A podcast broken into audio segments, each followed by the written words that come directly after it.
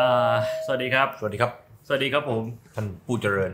ท่านสมาชิกชมรมมากด้วยศิลปัญญานะฮะ ฮัลโหลตัวเอง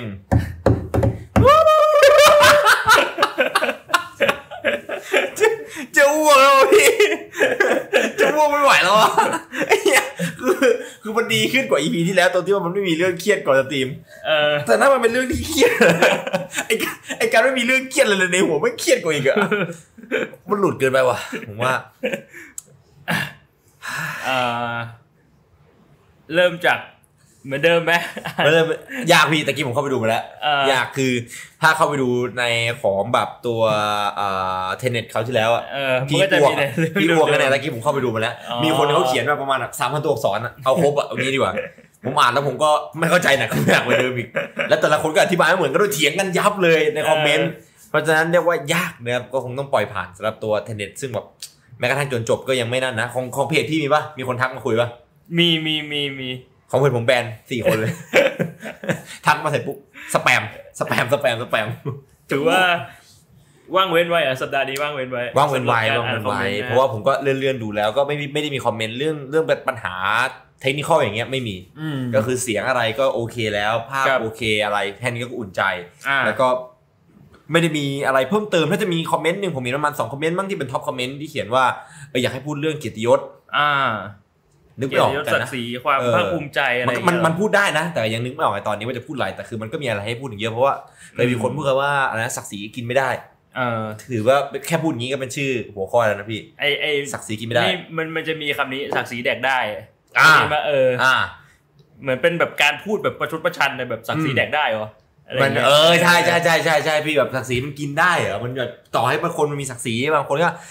ศักดิ์ศรีค้ำคอจนถึงตายไปก็มีอืมแต่ขณะที่คนบางคนไม่ได้มีศักดิ์ศรีแต่ก็มีชีวิตอยู่จนแก่เท่า บางคนก็มีชีวิตสุขสบายดี มันก็ขึ้นอยู่กับมุมมองนะก็ถือว่าเป็นหัวข้อที่น่าคุยเหมือนกันนะครับผมก็ขอบคุณสำหรับคอมเมนต์แต่ว่าที่เหลือก็คงไม่มีอะไรนะเป็นพูดถึงเรื่องตัวหนังซึ่งผมอะหลุดเอาไปจากสมองละต่อไปนี้ใครพูดเรื่อง Tenet ผมไม่คุยแล้วพี่ มันมีรุ่นพี่ที่ดูพอดแคสต์เราคราวที่แล้วด้วยเออแล้วผมก็ไปกินข้าวกับเขาเออตอนแบบ ตั้งแต่เที่ยงคืนจนตีสี่พูดเรื่อง Tenet อะผมจะอ้วกเลยเอางี้ดีกว่าเดี๋ยวเขามาดูพอดแคสต์แล้วบอกเฮ้ยสรุปแล้วมึงคุยพี่ป่วงแล้วมึงได้ความว่ายังไงวะพี่จะคุยเรื่องนี้กันจริงๆเหรอตอนกินข้าวเอาเป็นเฮ้ยว่าเอาดิอะไรที่มันผ่านไปแล้วก็ให้มันผ่าผ่านนดีไปกว่าอย่าดีกว่ามันทรมานนะ มันทรมานจิตใจนะ บางทีเราก็เออรับไว้ในฐานที่สนุกก็เพียงพอกับนะครับ มาอยู่ใน EP ที่ละลายสมองกันหน่อยดีกว่า อ่า เห็นหัวข้อในยบางทีคนก็อาจจะคิดว่าเอ้ย หัวข้อนี่มันละลายสมองยังไงเนี่ยมันก็ดูเป็นอะไรที่สามารถที่จะคุยกันเครียดๆได้เออดูเป็นแบบว่าพิธีดีตองอยู่นะ มันก็เอาจริงๆมันก็เป็นได้ทั้งสองอย่าง อ่า แล้วก็อาจจะเป็นทั้งสองอย่างในวันนี้ กับนี่เป็นอีกหนึ่งวันที่เราเอ่อย้อนกลับมาในจุดที่แบบไม่ใช้หัวข้อคือเหมือนกับปกติแล้วตั้งแต่สามสี่ EP แล้วเนี่ยเราจะเขียนกระดานนะฮะอ่ามีกระดาน จะมีกระดานเราจะเขียน topic แล้วเราก็จะคุยกันอย่างถี่ถ้วน เออคือเรียกว่าจริงจังเลยว่าเอ้ยเราจะเอาหัวข้ออะไร ขึ้นก่อนอ่าอะไรหลังอะไรอย่างงี้ถูกต้องเพื่อให้แบบคนฟังมันแบบว่าตามไปได้เรื่อยๆกับเรา แต่วันนี้เนี่ยผมดูไลฟ์ธรรมะอ่าสามคลิปนะพี่แล้วก็สองชั่วโมงครึ่งนะผเกิมดเร่งหนึ่งจุดห้าเกิดบรรลุไหมเรียกว่าสามารถอะพี่สามารถแสดงทำอิทธิฤทธิ์ได้เดี๋ยวนี้เลยอ๋อเออ แต่ว่าของพี่ก็ยังมาเสยไปอีกผมผมจะอ้วกอยู่แล้วนะพี่ยังมาเสยผมอีกโดยการส่งคลิปศิลปิน ที่ผมไม่รู้รู้จักมาก่อนเลย ศิลปินไม้ล่มนะผู้ซึ่งร้องเพลงให้ทุกท่านได้รับฟังไปเมื่อกี้นะครับอ่าทำนองเรียกว่าไพเราะสนองสนองหูอืมเคยบอกรายการที่พี่บอกด้วย รายการตีสิบเออผมจะจำไม่ได้แล้วมันเป็นรายการตีสิบเปล่าแต่ว่ามีแบบพิธีกรของตีสิบอะเออพี่ไม่ชัวร์ว่าเป็นรายการอะไรเรียกว่านะแจ๋วเลยนะเออเรียกว่าแจ๋วนะทุกคนตบมือกันเกลียวเลยอืมเล่นแค่โชว์อิทธิฤทธิ์แค่สิบห้าวิเองอืมอ้าวอย่าบอกคนแบบใครจะไปทำได้แบบนั้นใครจะไปทำได้ พี่เสกที่ว่าฮอตฮิตก่อนหน้านี้ก็ยังไม่ระดับนี้นะเอาจริงๆ คิดว่าพี่เสกไม่น่าจะถึงขั้นนี้เครียดอะพี่เครียดเครียดอะคือหัวข้อไม่เครียดนะเรื่องที่จะคุยก็ไม่ได้เครียดขนาดนั้นนะแต่ตอนนี้ผมเครียดแล้วคิดกับตัวบุคคลมันแบบว่ามันเหลือเชื่อนะอืมมันมาถึงจุดนี้ได้ยังไงก่อนดีกว่าเพราะว่าตอนแรกเรายังไม่ได้ตกผลึกมาเป็นหัวข้อนี้นะหัวข้อนี้จริงๆเราเพิ่งจะคุยกันได้เมื่อเมื่อวานเองอ่าเมื่อวานตอนประมาณตีสี่อ่าถึงว่าจะตกผลึกมาว่าจะเอาหัวข้อเนี้ยหัวข้ออ่าเรื่องของการควบคุมอารมณ์ ก็คือนะรับมันมีที่มาอืมคือก่อนหน้าเนี้ยเราก็ดูคลิปของอาจารย์แดงกันมา แต่คือก็ยังไม่ได้สนใจว่าจะพูดถึงอืมเรื่องนี้อ่าอ่าแต่ทีเนี้ยมันมาเกิดเรื่องขึ้นก็คือเมื่อวานนี้พี่ฝันอืมพี่เล่าความฝันพี่ไปให้กับคนในช่องพี่ฟังแล้วแหละอ่าก็แต่อมีหลายซีคนยังไม่ได้ฟังกันหนอนผมก็ยังไม่ได้ฟังเหมือนกัน อ่า ตอนซิมเล่าไปก็จะมาเล่าวันนี้อีกรอบหนึ่งอืมคือ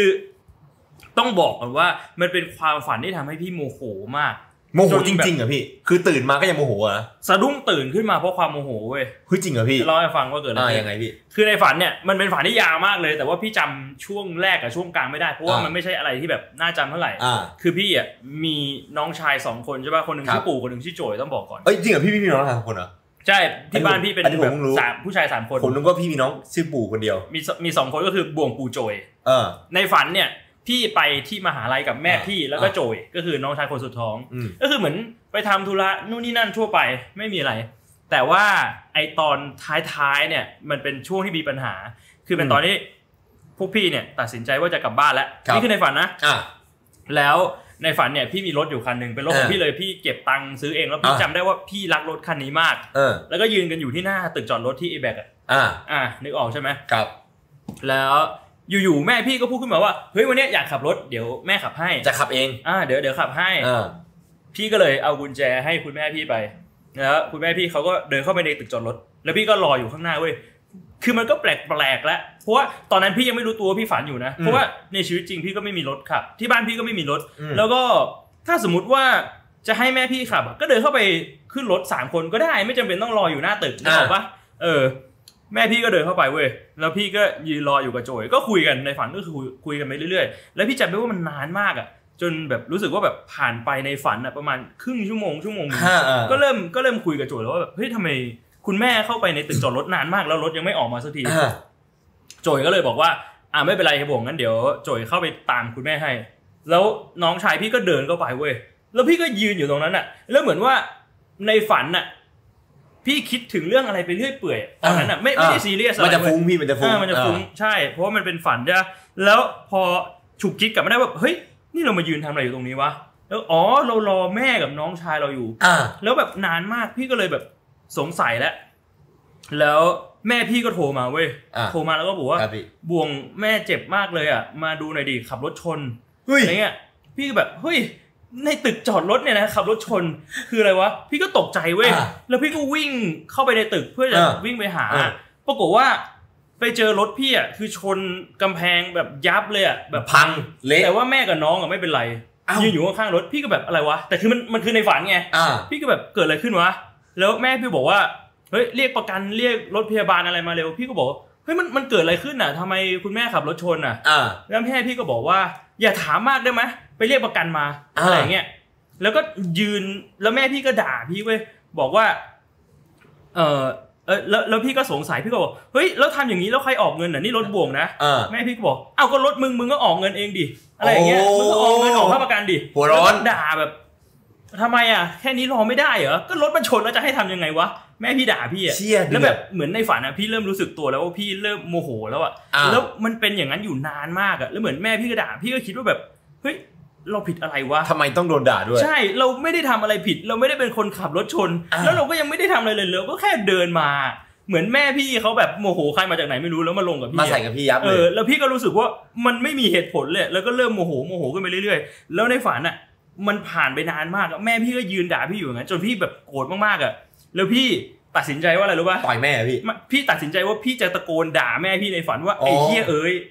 ซึ่งในชีวิตจริงอะพี่ไม่เคย คิดอย่างนั้น คิดแต่แม้แต่จะพูดคำหยาบต่อหน้าเลยนะ หรือแบบจะด่าคือคือเถียงกันนะมี แต่ถ้าจะให้ด่าหรือให้แบบพูดเป็นไปคำหยาบไม่ได้ต่อหน้าไม่กล้าเลยไม่กล้าเลยเออแต่เหมือนในฝันมันโมโหมากแล้วอะไม่ไหวแล้วพี่เออจะตะโกนว่าไอ้ที่เออแล้วก็ตะโกนเว้ยแล้วเสียงมันก็ไม่ออกมา ตะโกนไปสองรอบแล้วรอบที่สามอะตะโกนอะ พี่สะดุ้งตื่นขึ้นมา แล้วตะโกนในชีวิตจริงว่าไอ้เฮียเอ้ยแบบดัง ๆอะโดยไม่ดูตัวเชี่ยคือถ้าสมมุติว่าไหนเดือดสมมุติว่าไหนนั่งอยู่ในห้องอะก็คือแล้วก็พี่แล้วนอพี่นก็ดุ้งขึ้นมาใช่พี่นอนอยู่อย่างเงี้ยแล้วพี่ก็แบบไอ้เฮียเอ้ยขึ้นมาอย่างเงี้ยพี่ก็แบบเดือดจ้าเฮียอะไรวะพี่นอนพี่นอนอยู่กับปู่วะไม่ไม่ไม่ได้นอนนกับอนใครนอนในห้องคนเดียวใช่นอนในห้องคนเดียวนอนในห้องคนเดียวมืดๆอะแบบอยู่ๆสะดุ้งขึ้นมาแล้วตะโกนอะตะโกนแบบสุดเสีแล้ยวงมีใครไดีไหมพี่ไม่มีไม่มีเพราะว่าแบบทุกคนอยู่ในบ้านไงทุแล้วกพี่คก็นแบบ โอ้จะคิดว่าเกิดอะไรขึ้นวะเชี่ยเดือดพูดแล้วพี่ก็แบบเฮียโดนความฝันกระตุกจิตกระชากใจแล้วคือพี่คิดว่าพี่เป็นคนหนึ่งที่แบบควบคุมอารมณ์โกรธของตัวเองได้ได้เก่งดีนะอ่าเออพี่เราจะเห็นว่าพี่ไม่ค่อยหงุดหงิดหรือโกรธหรือใช่อะไรพี่เว้ยแต่อันนี้คือแบบ โกรธจริงเออโกรธจริง ๆ คือแบบตื่นขึ้นมาแล้วแบบหน้าแดงแล้วแบบหายใจถี่แล้วรู้สึกยังรู้สึกโกรธอยู่เลยอะๆแต่มันไม่มีอะไรคือพอรู้แล้วรู้เป็นฝันพี่พอก็รู้เป็นฝันแล้วแบบมันก็จะใจเย็นลงพี่แต่มันก็ยังโกรธอยู่ พี่เลยเข้าใจอารมณ์ของผู้หญิงที่ฝันว่าผู้ชายนอกใจแล้วตื่นมาแล้วโมโหผู้ชายอะคือมันเป็นอารมณ์นั้นเลยเว้ยแต่แบบเราไม่ได้โกรธแม่เราไงเพราะว่าเราเรารู้เราเข้าใจแล้วว่าเอ้ยอันนี้อันนี้คือฝันอ่า พี่ก็เลยแบบเฮ้ยเออเรื่องนี้มันน่าพูดถึงว่ะอ่าเออเป็นอารมณ์โกรธจากใช่อันนี้คือโกรธจากปัจจัยภายนอกนะพี่เออคือเป็นสิ่งที่ไม่สามารถควบคุมได้นะใช่ แต่คือแบบพอพอเราตื่นขึ้นมาพอเราเรียบเรียงปฏิปต่อว่ามันเกิดอะไรขึ้นเราก็แบบโอเคเราใจเราก็เย็นลงควบคุมตัวเองใจเย็นเออแล้วก็ใจเย็นลง แล้วก็ไม่ปล่อยให้แบบอารมณ์มันยังแบบยึดเราไว้ได้อยู่อะแต่ก็ยังโกรธอยู่สักพักเลยพี่ใช่ก็โกรธอยู่สักพักอันนี้คือเมื่อไหร่นะพี่ เมื่อวานเลย นี่คือเมื่อวานเลย เมื่อวานนี่คือตอนคุยกับผมบ้างหรือไม่ใช่ ก็คือคืนก่อนหน้าที่คุยกับเรา อ๋อผ่านไปคืนนึงเออคือไม่ใช่ตีสี่ของวันนี้ ใช่ เป็นของวันก่อนหน้านี้แต่พี่พี่ก็เลยคิดได้ว่าเออ เรื่องเนี้ยมันน่าจะมาโยงกับไอการกระตุกจิตกระชากใจของอาจารย์แดงเฮ้ได้ยคืโอ้อแบบโหมันเป็นอย่างนี้นี่เองเออแต่มันน่ามันน่าเดือดจริงนะเออ ผมว่าผมก็เคยฝันแบบว่าโกรธๆนะแต่ผมไม่เคยฝันแบบพี่ว่ะเออแบบถึงขั้นที่แบบว่าโกรธจนแบบตะโกนออกมาแล้วใช่แล้วรู้แบสึบกหงุดหไม่งิรู้ดออกตัวมาเลยแบบโกรธแบบจริง ๆ อะโกรธแบบไม่เคยโกรธแบบนี้มานานมากแล้วอะเออ ถึงได้มาเป็นหัวข้อในวันนี้ ผมก็ว่าตอนแรกคือ ตอนแรกที่คุยกันน่ะเราคุยกันว่าหัวข้อเนี่ยมันจะแบบเอ่อกระตุกจิตกระชากใจ คือชื่อคิดชื่อหัวข้ออยู่สักพักหนึ่งแล้วอยู่พี่บอกก็บอกว่า เป็นเรื่องของการควบคุมอารมณ์เออซึ่งผมก็ชอบนะ แต่คือถ้าสมมติเราจะพูดถึงกระตุกจิตกระชากใจเนี่ยมันจะส่วนใหญ่เนี่ยคือเท่าที่เท่าที่คลิปอย่างพูดถึงคลิปอาจารย์แดงเนี่ยออจะเป็นเรื่องของอารมณ์โกรธซะส่วนใหญ่เออแต่ว่าพูดถึงเรื่องควบคุมอารมณ์เนี่ยมันก็จะเป็นรวมๆหลากหลายอารมณ์อ่าใช่เป็นหลากหลายอารมณ์เฮ้ยน่าสนใจนะอืมทีนี้มาพูดถึงตัวแก่นสารต่ออืมคืออันนี้คือฟันพี่บ่วงที่อืมเป็นประเด็นทำให้เกิดพอดแคสต์นะครับ EP นี้ EP ที่เท่าไหร่แล้ววะเนี่ยพี่ยี่สิบหกยี่สิบห้าน่าจะยี่น่าจะสิบห้ายี่สิบห้านะเออของวันที่ยี่สิบห้า กันยานะครับเดือนอืมเก้านะฮะแต่ว่าของผมเนี่ยคืออีกแบบหนึ่งเลยตอนแรกที่คิดเอาไว้ก็คือ ผมนึกว่าตอนนี้ยังไม่รู้นะเพราะผมเพิ่งรู้เรื่องของฝันของพี่บ่วงเนี่ยตอนที่มานั่งด้วยกันอ่าแล้วพี่บ่วงก็บอกว่าเออเล่าในแชทไปอะไรเงี้ยไม่ได้ดูใช่ไหมแต่ผมเออเมื่อวานวันพฤหัสวันพักผมไม่ได้แตะสตรีมไงออก็เลยไม่รู้อ๋อของผมตอนแรกนี่คือแบบ กระตุกจิตเต็มที่เลยอะไม่งั้นผมจะถ้าสมมติว่าผมรู้ว่ามันเป็นเรื่องของแบบอย่างนี้นะผมจะเผาๆเรื่องกระตุกจิตสักนิดนึงแล้วไปใส่ใจเรื่องของอารมณ์ให้มากกว่านี้สักหน่อยไม่แต่ไม่เป็นไรก็คือแบบอีพีนี้เรากล่าวว่าแบบเฮ้ยมันจะไล่มันจะแบบเออเราละซีเรียสลายกับเอมันเยอะอนะใช่พี่แต่คือแบบ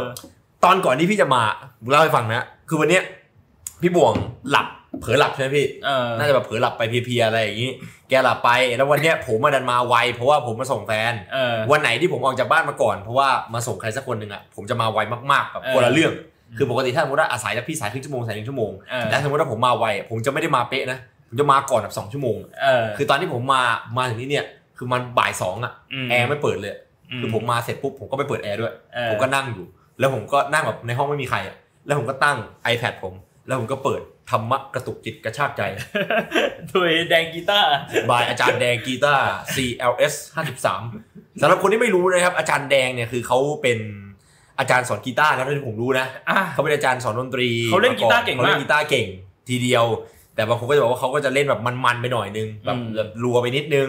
บางคนก็มองว่าเออเป็นอาจารย์ทางด้านนี้อืมแต่ว่าเมื่อ 2 ปีที่แล้วเนี่ยเขาประสบพบเจอกับธรรมะ อืมแล้วเขาก็เลยกลายเป็นคนที่มาสอนทำแต่ แต่ธรรมะสอนไม่ได้นะอืมแกบอกเอาไว้ว่าธรรมะเนี่ยเป็นสิ่งที่ อย่าเชื่ออย่ายอมรับ อย่าปฏิเสธอืมอย่าสงสัย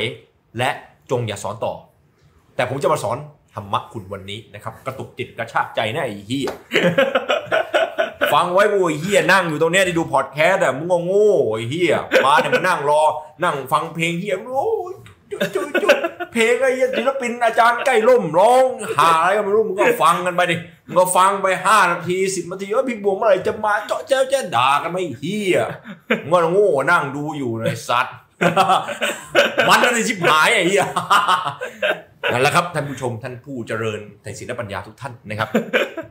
พี่คิดดูผมนั่งฟังอาจารย์แดง คลิปละสองชั่วโมงครึ่งเออสามคลิปอะพี่ ผมนั่งเล่นสปีดหนึ่งจุดห้าแล้วผมก็นั่งอย่างเงี้ย คือนั่งจนกระทั่งแบบมีตอนแรกมีเพียวเดินเข้ามาก่อนเออเพียวเดินเข้ามาอะถ้าทำอะไรอะก็นั่งแบบเขียนเครียดอยู่จริงจังนั่งฟังจริงจังอยู่ ฟังแบบนั่งโจทย์ผมโจทย์แบบไอ้เชี่ยแบบแยกแยกแยกแขนงเลยอ๋อทำทำมาที่แกสอนเนี่ยอ๋อมันเป็นอย่างนี้แล้วมันเป็นหลักธรรมที่มันมีอยู่จริงมคือแกเนี่ยรู้ แกอ่านมา ผมไม่รู้ว่าแกอ่านมาศึกษามาแกเออน่าจะศึกษามาหรืออาจจะถูกสอน ผมว่าแกอาจจะถูกกระตุกจิต กระชากใจโดยใครสักคนหนึ่งก่อนเออแล้วแกถึงได้มาเป็น ธรรมะสายนี้หรือเปล่าผมไม่รู้อืมก็นั่งฟังไปคลิปหนึ่งผ่านไปปิดอีกคลิปหนึ่งต่อ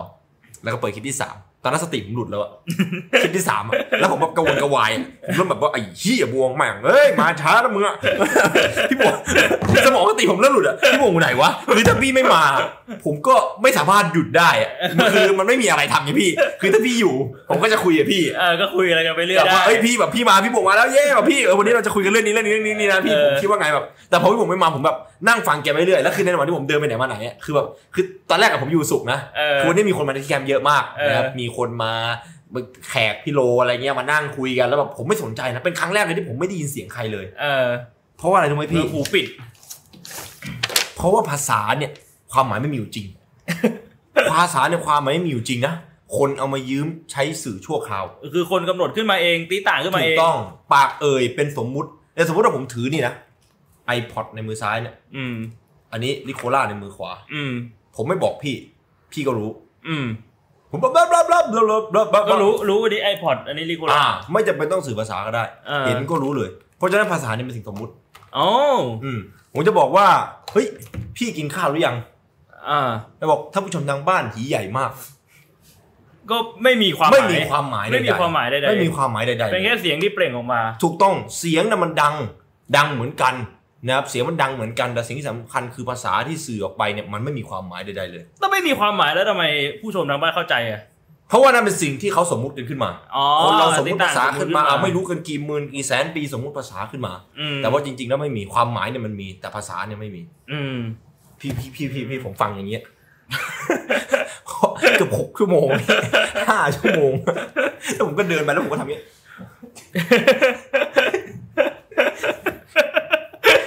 วันนี้เนทลีนมาด้วยพี่เออเนทลีนมาแล้วเขาก็เดินมาแล้วเขาก็เข้าเข้ามาว่าพี่นายสวัสดีค่ะเดินมาเนทลีนมาไหว้ผมพ่อเขาก็มาด้วยเออบอกว่าสวัสดีลูกผม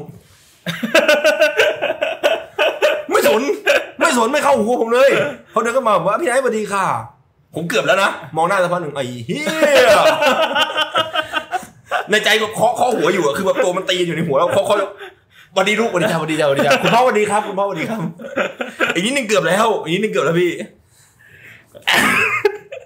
คือแสดงว่ามันมันแสดงให้เห็นถึงความแบบว่า มี เขาเรียกว่าอะไรมีอิทธิพลของอาจารย์แดงจริงๆนะ ใช่พี่ แต่ว่าคือตอนแรกอะเรามองกันเป็นเรื่องตลกนะตอนแรกเออตอนแรกคือผมว่าใครๆก็มองว่าแกเป็นเรื่องตลกเอางี้พูดอธิบายให้ฟังก่อนนะครับตะกี้เราอธิบายเรื่องของชีวประวัติโดยข้าวของอาจารย์แดงครับซึ่งผมไม่มั่นใจนะเพราะว่าผมไม่ได้รู้จักแก แต่คือผมก็เดาเอาจากการดูคลิปแล้วก็ถามคนอ่าแต่คือสิ่งที่ผมรู้จากแกก็คือผมดูคลิปแกเนี่ยมากกว่า 10 ชั่วโมงอ่าใน 2 วันพ อผมดูคลิปแกเสร็จปุ๊บผมเลยก็มานั่งแยกแล้วก็นั่ง search และโชคดีที่พี่โลแกมีความรู้เรื่องธรรมอยู่พอดีอืมคือพี่โลแกเป็นคนศึกษาเรื่องนี้ค่อนข้างเยอะแบบไม่ว่าจะเป็นแบบอ่าเถรวาทแบบพุทธนิกายเซน ญี่ปุ่นจีนคาทอลิก ก็คือเรียกว่าแต่ศึกษามาหลายแขนงอะพี่พี่โลเนี่ยเขาคือเขาพยายามจะเคยเคยอย่างที่บอกตอนนั้นที่คุยกันใน พอดแคสต์ EP ก่อนนั้นเนี่ยพี่อืมที่พี่โลแกบอกว่าแกเคยพยายามตามหาความหมายของชีวิตอะเพราะว่าอ่าแกรู้สึกเหมือนว่าชีวิตแกไม่มีค่าเออออยู่ช่วงหนึ่งทั้งที่แบบมีเงินเยอะมากแต่รู้สึกไม่มีค่า และแกก็เลยผัดนับถือศาสนาไปเดือนละครั้งเดือนละครั้งเดือนละครั้งไปเรื่อยๆแล้วแบบไปหาความหมายอะไรเงี้ยเขาก็เลยมองว่าเออเขาเขามาดูคลิปอาจารย์แดงกับผมเออแต่โอ้ยเฮียเนี่ยอะไร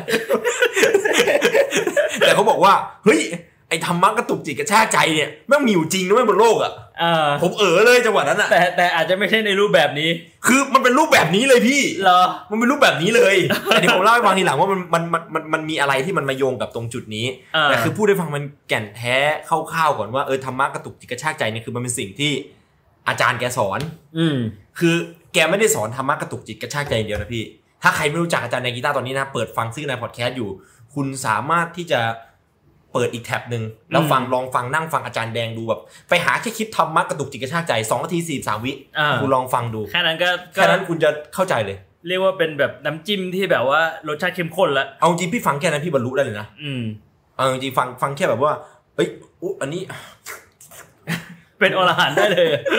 คือถ้าสมมติว่าฟังรู้เรื่องเนี่ยมึงฟังกูรู้เรื่องนะไอ้เฮียมึงไม่ต้องคิดตามนะถ้าคนที่ฟังรู้เรื่องเนี่ย คือมึงไม่มึงมึงไม่ต้องมามามาคอมเมนต์ต่อธรรมะประดงประเด็นนี้ไม่ต้องคอมเมนต์ต่อ มึงฟังกูรู้เรื่องคือมึงหยุดนิ่ง เจอหน้ากูมึงกราบตีนกู มึงกราบตีนกูมึงขอบคุณกู แล้วมึงจะพูดแค่ว่าเอ้ยอาจารย์แดงกินข้าวมาหรือยัง อาจารย์แดงเป็นยังไงบ้างสบายดีหรือเปล่าแค่นั้นพอ เพราะว่ามึงเข้าใจแล้วมึงหลุดพ้นมึงเป็นอรหันต์แต่ถ้ามึงยังมาคอมเมนต์เฮี้ยเฮี้ยๆฮาๆนะกูบอกนะพูดจาเฮี้ยเฮี้ยๆนะอย่าคิดว่ากูไม่รู้นะหึกูเห็นนะ เลขากูรออยู่ไอ้เหี้ยกูให้มึงคอมเมนต์ครั้งเดียวเท่านั้นมึงหายเลยไหนไหนคิดว่าไหนเป็นอรหันต์ยังหลุดหลุดไปไกลแล้วพี่หลุดหลุดไปไกลแล้วอะคือ มาพูดกันทีละประเด็นนะครับผมในในในในเรื่องตัวนี้ จากตอนแรกที่ ผมกะจะพูดเป็นตลกนะอืมคือกะจะกะเอาง่ายคือกะเอาแกมาฮาเลยอะอ่า ผมดูแกไปเรื่อยจนรู้สึกว่าเฮ้ยสิ่งที่แกพูดอะแม่งมีแม่งมีเบสมาจากความเชื่อจริง มีมูลมีมูล ๆ และเผลอๆนะพี่ คืออะไรแบบนี้มันเกิดในไทยเยอะมากเลยนะ เออ พวกแบบสุดยอดมนุษย์อะแบบเขาเรียกว่าอะไรอะคนที่มันมีความคิดแปลกๆหรืออะไรอย่างเงี้ย ความโดดเด่นใช้คำว่าอะไรดีวะพี่เป็นคนอินดี้เหรอ individual สูงอะคือคืออย่างอ่าอย่างอย่างท่านศาสดาคนเก่าเนี่ย สวัสดีครับเออคืออันนั้นอะผมว่ามันเป็นเขาเป็นคนปกติเลยนะเออคือเขาก็แค่พูดเป็นตลกอะเออนึกออกปะพี่ท่านสมาชิกชมรมคนชอบเออนึกออกปะพี่คือแกเอาเรื่องแบบนี้มาเล่นตลกมันเป็นเรื่องปกติมากๆแต่คือในอาจารย์แดงสารบผมเนี่ย อันเนี้ยคือหลุดไม่ปกติคือ เป็น next level ผมว่าวินาทีแรกที่ใครดูแกเนี่ยก็ต้องมองว่าแกไม่ปกติทั้งนั้นอะอืม แต่คือจริง ๆ แล้วแกก็น่าจะเป็นคนที่มีความคือไม่รู้ว่าความเชื่อตัวเนี้ย เป็นความเชื่อที่แกบิวขึ้นมา หรือเป็นความเชื่อที่แกเชื่อจริง ๆ จากใจไงพี่อืมไม่รู้ว่าเป็น character หรือว่าเป็นถูกพี่ตัวจริงของเขาเป็นตัวจริงของเขาที่เขาเชื่อในเรื่องของธรรมะกระตุกจิตกระชากใจอืมเกี่ยวข้องกับการควบคุมอารมณ์โดยตรงนะฮะอืมเพราะอะไรนะครับเมื่อตะกี้ที่ผมพูดไปนะครับกราบหนึ่ง กราบสองกราบสามนะครับผมไม่ได้มีความหมายที่จะพูดวาจาในเชิงลามกจกกระเปดนะอ่าผมไม่ได้มีความหมายที่จะพูดจาแบบเฮ้ยหยิบมาหยาบเฮ้ยคายนี่เจออันนี้เจออันนี้เขาเขาเรียกว่าอะไรนะพี่แกนแกนทิชชู่อ่าผมลุกขึ้นมากระเด้าหนึ่งทีกระเด้าแกนทิชชู่นะพี่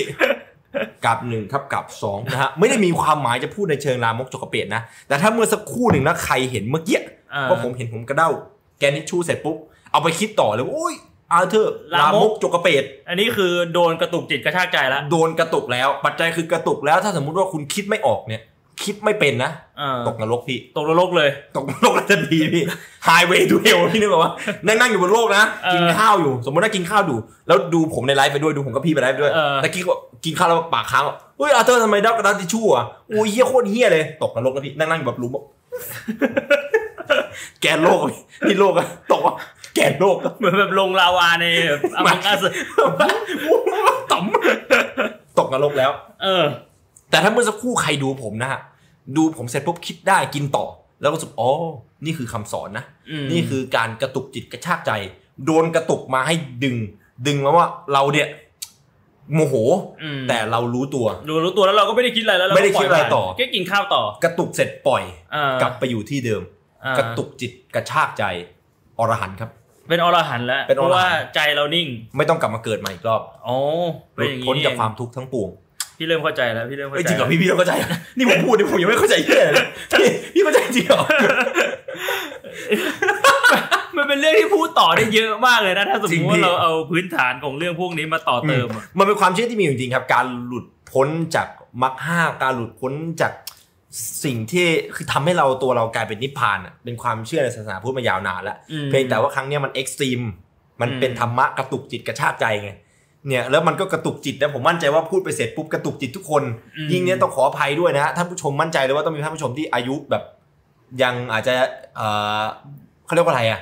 ไม่บรรลุนิติภาวะหรอประมาณนั้นคืออาจจะไม่ไม่ไม่เขาต้องพูดคำว่าไม่เคยได้ยินคำหยาบตรงๆ ขนาดนั้นแต่จริงๆเราก็พูดคำหยาบเป็นปกตินะพี่ แค่เราไม่ใช้บ่อยเพราะว่ามันไม่พั่มเพรื่องไงอืมแต่คือถ้าไปดูคลิปอาจารย์แดงอย่างที่ผมบอกเนี่ยมันอาจจะโดนไปเยอะเลยนะคือมันอาจจะแบบคันโอ้ยคันไว้ยเฮ้ยเอาสนุปปี้มาสักหน่อยเด้มันก็เดือดอยู่อะมันก็เดือดใช้ได้อยู่อะแต่มันก็ผมว่ามันก็ใช้ได้ผลจริงนะ มันกระตุกจิตกระชากใจผมอ่าแล้วผมก็คิดได้ว่าอ๋อมันเป็นอย่างนี้นี่เอง ท่านบอกไว้ว่าธรรมะที่เขาสอนเนี่ย อย่าเชื่อยอมรับ อย่าปฏิเสธ และอย่าสอนต่อ แต่กูสอนมึงไอ้เฮียกูสอนมึงไม่ได้สอนเฮียกูสอนให้คนเป็นคนนะไอ้เฮียกูคืบออกไว้ก่อฟันงแล้วงงอย่ายอมรับ แต่ก็อย่าปฏิเสธ ถูกต้องพี่ คือยังไงอะผมถามมาตลอดห้าชั่วโมงที่รอพี่ผมไม่ได้คำตอบอะไรเลยถ้าถ้าสมมุติว่าฟังแล้วไม่รู้สึกอะไรคือเรายอมรับปะ ใช่หรือหรือว่ามันไม่มันก็ขึ้นอยู่กับสองแบบ เรายอมรับว่าเรายอมรับว่าเราไม่รู้เรื่อง กับเรายอมรับว่าเราเห็นแล้วเราเข้าใจพี่ แต่มันก็ถือเป็นการยอมรับแต่เขาถูบอกกต้องว่าห้ามยอมรับ ใช่พี่ แต่อย่าปฏิเสธด้วยนะพี่ อย่ายอมรับแล้วอย่าปฏิเสธ ก็คือ ต้องไม่คิดอะไรเหรอต้องไม่คิดอะไร ต้องไม่คิดอะไรปล่อยวางเปล่าเขาเรียกรู้แจ้งเห็นจริงพี่อืมเมื่อเรารู้แล้วว่าตัวเราเป็นอย่างนี้ เราปล่อยผ่านอืม เป็นไงพี่ มันก็ดูเหมือนจะแบบ make sense นะ กับใช่ไหมพี่ กับคำสอนของศาสนาพุทธที่ว่าแบบหนทางแห่งการ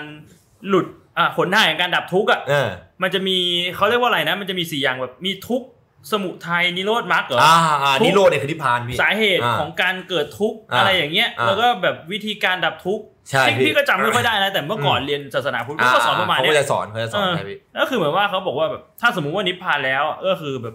เราไม่ได้อยู่ใน เอ่อวังวนของความเป็นทุกข์แล้วถูอะกต้องพี่ เออ แต่ว่าทีนี้ก็คือ หมายความว่าเราก็จะไม่คิดอะไรเลย ต่อให้เราหิวแล้วก็นั่งอยู่เฉยๆเหรอแล้วก็ไม่โดนแบบอารมณ์ความหิวเข้าครอบงำอันเนี้ยคือสิ่งที่ความความเชื่อที่ผมตะกี้ที่อ่านมาเนี่ยก็เดี๋ยวต้องอธิบายทีละอันมคือในของพุทธเนี่ยผมไม่แน่ใจ แต่อืม ของตัวอีกนิกายที่เขานับถือเนี่ยเขามองอีกอย่างหนึ่งอืมเขามองว่าอ่า การปล่อยวางไม่ใช่การปล่อยวางในเชิงว่าว่า เอ้ยปล่อยธรรมชาติเราแบบเรา ถ้าสมมติว่าไม่กินข้าวนั่นเรียกฝืนธรรมชาตินะพี่อ๋อเพราะว่าธรรมชาติของสัตว์คือเราต้องกินอืมถ้าเป็นอย่างของนิกายเซนเนี่ยอย่างอืมนั้นอะคือเขาก็คือปล่อยเมื่อรู้แล้วว่าตัวเราก็เป็นสัตว์เหมือนอย่างหนึ่งอะอ่าตัวเราเป็นธรรมชาติก็ปล่อยให้มันเป็นธรรมชาติ ไม่ว่าจะเกิดอะไรขึ้น นั่นคือธรรมชาติที่เกิดขึ้น เราเดินเราสะดุดเราหกล้มไม่มีสิทธิ์โทษอะไรทั้งนั้น เพอ้าวราะว่าแล้วมันเป็นธรรมชาติ ถ้าสมมุติว่าเราโดนด่าแล้วเราโมโห มันก็เป็นเรื่องปกติมันก็เป็นธรรมชาติเหมือนกันอยู่ดี ไม่เป็นธรรมชาติพี่อารมณ์ไม่นับเป็นธรรมชาติ อย่าปล่อยให้อารมณ์มันจูงไป อาอารมณ์เนี่ยจูงให้พี่ออกจากธรรมชาติ ธรรมชาติพี่สมมติว่าพี่อะเป็นคนจิตใจงามโดยธรรมชาติเออผมต่อยหน้าพี่ธรรมชาติพี่หายแล้วพี่หลุดออกจากธรรมชาติพี่กลายเป็นคนโกรธพี่พี่ไม่เป็นคนใจดีต่อไป แต่ถ้าสมมุติว่าเป็นอรหันต์ในนิกายก็คือ โดนต่อยแล้วก็เจ็บแต่ไม่โกรธ ใช่ คือเจ็บเนี่ยคือเป็นธรรมชาติก็คือเราเจ็บเป็นธรรมเราชาติ เป็นความรู้สึก ถูกต้อง แต่ว่าจิตใจเราไม่โกรธเราปล่อยวาง ถูกต้องพี่ ไม่มีอารมณ์ ไม่มีอารมณ์ อ๋อดูฟังไปเรื่อยมันจะเริ่ม make sense นะพี่เออคือตอนแรกผมว่ามันก็ไม่ make sense นะ แต่ผมพอฟังไปเรื่อยปุ๊บมันเริ่มจากไอ้นั่นขึ้นมา คือผมอะมาเขียน mind map เป็นวังวนอย่างหนึ่ง เอออย่างตอนแรกที่เราตะกี้เราพูดถึงเรื่องตัวธรรมะกระตุกกระท่าใจ เออผมตั้งคำถามอย่างแรกมาว่า เพื่อ คือทำไมเราต้อง ธรรมะกระตุกจิตกระชากใจด้วยอืมแต่ว่าคลิปของอาจารย์แดงเนี่ยตั้งคอมเมนต์ตอบไว้เลยนะฮะธรรมะกระตุกจิตกระชากใจ เพื่อบรรลุอรหันต์อ๋อสำหรับเขาเนี่ยการที่ศึกษาธรรมพวกเนี้ยเพื่อหลุดพ้นจากอารมณ์เนี่ยเพื่อจะเป็นอรหันต์ก็คือเป็นแบบว่าเป้าหมายสูงสุดที่เขาตั้งไว้ ถูกต้องการเป็นอรหันต์เนี่ยต้องอธิบายก่อนว่าอรหันต์นี่คือผู้ปฏิบัติเขาเรียกว่าอะไรอะ คืออันนี้ผมก็ไม่แน่ใจนะเขาเรียกว่าเหมือนกับชั้นสูงสุดมันจะมีสี่ชั้นนะพี่โสดาบันแล้วก็อะไรไม่รู้อะอ่าอ่าอ่าอรหันต์เนี่ยคือชั้นสูงสุดแล้ว คือผู้หลุดพ้นอย่างแท้จริงเลยอืมเขาว่าบาปอย่างหนึ่งที่บาปที่สุดในศาสนาพุทธคือการฆ่าอรหันต์แต่อันนั้นเราข้ามไป อธิบายให้ฟังอืมเฉยว่าเนี่ยการเป็นอรหันต์คือเหมือนกับอยู่จุดสูงสุดของศาสนาแล้วอืมไม่ไม่ติดกับอะไรทางโลกทั้งนั้นเลย แล้วอาแต่จารว่าย์มีอามีจารเบนย์ซ์แดงเป็นอรหันต์หรือยังเป็นอรหันต์แต่มีเบนซ์ CLS 53 สี่คันปลาดุกดเอออันนี้ผมเรียกว่าไอ้เจาปลาดุกยักษ์หัวดำนะโตเลยนะอันนี้นายหญิงซื้อให้นะครับนายหญิงคู่บุญบารมีชาติสุดท้ายของผมแล้วตัวเองำแต่ว่าเขาเป็นอรหันต์แล้วแต่เขาเป็นอรหันต์ถูกต้องพี่เอาแต่ว่านั่นแหละพี่ อืม เบนซ์อาจจะเป็นแค่ปัจเจกปัจจัยที่ แค่เอาไว้แบบเคลื่อนที่ไปมา ถูกต้องพี่อืมเพราะว่าไม่อยากจะโชว์อิทธิฤทธิ์ก็ได้ เป็นไปได้อ๋อเดิน ไม่เอา อยากจะเดินก็เดินได้พี่ ในคลิปจะเห็นได้ทีว่าแกแกพูดว่าอยากจะเดินกูก็เดินได้เยี่ยกูเดินจากพุ่มไม้เนี่ยเท่ๆเนี่ยตรงนี้เนี่ยมึงดูกูนะแสกแสกเตะกูเตะใบไม้ให้มีเสียงไอ้เฮียแล้วกูเดินแบบเท่ๆเลยนะมึงดูกูยังไงมึงดูกู เกลียดกูเข้าไว้อะเฮียมึงกูทำอย่างตัวอย่างนี้ให้พวกมึงเกลียดกันเข้าไว้ เกลียดกูเข้าไว้ดี เกลียดกูแล้วมันก็พากันทั้งโคตรไปลงนรกบรรลุกันเป็นอรหันต์ ธรรมะกระตุกจิตกระชากใจ เพื่อบรรลุอรหันต์บรรลุอรหันต์เพื่อไม่ต้องกลับมาเกิดใหม่ อืม ไม่ต้องกลับมาเกิดใหม่ เพื่อที่จะหมดสิ้นทุกข์แล้ว อืมเขาเรียกรู้แจ้ง นะฮะเพราะว่าเขาบอกว่าการหมดสิ้นทุกข์เนี่ย คือความสุขสูงสุดของมนุษย์ มันแปลกๆนะยังไงคืพี่อถ้าสมมติปล่อยวางไม่เป็นทุกข์แล้วอะอืมมันก็ต้องไม่เป็นสุขด้วย คือเราไม่รู้สึกอะไรอะคือ แต่เขาบอกว่าการไม่มีทุกข์คือความสุขสูงสุด แสดงว่าแบบแค่เราไม่มีทุกข์แต่เรายังยึดติดกับความสุขอยู่ ผมคิดว่าตรงนี้น่าจะเป็นการมองว่าเหมือนกับความสุขสูงสุดคือหมายถึงว่าการไม่เป็นทุกข์นั่นแหละfeel ประมาณว่าจะบวกหรือลบก็ไม่ดีทั้งนั้นน่ะศูนย์เนี่ยคือดีที่สุดอ่า ผมคิดว่าเขาน่าจะ feel น่าจะบอกประมาณนี้มากกว่านะอืมเพราะว่าไม่ว่าแต่เราว่าไม่รู้จะใช้คำพูดอะไรสื่อออกมา อ่า feel ประมาณนั้นเขาจะบอกว่าภาษาเป็นสิ่งสมมุติพี่อืมภาษาเป็นสิ่งสมมุติ ถ้าไม่สามารถสื่อได้ก็เท่ากับความหมายไม่มีความหมายอะไรอืมเอาละกูเริ่มแล้วกูเริ่มแล้วพี่ผมเริ่มจะนับถือจริงๆแล้ววะกูเริ่มจะแบบหลอนๆแล้ววะคือเมื่อเมื่อพอมันเข้าใจแล้วก็จะแปลกว่าไอคนเข้าใจเนี่ยคือคือผมบรรลุหรือยังวะเออหรือการที่กูเข้าใจเนี่ยคือกูจะกลายเป็นอาจารย์แดงคนต่อไปวะมันถึงเวลาของผมเรียกว่าพี่อาจารย์อาเธอร์กันนะหมดสิ้นทุก อันเป็นความสูงสุดของมนุษย์นะครับ ตอนแรกเนี่ย ที่ผมเล่าให้ฟัง คือผมไม่ได้คิดว่าเนี่ยเป็นคำสอนอ่าอันนี้คือมานั่ง research ทีหลังตอนแรกผมมองว่าเออกูจะเอาธรรมะกระตุกจิตกระชากใจเนี่ยมาเป็นมามาเล่นตลกให้ดูด้วยซ้ำเออแต่ตอนที่พี่พี่โลพูดอะผมก็เริ่มศึกษา แล้วผมก็ศึกษามาอ๋อไอ้เหี้ยมันมีลัทธิกับคือต้องนิอกายธิบายคำว่าลัทธิกับนิกายก่อนอืมลัทธิภาษาอังกฤษมันคือ cult อ่าใช่ไหมพี่มันคือ เหมือนกับผมกับพี่เนี่ย นับถือสิ่งเดียวกัน แต่อ่าเราอยู่คนละลัทธินะอ่าเรานับถือไอเยติหัวดำอันนี้อ่าเยติปลาดุกทะเล เรานับถือมันทั้งคู่แต่แยกลัทธิกัน คือมีชื่อลัทธิคนละชื่อ ใช่ผมลัทธิปลาดุกดำอาเธอร์ อ่าพี่ลัทธิหนอนทรายอะหนอนหนอนทรายบ่วงเออคราวนี้ช่องแชทนี่ก็คือต้องแบ่งกันแล้วอ่าต้องแบ่งกันแล้วต้องมีคนเลือกนับถือแล้วก็คือจะนับถือไอ้ตัวเนี้ยแหละจะเหมือนกันแต่ว่าจะอยู่ลัทธิหนอนทรายหรือจะอยู่ลัทธิประตูปลาดุกดอ่าำ อ่าลัทธิเนี่ยนับเชื่อถือในสิ่งเดียวกัน อาจจะได้หรือไม่ได้ก็ได้ แต่ส่วนใหญ่อ่ามัมันไม่เกี่ยว ก็คือมันก็แค่มีผู้นำของลัทธิแตกต่างกันไปอืมแต่นิกายเนี่ยจะมีความเชื่อไม่เหมือนกันอ่าอ่าอย่างบอกว่านิกายของพุทธเนี่ยเป็นอ่าเถรวาทอย่างนั้นอะอ่าส่วนของอ่าคริสเป็นโปรเตสแตนต์เป็นแคอันทอนี้ลิกเป็นเอ่อแคทอลิก อันนี้เป็นพุทธชินโตเป็อ๋นอก็คือพุทธถ้าเป็นตัวอย่างเซนสมมติตะกี้ก็คือมีสองลัทธิ แต่ว่านิกายเดียวนั่นคืออนิกาย บูเยติสีดำถูกต้องพี่ อ๋อ อันนี้ก็จะเป็นสิ่งที่ผมพูดคือความเชื่อเนี่ยความเชื่อเนี่ยผมว่าคล้ายคลึงกันคือความเชื่อของไอ้ธรรมะกระตุกติดกระชากใจเนี่ยอืมซึ่งผมไม่รู้นะว่ามันตรงกับแขนงไหนของพุทธอ่าแต่มันไปตรงกับแขนงหนึ่งของญี่ปุ่นอ่าคือพุทธเซนอ่าซึ่งแบบผมไม่อยากรู้ก่อนเลย ผมว่าชอบเซนมากอ่าเป็นถาปัดเนี่ยผมว่ามีใครหลายคนเนี่ยชอบ concept เซนอืมเพราะว่าดูแล้วมันสงบ สวนเซนนะนะถ้าผมว่าใครหลายคนต่อให้ไปเรียนถาปัดก็น่าจะเคยรู้จักอืมเป็นสวนญี่ปุ่นที่แบบเดี๋ยวนี้จะเห็นได้ทั่วไปในญี่ปุ่นเลยมีการจัดสวนเซนเยอะแยะมากมายแต่ว่าเอาจริงบางคนเข้าไม่ถึงแก่นแท้ของสวนเซนนะอืมซึ่งผมก็เข้าไม่ถึงเหมือนกัน ถ้าเป็นในแพทจะเข้าถึงอืมแต่ถ้าสมมติว่าเข้าถึงจริงเนี่ยอาจจะเปลี่ยนจากสถาปนิกเป็นพระได้เลยนะพี่อืมเพราะว่าสวนเซนมันมันมันมันมีคออยู่เหมือนกับว่าสวนแม่งเป็นสวนหินเยอะอ่า มีหินเยอะๆแล้วก็มีหินตรงกลางใหญ่ๆอยู่หินหนึ่งตั้งอยู่ปั๊บๆอืมคนเดินผ่านไปผ่านมาถ้าเป็นคนทั่วไปอะก็จะมองว่ามีหินใหญ่อยู่ตรงกลาง ก็คือมันเหมือนเป็นเป้าสายตาเป็นตัวดึงดูดความสนใจใช่บางคนก็จะมองเฮ้ยอันนี้หินเล็กสั้น อันนี้หินใหญ่ยาวอืมอันนี้มีหินใหญ่ก้อนใหญ่ยู่ตรงมากลงเบิ่มเลยนะอืมแต่ถ้าสมมุติว่าเป็นคนที่บรรลุเนี่ย มองหินเขาบอกว่ามันมีเขามีพระเนี่ยแหละ นั่งจ้องหินพวกนี้แหละครับคือเขาใช้เป็นการฝึกสมาธิอ่าจ้องจนมองให้รับรู้ว่าสรรพนามไม่มีความเกี่ยวข้องอ่าไม่ว่าจะเป็นหินใหญ่หินเล็กหินยาว ก็เป็นหินหินก็คือหินมเหมือนกับตัวเรา บางคนที่สอนว่าเฮ้ยมนุษย์เรามีความแตกต่างเฉพาะทางอืมเราแต่ละคนมีจุดดีจุดด้อยของตัวเอง แต่คนที่บรรลุแล้วจะมองว่ามนุษย์ก็คือมนุษย์ ก็เป็นคนเหมือนกันเป็นมนุษย์เหมือนกัน ถูกต้อง ไม่ว่าจะตายหาหรือมีชีวิตอยู่มก็คือมนุษย์ผ่านพ้นไป อันนั้นแหละถ้าสมมุพี่ติแบบเน่าจนเป็นกระดูกแล้วก็ยังเป็นมนุษย์อยู่ อันนั้นก็คือผ่านพ้นไปแล้วอ๋อหลุดสิ้นสภาวะความเป็นมนุษย์ คือมันจะคล้ายๆกันตรงที่ว่า เขาไม่ได้พูดถึงเรื่องของการเป็น เอ่อเขาเรียกว่าอะไรไม่ได้เวียนว่ายตายเกิดนะไม่ได้เป็นอรหันต์แล้วแบบไม่ต้องมาเวียนว่ายตายเกิดเพราะอย่างถ้าเป็นของพุทธเนี่ยการเป็นอรหันต์คือหลุดพ้น ถ้าสมมุติว่าคนทำดีอะพี่ได้ไปสวรรค์อืมเป็นเทวดา แต่เมื่อหมดบุญแล้วก็ต้องลงกลับมาเป็นมนุษย์อืมอันนี้คือยังไม่หลุดพ้นยังไม่หลุดพ้น ถ้าสมมติคนทำบาปตกกระลกชดใช้บาปเสร็จกลับขึ้นมาเป็นมนุษย์อีกรอบหนึ่งอ่าแต่เป็นอรหันต์คือ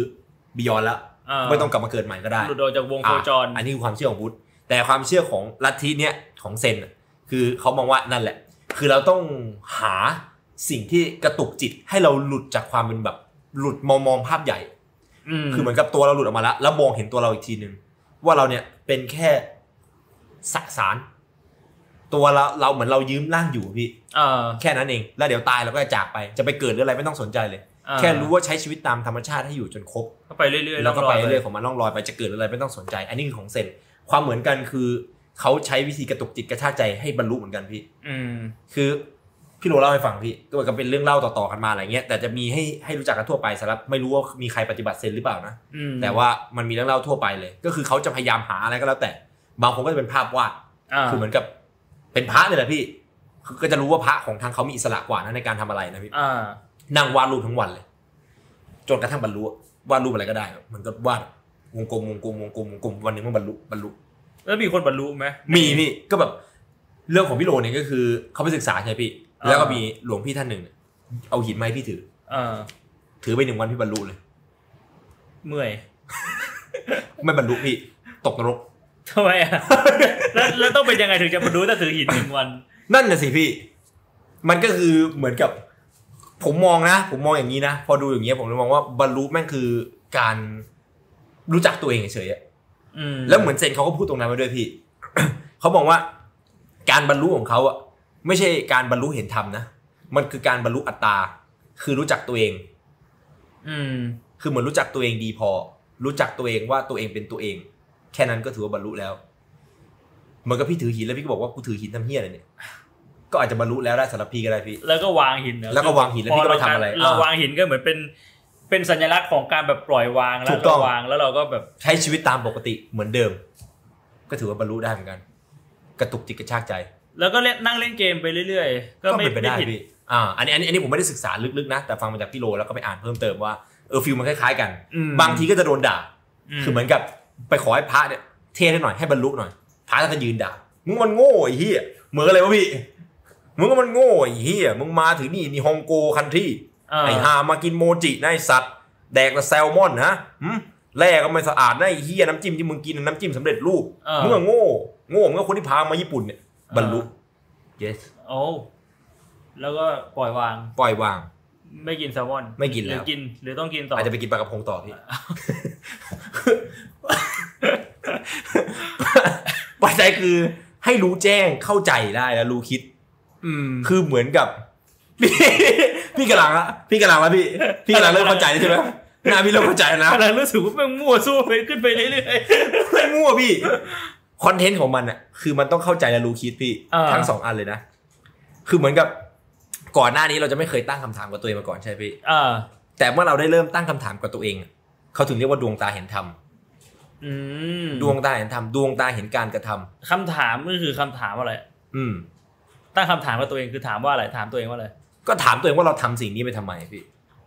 แล้วแล้วคำตอบมันต้องเป็นอะไรมันถึงจะถูก เราทำสิ่งนี้เพราะว่ามันคือธรรมชาติของเราแบบนั้นคือถูกเหรอผมว่ามันพี่พี่กินน้ำเพราะพี่กระหายอะไรเงี้ยผมคิดว่ามันขึ้นอยู่กับบุคคลนะผมคิดว่ามันขึ้นอยู่กับบุคคลนะ อันนี้อันอันเนี้ยเป็นสิ่งที่ทำผมผมไม่แน่ใจว่าอะไรกันแน่ถึงเรียกว่าบรรลุอืมแต่ผมได้คำตอบด้วยตัวเองแล้วผมก็คิดว่าเฮ้ยหรือว่านี่คือกูบรรลุแล้ววะเนี่ยอืมคือบรรลุด้วยตัวเองว่าคำตอบว่าอ๋อคำตอบมันก็ขึ้นอยู่กับบุคคลนั่นแหละม ปัจจัยคือมึงรู้คิดอะแยกแยะออก แล้วก็ไม่โกรธอ่าไม่ไม่มีความรู้สึกเกินเลยกับสิ่งที่ควรเป็น อืมนึกออกปะพี่ ผมยังมองอยู่นะว่า ถ้าสมมติว่าเราโดนต่อยเนี่ย เราก็มีสิทธิ์ที่จะโกรธได้ แต่ว่าเมื่อโกรธแล้วเนี่ย เราคิดต่อว่าแล้วเราจะทำอะไรอะเออเราจะไปต่อยเขาคืนเหรอจำเป็นไหม ไม่จำเป็นปล่อยวาง แล้วอันนั้นคือบรรลุอันนั้นคือสำหรับผมเนี่ยพี่อ๋อแต่ผมไม่รู้ว่าคนบรรลุจริงๆเขาคิดกันแบบนี้หรือเปล่าอืมแต่เนี่ยผมนั่งรอพี่เนี่ยห้าชั่วโมงผมดูคลิปเนี่ยเพราะเนี่ยคือสิ่งที่ผมได้นี่คือสิ่งที่ผมตกสะเก็ดออกมา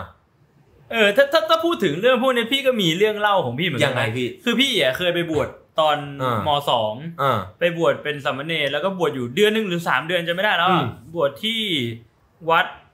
ออวัดอะไรจะไม่ได้แล้วแต่จำได้ว่า ชื่อหลวงพ่อของวัดชื่อหลวงพ่อจรันอ่าหลวงพ่อจรันทีตาธรรมโมไม่รู้เราเคยได้ยินไม่น่านะพี่ผมผมไม่ค่อยไปปฏิบัติที่ที่อืมวัดเท่าไหร่แล้วก็คือเหมือนเขาวัดวัดวันนั้นน่ะเขาเป็นวัดสายอืมปฏิบัติก็คืออที่ใช้ชีวิตอยู่ตอนนั้นเป็นสามเณรเนี่ยอืมเออ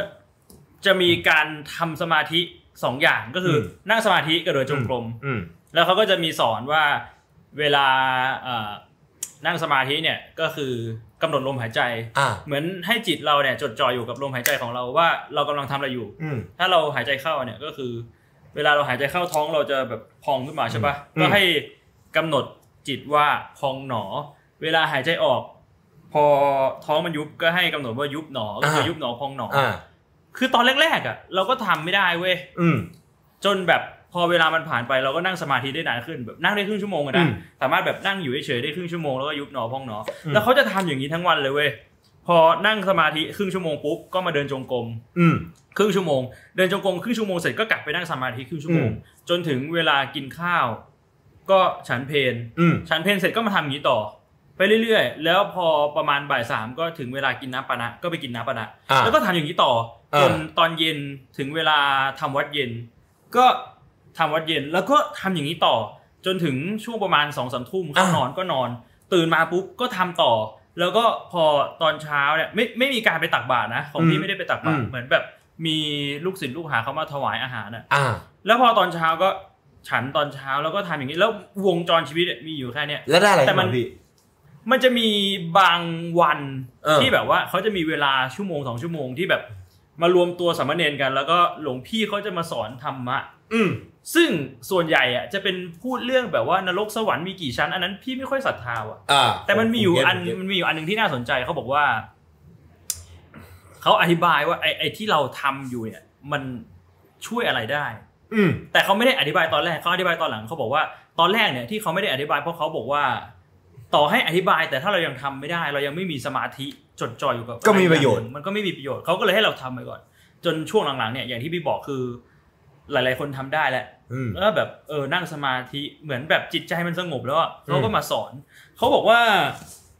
ให้เปรียบเสมือนอารมณ์เนี่ย เป็นเหมือนผลส้มแล้วกันอ่าส่วนจิตใจเราเนี่ยเป็นเหมือนมือเรา แล้วบอกว่าอะสมมติยื่นมือออกมา แล้วก็ถ้ามีคนแบบ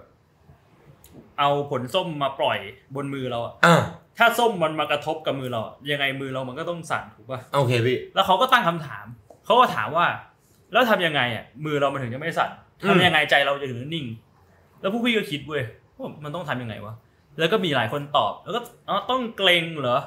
อะไรอย่างเงี้ยฝึกเหมือนฝึกจิตใจเราคือเหมือนการฝึกกล้ามเนื้อให้แบบมันมันแข็งแรงเหรตอบโต้ได้อะรอย่างแล้วเงี้ยมันนิ่งพออ่าคือแบบผลส้มมันตกลงมาใส่มือเรามือเราก็ไม่ขยับแล้วผลส้มมันก็เด้งออกแล้วมันก็อ่าไม่เกิดอะไรขึ้นเหรออืมเขาบอกไม่ใช่ สิ่งที่เราต้องทำก็คือ ถ้าสมมุติว่ามีคนโยนผลส้มมาปุ๊บกลับมารับอ้าวทำไมอะพี่ พี่ก็คิดแบบนี้เลยพี่แบบฮะแล้วที่พวกกูฝึกมาทั้งหมดคืออะไรนึกใช่เหรอพี่นึกว่าฝึกให้นี่พี่นี่คือจริงเหรอเขาเขาบอกกันแล้วเหรอเขาบอกว่าพลิกมือกลับมารับจังหวะนั้นมีแบบฝาบาทนะพี่ปะตังอะไรเงี้ยพี่ก็แบบ แล้วมาจนถึงปัจจุบันเนี่ย พี่ก็ยังไม่เข้าใจเว้ยแต่มัน make sense ไงมัน make sense ตรงที่แบบ เออ ก็กลับมารับ แล้วมือมันก็ไม่ขยับแล้วก็จับแล้วอย่างนี้คือ ถ้าถ้าในแบบว่า เอ่อความหมายของการพลิกมือกลับมารับอะมันก็คือเหมือนว่าอืมเราต้องรู้จักเตรียมตัวเพื่อแบบว่า เวลามีสิ่งแวดล้อมภายนอกมันมาลบเล้าเราอะ เราจะได้แบบรับมือกับมันได้เหรอ จิตใจเรามันถึงจะแบบสงบเหรอ แต่ถ้าเป็นอย่างนั้นมันก็คือเหมือนว่า เราต้องมีสมาธิจดจ่ออยู่กับ ทุกอย่างสิ่งรอบตัวตลอด เขาก็อธิบายอย่างนี้ ว่าแบบทำไมเราถึงต้องฝึกสมาธิ เพราะว่าพอเรามีสมาธิจดจ่ออยู่กับสิ่งรอบตัวเราอ๋อเราก็จะสามารถเตรียมตัวรับมือกับอัอะนไรนี้ที่จะเกิดขึ้นได้อันนี้ผมจำได้แล้วผมผมอันนี้ผมจำได้ว่า อันนี้ตอนที่ผมไปนั่งสมาธิกับคุณย่าเอ้ยคุณยายเขาก็เคยพูดไว้ว่า สมาธิมีไว้เพื่อทำให้ตัวเองมีสติอ่ากับทุกอย่าง ใช่เพราะว่าจริง ๆ ในปัจจุบันคนเราไม่ค่อยมีมีสติเท่าไหร่ก็คือมันทำทุกอย่างไปเรื่อยๆวนๆวนๆไปเสร็จปุ๊บอ่ามันก็จะขาดสติา คือต่อให้มีปัญญาแต่ถ้าไม่มีสติมันก็จะไม่มีโอกาสเกิดขึ้นเขาถึงบอกว่ามันจะมาสามอย่างเรียงกัน สมาธิสติปัญญาเออเมื่อมีสมาธิจึงจะเกิดสติ เมื่อมีสติเท่านั้นแหละปัญญาถึงจะมีประโยชน์อืมถ้าสมมติว่ามีแค่อย่างใดอย่างหนึ่งมันจะใช้การไม่ได้ แต่สุดท้ายพี่ก็ยังรู้สึกขัดแย้งในใจอยู่ พี่ก็ยังรู้สึกว่าแบบ แต่ถ้าสมมุติว่าเราแบบมีสมาธิเราแบบว่าเข้าใจสิ่งแวดล้อมของเราอะอือฮึ มันก็คือการไม่ปล่อยวางะถูกต้องมันพี่ก็คือการมีจิตใจ ถ้าสมมติว่าจดจ่อฟังอยู่กับฟังจากตัวคอนเทนต์ของไอ้นิกายเซนที่ผมนั่งอ่านอยู่ตะกี้นะ ไม่ใช่พี่อืมถ้ามันเขาเขามีมีฝรั่งเยอะมากนะถือนิกายเซนเป็นแบบเหมือนกับเขาเรียกว่า ถ้าสมมุติว่าพายุพัดเข้ามาแล้วคุณเป็นต้นแอปเปิลคุณก็ต้องปล่อยให้มันปลิวไปไม่ใช่ไม่ใช่ไม่ใช่ไม่ใช่แบบพลิกสู้หรืออะไรก็แล้วแต่เออก็ต้องปล่อยมันปลิวไปคือง่ายๆคือ ถ้ารถจะชนก็ให้มองว่ามันเป็นเรื่องของจักรวาลเออ มันคือจักรวาลบรรดาลที่เกิดขึ้นแล้วจากว่ามันส่งรถคันนี้มาชนเอเราอมันมันถึงเวลาที่คุณจะต้องออกจากร่างกายไปเออเพื่อไปทำอะไรต่อก็นั่นก็ว่าอีกทีหนึ่งอืมอันเนี้ยอันนี้มันน่าจะปล่อยจริงๆแหละแต่ก็ไม่แต่ถ้าเป็นพี่แบบพี่เห็นรถขับมาพี่ก็กระโดดลง ถ้าสมมติว่ารถขับมาผมคิดว่าผมจะกระโดดขึ้นเออผมอยากเท่พี่คือผมก็พี่คิดพี่คิด feel อะคือผมเคยคิดตลอดนะว่าถ้าสมมติว่ารถขับมาจริงคนแต่ละคนจะ react ไงแล้วผมคิดว่าต่อให้ตายก็น่าลองดูแบบกระโดดขึ้นใช่ไหมพี่แล้วตัวมันจะกลิ้ง ขึ้นบนรถอะแล้วถ้ามันลงเท่มันจะลงท่านี้พี่แล้วก็มีรถอีกคันใช่แล้วก็ชนเราตายถูกต้องพี่แต่คืออย่างน้อยมันได้เท่ไงได้ one shot อะถ้าสมมติว่าแบบไอ้ที่มีคนถ่ายทันคือตะกี้เราเท่เลยเออแต่ถ้าถ่ายไม่ทันก็คือเราก็ไปขิงกับแบบถ้าสมมติว่าสวรรค์มีจริงไงพี่ก็ไปขิงกับคนในประตูได้แบบเนี่ยกูตายอย่างเท่เลยอ่าเมื่อกี้มึงก็เห็นใช่ไหมเมื่อกี้มึงก็เห็นก่อนกูตายรู้นะมึงเห็นดูอะอยู่กูรู้กูรู้เท่ไอ้ดิเหี้ยกูรู้นะมึงทำอะไรกันมาบ้างอะฮะกูน่ะตายเท่สุดในพวกมึงที่ต่อแถวแล้วกูบอกไว้ก่อนเลย มึงก็เป็นอะไรที่แบบมันพูดยากนะมันคงจะเถียงกันไม่หยุดเลยมั้งเรื่องพวกเนี้ยคุยกันไม่หยุดเลยแต่สิ่งที่มันคิดได้อย่างหนึ่งจากที่มันอ่านอ่านมาทั้งหมดเนี่ยพี่แล้วผมก็ตั้งคำถามเนี่ยแล้วกูบรรลุหรือยังแล้วผมก็มาตั้งคำถามต่ออีกอันหนึ่งแล้วทำไมกูต้องบรรลุไว้สัตว์คือคือมันวนกลับมาตรงที่ว่าจากการควบคุมอารมณ์ มากระตุกจิตกระชากใจ มาเป็นอรหันต์มาไออ่าหมดสิ้นทุกโศกอะไรก็แล้วแต่เออวนกลับมา แล้วถามว่ากูอยากบรรลุเหรอ ก็ไม่นะ ผมไม่ได้อยากปล่อยวาง เพียงแต่มองว่าการควบคุมอารมณ์มันเป็นเรื่องจำเป็นสำหรับคนเท่านั้นเอง แต่ผมไม่ได้อยากปล่อยวาง แล้วผมยิ่งฟังนี่ผมยิ่งปล่อยวางไม่ได้เลยถ้าปล่อยวางแล้วเป็นแบบอาจารย์แดงปล่อยไม่ได้เลยพี่ไม่แต่พี่ว่าคือที่เรายังไม่ได้รู้สึกอยากปล่อยวางอะเพราะว่าเรายังไม่เคยทุกข์แบบสุดขีดหรือเปล่าเป็นไปได้นะพี่ คือพี่เป็นไปได้รู้สึกว่าเออคนส่วนใหญ่ที่เริ่มแบบหันหน้าเข้าหาศาสนา เริ่มแบบต้องการที่จะปล่อยวางต้องการที่จะหลุดพ้นจากทุกข์อะก็เพราะว่าแบบ ชีวิตเขาอะได้ไปเจอกับแบบเหตุการณ์ที่มันเลวร้ายมากที่มันทำให้มันทุกข์มากแล้วเขาไม่อยากจะแบบเจ็บอีกแล้วอะอืมเขาก็เลยแบบเข้าหาศาสนาอะไรแบบนั้นหรอเป็นไปได้เพราะผมผมคิดเหมือนกันนะว่ามันเป็นอยู่สองกรณีาคือถ้าไม่ทุกข์มากเกินไปก็สุขมากเกินไปเขาถึงบอกไงว่ากิเลสไม่ว่าจะเป็นกิเลสดีหรือกิเลสแย่เนี่ยเมื่อเกิดขึ้นแล้ว มันทำให้เกิดความทุกข์ทั้งนั้นมอย่างเช่นอ่าชีวิตมันดีเกินไปอืมมีช่วงแบบชีวิตที่แบบเอ้ยทุกอย่างมันเข้ามาเดี๋ยวสักพักมันจะเริ่มปวดหัวอืมคือเหมือนกับทุกอย่างมันมันดีจนมันรู้สึกว่างเปล่ามันรู้สึกแบบ เครียดกับการที่ชีวิตมันเหมือนมีทุกอย่างแต่มันไม่มีอะไรเลย อืมก็จะกลับมาเข้าสู่เรื่องแบบเนี้ยอืมก็นั่นแหละ สุดท้ายแล้วมันก็วนกลับตั้งคำถามว่า เพื่ออะไรวะเนี่ยกูก็แค่อยากควบคุมอารมณ์นี่หว่าเออเพราะหัวข้อเราสุดท้ายมันก็คือเริ่มมาจากการควบคุมอารมณ์อืมซึ่งอันเป็นฐานอันสำคัญยิ่ง ใช่ ว่ามนุษย์ทุกคนเนี่ยควรควรหรือเปล่าพี่ผมไม่คิด ผมไม่คิด ผมไม่รู้ว่าพี่คิดอย่างนั้นหรือเปล่าแต่ผมคิดว่าคนทุกคนมันควรควบคุมอารมณ์ได้ พี่คิดว่าในระดับหนึ่งอะเราควรจะใช่เราควรจะควบคุมอารมณ์ได้ อืมเพราะว่ามันเหมือนแบบในในความรู้สึกพี่นะ ถ้าสมมุติเราความเป็นมนุษย์กับความเป็นคนนะมันต่างกันอยู่อืมคือพี่รู้สึกว่าถ้าเราบอกว่าเราเป็นคนน่ะ มันก็มันก็คือเราก็สัตว์ชนิดหนึ่งอะอืมแต่ถ้าจะบอกว่าเราคือสัตว์ประเสริฐเราเป็นมนุษย์อะเราต้องสามารถแบบฝืนธรรมชาติของตัวเราเองได้ในระดับหนึ่งอะ ที่รู้สึกว่าสัตว์ทั่วไปอะคือมันไม่ฝืนธรรมชาติ ก็เพราะว่าของตัวมันถูเอกงต้องแล้วพี่เพราะเขาไม่มีความสามารถส่วนนั้นใช่แต่เมื่อเรามี คือไม่ว่าจะแบบสิ่งมีชีวิตชนิดไหนแล้วก็ตามหมาแมวมดปลาคือมันทำตามความรู้สึกตัวเองมัน follow instinct ของตัวเองอะอืมแต่ถ้าเราอยากจะบอกว่าเราคือมนุษย์เราคือแบบว่าอีกขั้นหนึ่งแล้วอะอืมคือเราควรจะต้องสามารถฝืนอารมณ์ฝืนธรรมชาติของเราได้ในระดับหนึ่งอะอ่าคือไม่ได้จะบอกว่าแบบ ฝืนจนตายฝืนจนอะไรเงี้ย แต่แบบว่าเราเราต้องสามารถแบบฝืนได้ อันนี้คือความรู้สึกพี่นะอืม อืม ในในความรู้สึกพี่ก็คือเท่านั้นเองไม่ใช่ว่าแบบเฮ้ยก็ก็เราคือสัตว์อะเราอยากจะทำอะไรเราก็ทำอะไรแบบอ่านี้เพราะว่าคือสำหรับพี่อะมันไม่ได้แค่เกี่ยวข้องกับเรื่องของธรรมะด้วยซ้ำแล้วนะครับมันเป็นเรื่องของแบบการอยู่ด้วยกันแล้วอะอืมเพราะว่าสังคมของ มนุษย์กับสังคมของสัตว์อะมันไม่เหมือนกันแล้วอืมสังคมของสัตว์มันคือมันอยู่ในห่วงโซ่อาหารไงคือมันแบบต้องเอาชีวิตรอดมันต้องไล่กินตัวอื่น อันนั้นการเอ่อทำตามสัญชาตญาณของมันเองอะมันก็อาจจะเป็นอะไรที่แบบมีเหตุมีผลครับ แต่ในสังคมของมนุษย์อะมันไม่ได้เป็นแบบนั้นแล้ว เราไม่ได้อยู่ในห่วงโซ่อาหาร เราไม่ได้แบบว่าไปให้กินคนอื่นแล้วอะอ่าแต่เราแบบว่า พยายามที่จะพัฒนาเผ่าพันธุ์ตัวเองขึ้นไปอีกขั้นอะอืมเราก็ไม่สามารถแบบใช้สัญชาตญาณของเราไปได้เรื่อยๆ ไม่อย่างนั้นถูกต้ออะเอ่อเผ่าพันธุ์ของเรามันจะจะไม่ถูกพัฒนาขึ้นไป พี่ครัมบองในมุมนั้นมากกว่ามองในมองในมุมของการพัฒนาเผ่าพันธุ์ตัวเองอะว่าแบบเป็นเหตุผลที่ว่าทำไม เราควรจะต้องรู้จักควบคุมอารมณ์ตัวเองอืมในส่วนหนึ่งอืมอ่าผมไม่ได้คิดไปถึงขั้นพี่อืมถึงผมว่าคือเห็นเห็นด้วยอย่างชัดเจนอยู่แล้วว่า ทุกวันนี้มันคือการพัฒนา ไปอีกขั้นหนึ่ง เพราะอย่างนั้นมันถึงได้มีคนพยายามที่จะหาอนาคตที่ดีกว่าให้กับไปถึงรุ่นหลานนะนะมคือบางคนอายุแค่ยี่สิบก็คิดไปถึงรุ่นหลานแล้ว เพราะว่าเขามองว่ายังไงโลกมันก็ต้องดำเนินไปมแล้วคือสิ่งเหล่านี้มันก็ต้องมีมาและการควบคุมอารมณ์นั่นแหละเป็นสิ่งหนึ่งในนั้นที่ว่าถามว่าทำไมหมายถ้ามีคำพูดใช่ไหมพี่คำพูดแบบว่า ทุกคนก็ทำกัน อืม แต่จริง ๆแล้วเมื่อร้อยกว่าปีที่แล้ว ทุกคนก็ไม่ได้ทำแบบนี้ ใช่ เหมือนกับพูดกันตรงๆอะการเหยียดสีผิว เออ ถ้าสมมุติว่าเป็นเมื่อ 200 ปีที่แล้วทุกคนก็พูดได้นะพี่เออการเหยียดสีผิวใครก็ทำกันเออแต่เมื่อมาถึงตอนนี้ทำไมทุกคนถึงต่อต้านแล้วไม่มีใครพูดแบบนั้นอีกแล้วเพราะว่ามันมีคนเริ่มทำและมีคนควบคุมมันได้อืมควบคุมอารมณ์ที่จะไม่ทำแบบนั้น ต่อให้คิดอย่างนั้นอืมการคิดว่าอะไรมันคือแยกแยะได้ แล้วก็เริ่มที่จะทำผมเลยมองว่าเออการควบคุมอารมณ์มันเป็นสิ่งที่จำเป็น ขึ้นมาเพื่อที่จะเริ่มให้มันมีสิ่งที่พี่พูดเมื่อกี้การควบคุมอารมณ์มันคือต้องมาก่อนอย่างแรกเลย และอยู่ทำในสิ่งที่ตัวเองอยากทำมากที่สุด ทีนี้ตะกี้มี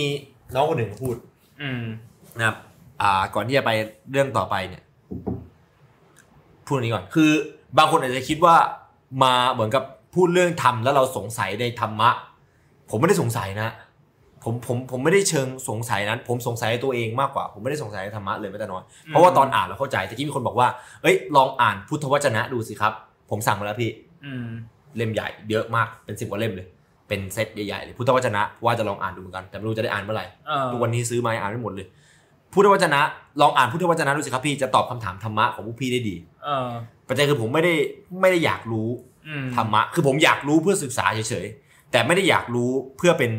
คือผมแค่พยายามศึกษาอาจารย์แดงเฉยอืมๆแล้วดูว่าวิธีของแกเนี่ย มันช่วยระงับอารมณ์ของเราได้หรือเปล่าเออซึ่งผมก็ไม่รู้เหมือนกัน ซึ่งผมอันเนี้ยสุดท้ายผมหาคำตอบไม่ได้ ในจุดนี้นะแบบแค่มองถึงตรงเนี้ยแล้วก็วนกลับมา พอมาพอมาดูคลิปแกจนจบเนี่ยสองสามรอบผมถึงได้มาตั้งกลับมาตั้งคำถามกับตัวเองอีกรอบว่า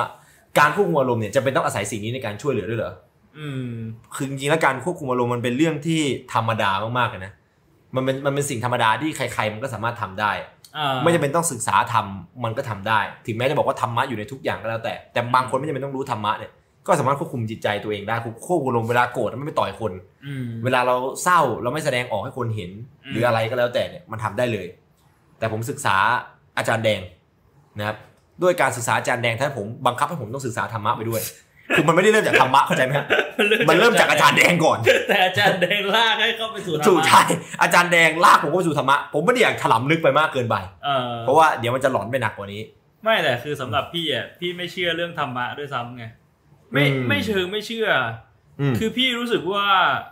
มันไม่ใช่สิ่งสำคัญด้วยซ้ำอะอ่าพี่รู้สึกว่ามันอืมมันเหมือนกับความรู้สึกของอาจารย์แดงที่มีต่อภาษา อืมมันคือสิ่งสมมุติอะอ่าสำหรับพี่อะธรรมะมันก็คือสิ่งสมมุติอืมคนแบบสมมุติขึ้นมา พี่จะบอกว่าธรรมะเหมือนกับภาษา ใช่ธรรมะก็เหมือนกับภาษา อืมมันแบบโอ้มันมันเอ้ยมา คือพี่คิดว่าแบบเออยิ่ง ยิ่งเวลามีคนสงสัยอะแล้วอืมคนที่บอกว่าตัวเองเข้าใจธรรมะอืมแล้วก็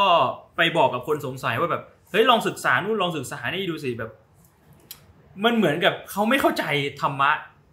อืม คือที่พี่บอกว่าธรรมะ มันไม่มีอยู่จริงอะ หมายถึงธรรมะที่พวกเราเข้าใจกันนะอืมอืมก็คือธรรมะของศาสนาพุทธธรรมะของศาสนาคริสต์อืมหรือ ธรรมะของศาสนาอะไรก็ตามพี่รู้สึกว่ามันไม่มีอยู่จริง มันเป็นสิ่งที่แบบมนุษย์สมมุติขึ้นอะอืมแต่ในธรรมะในธรรมชาติจริงๆอะมันก็คงเป็นอะไรที่แบบว่า เราอาจจะแบบยังเข้าใจมันไม่ได้หรือเราจับต้องมันไม่ได้อ่ามัมันเป็นอารมณ์นั้นมากกว่า อืมเออ เหมือนแบบมันสำหรับพี่มันไม่สำคัญอะ มันไม่ใช่แบบอะไรที่แบบต้องเสียเวลาไปศึกษาหรือต้องเสียเวลามานั่งเถียงกันด้วยซ้ำอะอ่าเออมันเหมือนแบบ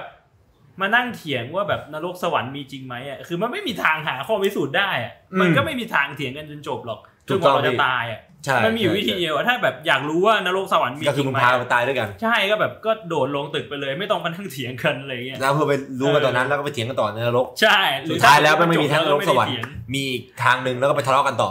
ว่าเอ้ยเราฆ่าตัวตายผิดวิธีหรือเปล่าใช่ถึงจะได้ไปนรกสวรรค์คือพี่แค่รู้สึกว่าแบบในมุมพี่พี่มอง ในความเป็นจริงมากกว่า พี่ไม่ได้ไม่มานั่งมองเรื่องสิ่งสมมุติอะอืมความเป็นจริงที่เราเป็นอยู่ทุกวันเนี้ยจะทำยังไงอืมให้มันดีขึ้นสำหรับพี่นะ อืมอืมแล้วก็อีกอย่างหนึ่งก็คือถ้าถ้าเราคิดอย่างเงี้ยหลาย ๆ คนอาจจะมองว่าแบบเฮ้ยไม่เชื่อก็อย่าลบหลู่ดิอืมอะไรอย่างเงี้ยซึ่งเมื่อก่อนพี่มีความคิดแบบนี้นะอืมไอเรื่องไม่เชื่ออย่าลบหลู่ไม่ว่าจะเป็นเรื่องของศาสนาเรื่องของธรรมะ หรือแม้แต่เรื่องของแบบความเชื่อในเรื่องส่วนบุคต่างคลๆเลยเรื่องผีอ่าเรื่องนู้นเรื่องนี้แบบ หลาย ๆ คนจะบอกว่าแบบเฮ้ยไม่เชื่อก็อย่าลบหลู่ดิ พี่รู้สึกว่าความคิดหรือตรรกะเซตเนี้ยไอ้ไม่เชื่อก็อย่าลบหลู่เนี่ย มันคือความคิดที่ต้องการจะตีกรอบคนเว้ยยังไงพี่ ก็คือสมมุติว่าพี่เชื่อว่าผีมีจริง อ่า ถ้านายไม่เชื่อนายจะมาเถียงพี่อืม พี่ก็จะบอกว่าไม่เชื่ออย่าลบหลู่ดิ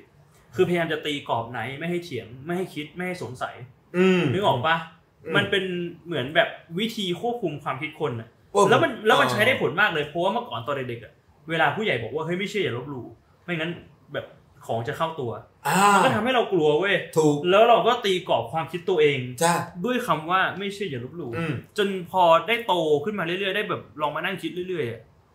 เราก็ไม่ได้ไม่เชื่อแล้วเราก็ไม่ได้ลบหลู่เราก็แค่คิดว่ามันเป็นเป็นเป็นสิ่งไม่สมมุติอะอ่ามันเป็นถ้าได้เห็นเราก็อาจจะเชื่อ แต่ถ้าใช่ในเมื่อเรายังไม่เห็นเราก็ไม่เชื่อ เราเราแบบไม่ใช่ว่าแบบจะไปยุ่งอะไรด้วยซ้ำอะก็คือแบบเราคิดว่ามันไม่มีจริงอะอ่าอะไรที่มันมีจริงเราก็โฟกัสกับตรงนั้นดีกว่า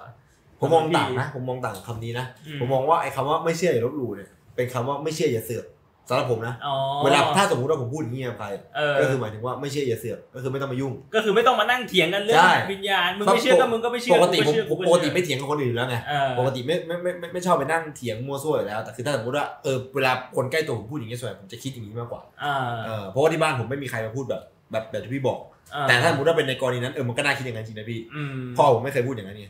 เออเคยเคยไอไอเรื่องไม่เชื่ออย่าลบหลู่นี่แกเคยพูดอยู่ครั้งหนึ่งตอนย่าตายมั้งแต่ก็คือแกพูดกับตัวเองตัวเองอ่าคือเหมือนกับเป็นความเชื่อของแกที่แกอยากคิไม่ดได้เอาไว้ยุ่งอะไรกับความเชื่อของคนอื่น คือเขาอะอยากจะเชื่อว่าย่าตายดีอืมทั้งที่ย่าย่าผมจมน้ำตายไงอ่าแต่ตอนตายแกกำพระเอาไว้อืมและพ่อเขาก็เลยเชื่อว่าแบบเนี่ย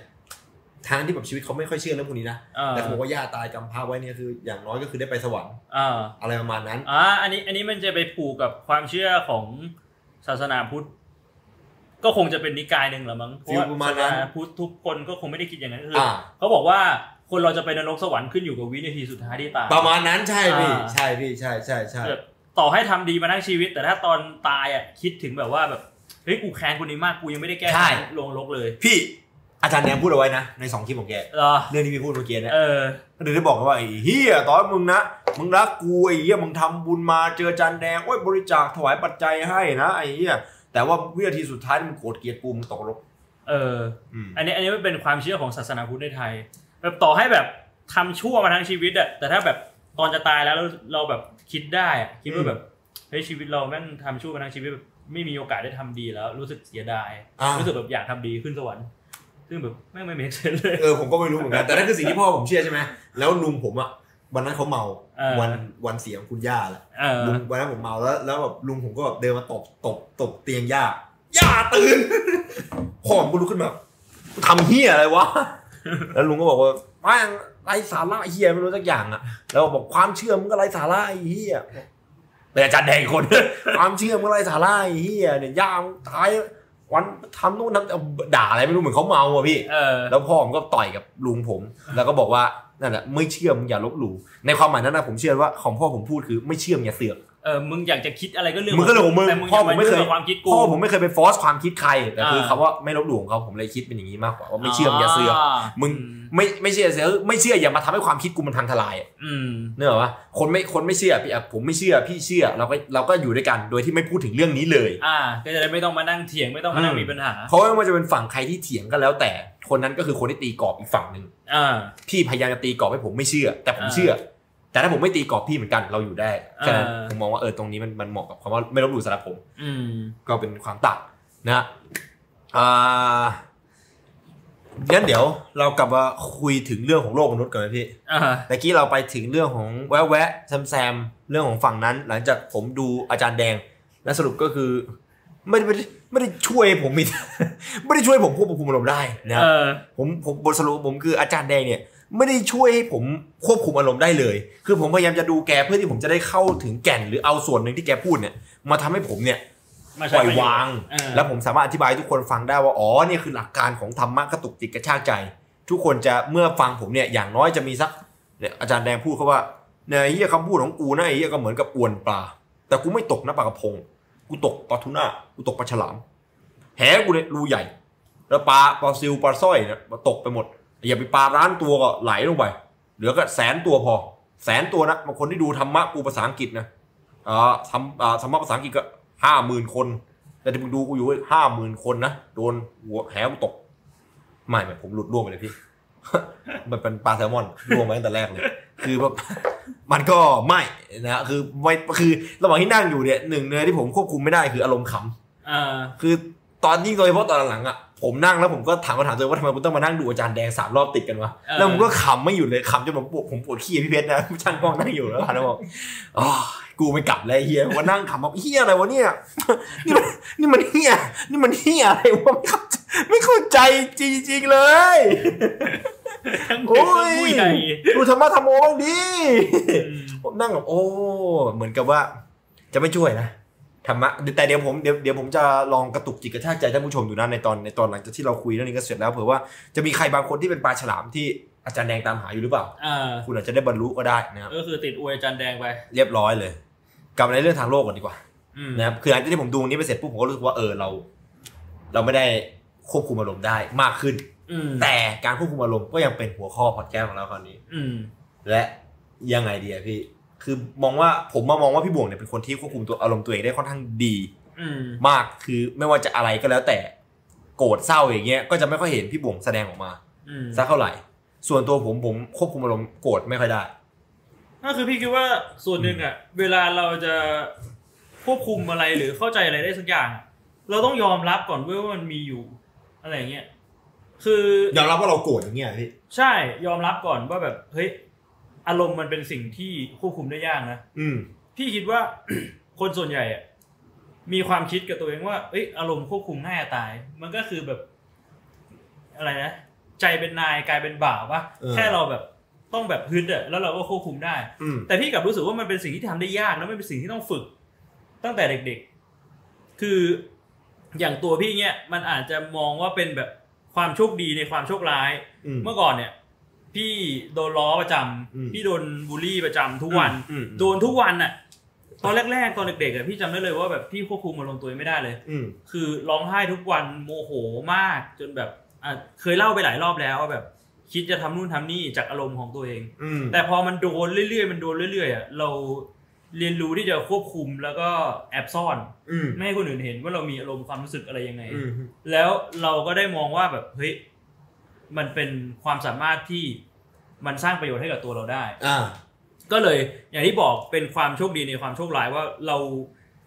ไปอยู่ในสถานการณ์ที่มันบังคับให้เราต้องฝึกความสามารถนี้นะ อะไรเงี้ยมันเหมือนแบบเล่นกล้ามแหละคืออ่า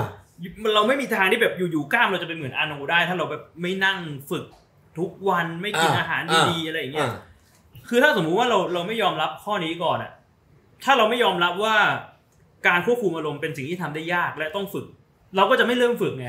อืมแล้วพอถึงเวลาที่เราต้องทำจริงๆอะมันเหมือนอารมณ์แบบ เราไม่คิดจะฝึกแต่อยู่ๆเราต้องไปแข่ง ไปแข่งวิ่งร้อยเมตรกับคนอื่นอืมเราก็จะสู้ใครไม่ได้เลยเว้ยอืมคือเราควบคุมอารมณ์ตัวเองไม่ได้ แต่เราคิดอยู่ตลอดว่าเราควบคุมได้เป็นเรื่องที่ทำง่ายๆแล้วเราไม่เคยฝึก แล้วอยู่ๆแบบเจอเหตุการณ์ที่แบบหนักหนาสาหัสปึ้งเลย เราก็จะทำอะไรไม่ได้เลย เราไม่สามารถควบคุมอารมณ์หรือเหตุการณ์ได้เลยแบบอยู่ๆพ่อตายอย่างเงี้ยก็คือแบบอารมณ์เราก็ดิ่งไปเลย มันจะเป็นประมาณนั้นนี่คือสำหรับพี่ที่พี่คิดนะอืมเพราะฉะนั้นก็คือ คุณต้องเข้าใจก่อน เพราะว่าอย่างหนึ่งเลยที่พี่คิดว่าคนส่วนใหญ่มองว่ามันเป็นเรื่องง่ายๆอะเพราะว่าไอ้ดราม่าที่ผ่านมาแหละก็คือคนส่วนใหญ่ประเด็นหลัก ๆ ที่พูดถึงอะก็จะบอกว่าแบบทำไมไม่รู้จักควบคุมลมณ์ตัวเองเพราะคิดว่าการกระทำของพี่ที่ทำอะ มาจากอารมณ์ความรู้สึกไงเราควบคุมไม่ได้ แล้วเราก็แบบไปทำให้คนอื่นเดือดร้อนไปแบบว่าโดนลามคนอื่นทางสายตา คือ มันเลยทำให้พี่ก็ได้เข้าใจว่าความคิดคนส่วนใหญ่ คิดว่าอารมณ์เป็นเรื่องที่อยู่ในความควบคุมของเรา อืมเอ่อทั้งทั้งที่มันไม่ใช่ ส่วนถามว่าจะฝึกยังไงอะก็คือ อันนี้มันก็บอกได้ยากจริงๆนะว่าจะฝึกยังไงอืมเพราะว่าในสำหรับประสบการณ์ส่วนตัวของพี่อะพี่ฝึก เพราะว่าพี่ถูกบังคับ ให้ต้องฝึกนึกออกปะจากที่บ้านนะพี่ ไม่ใช่จากที่บ้านเดยจากการแบบ คือเออพอพี่โดนบูลลี่ทุกวันอะ พี่เลยถามตัวเองแบบทำไมเราถึงโดนวะ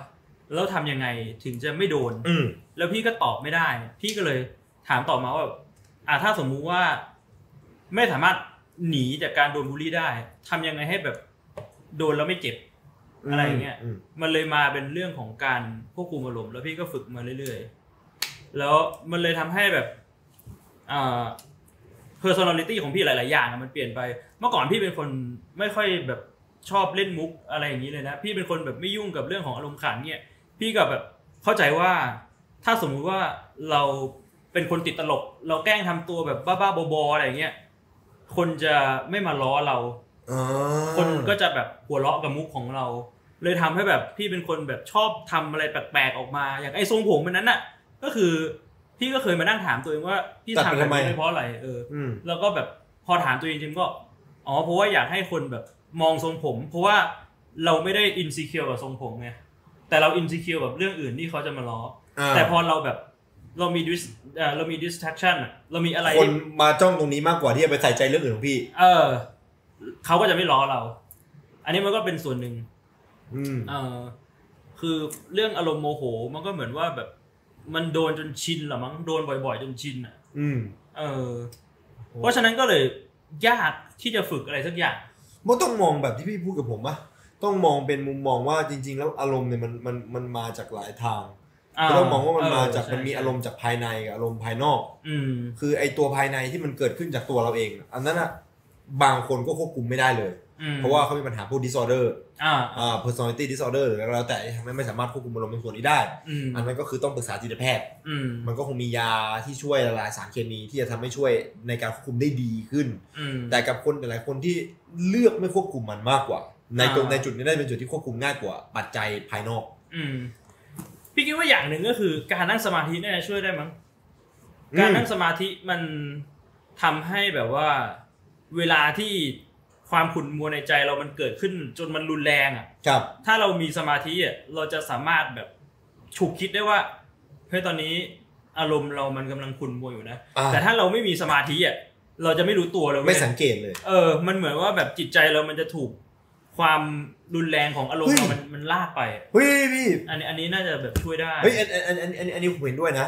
มันมีอยู่ช่วงหนึ่งอะที่ผมนั่งสมาธิเยอะๆอะอืมเหมือนกับเริ่มมีสติกับตัวเองเยอะอืมๆแล้วผมไม่โกรธตอนเล่นดอทอืมซึ่งปกติแล้วเอาจริงผมเป็นคนเดือดสัสๆเลยอ่าผมเป็นคนที่ค่อนข้างเดือดเลยเวลาเล่นดอทใช่เมื่อก่อนเวลาเล่นดอทพี่ก็โมโหอ่าง่ายอย่างเมื่อเมื่อเมื่อสองวันที่แล้วที่เล่นกับพี่อะแล้ววันนั้นอ่าพี่ไปนอนปะอ่า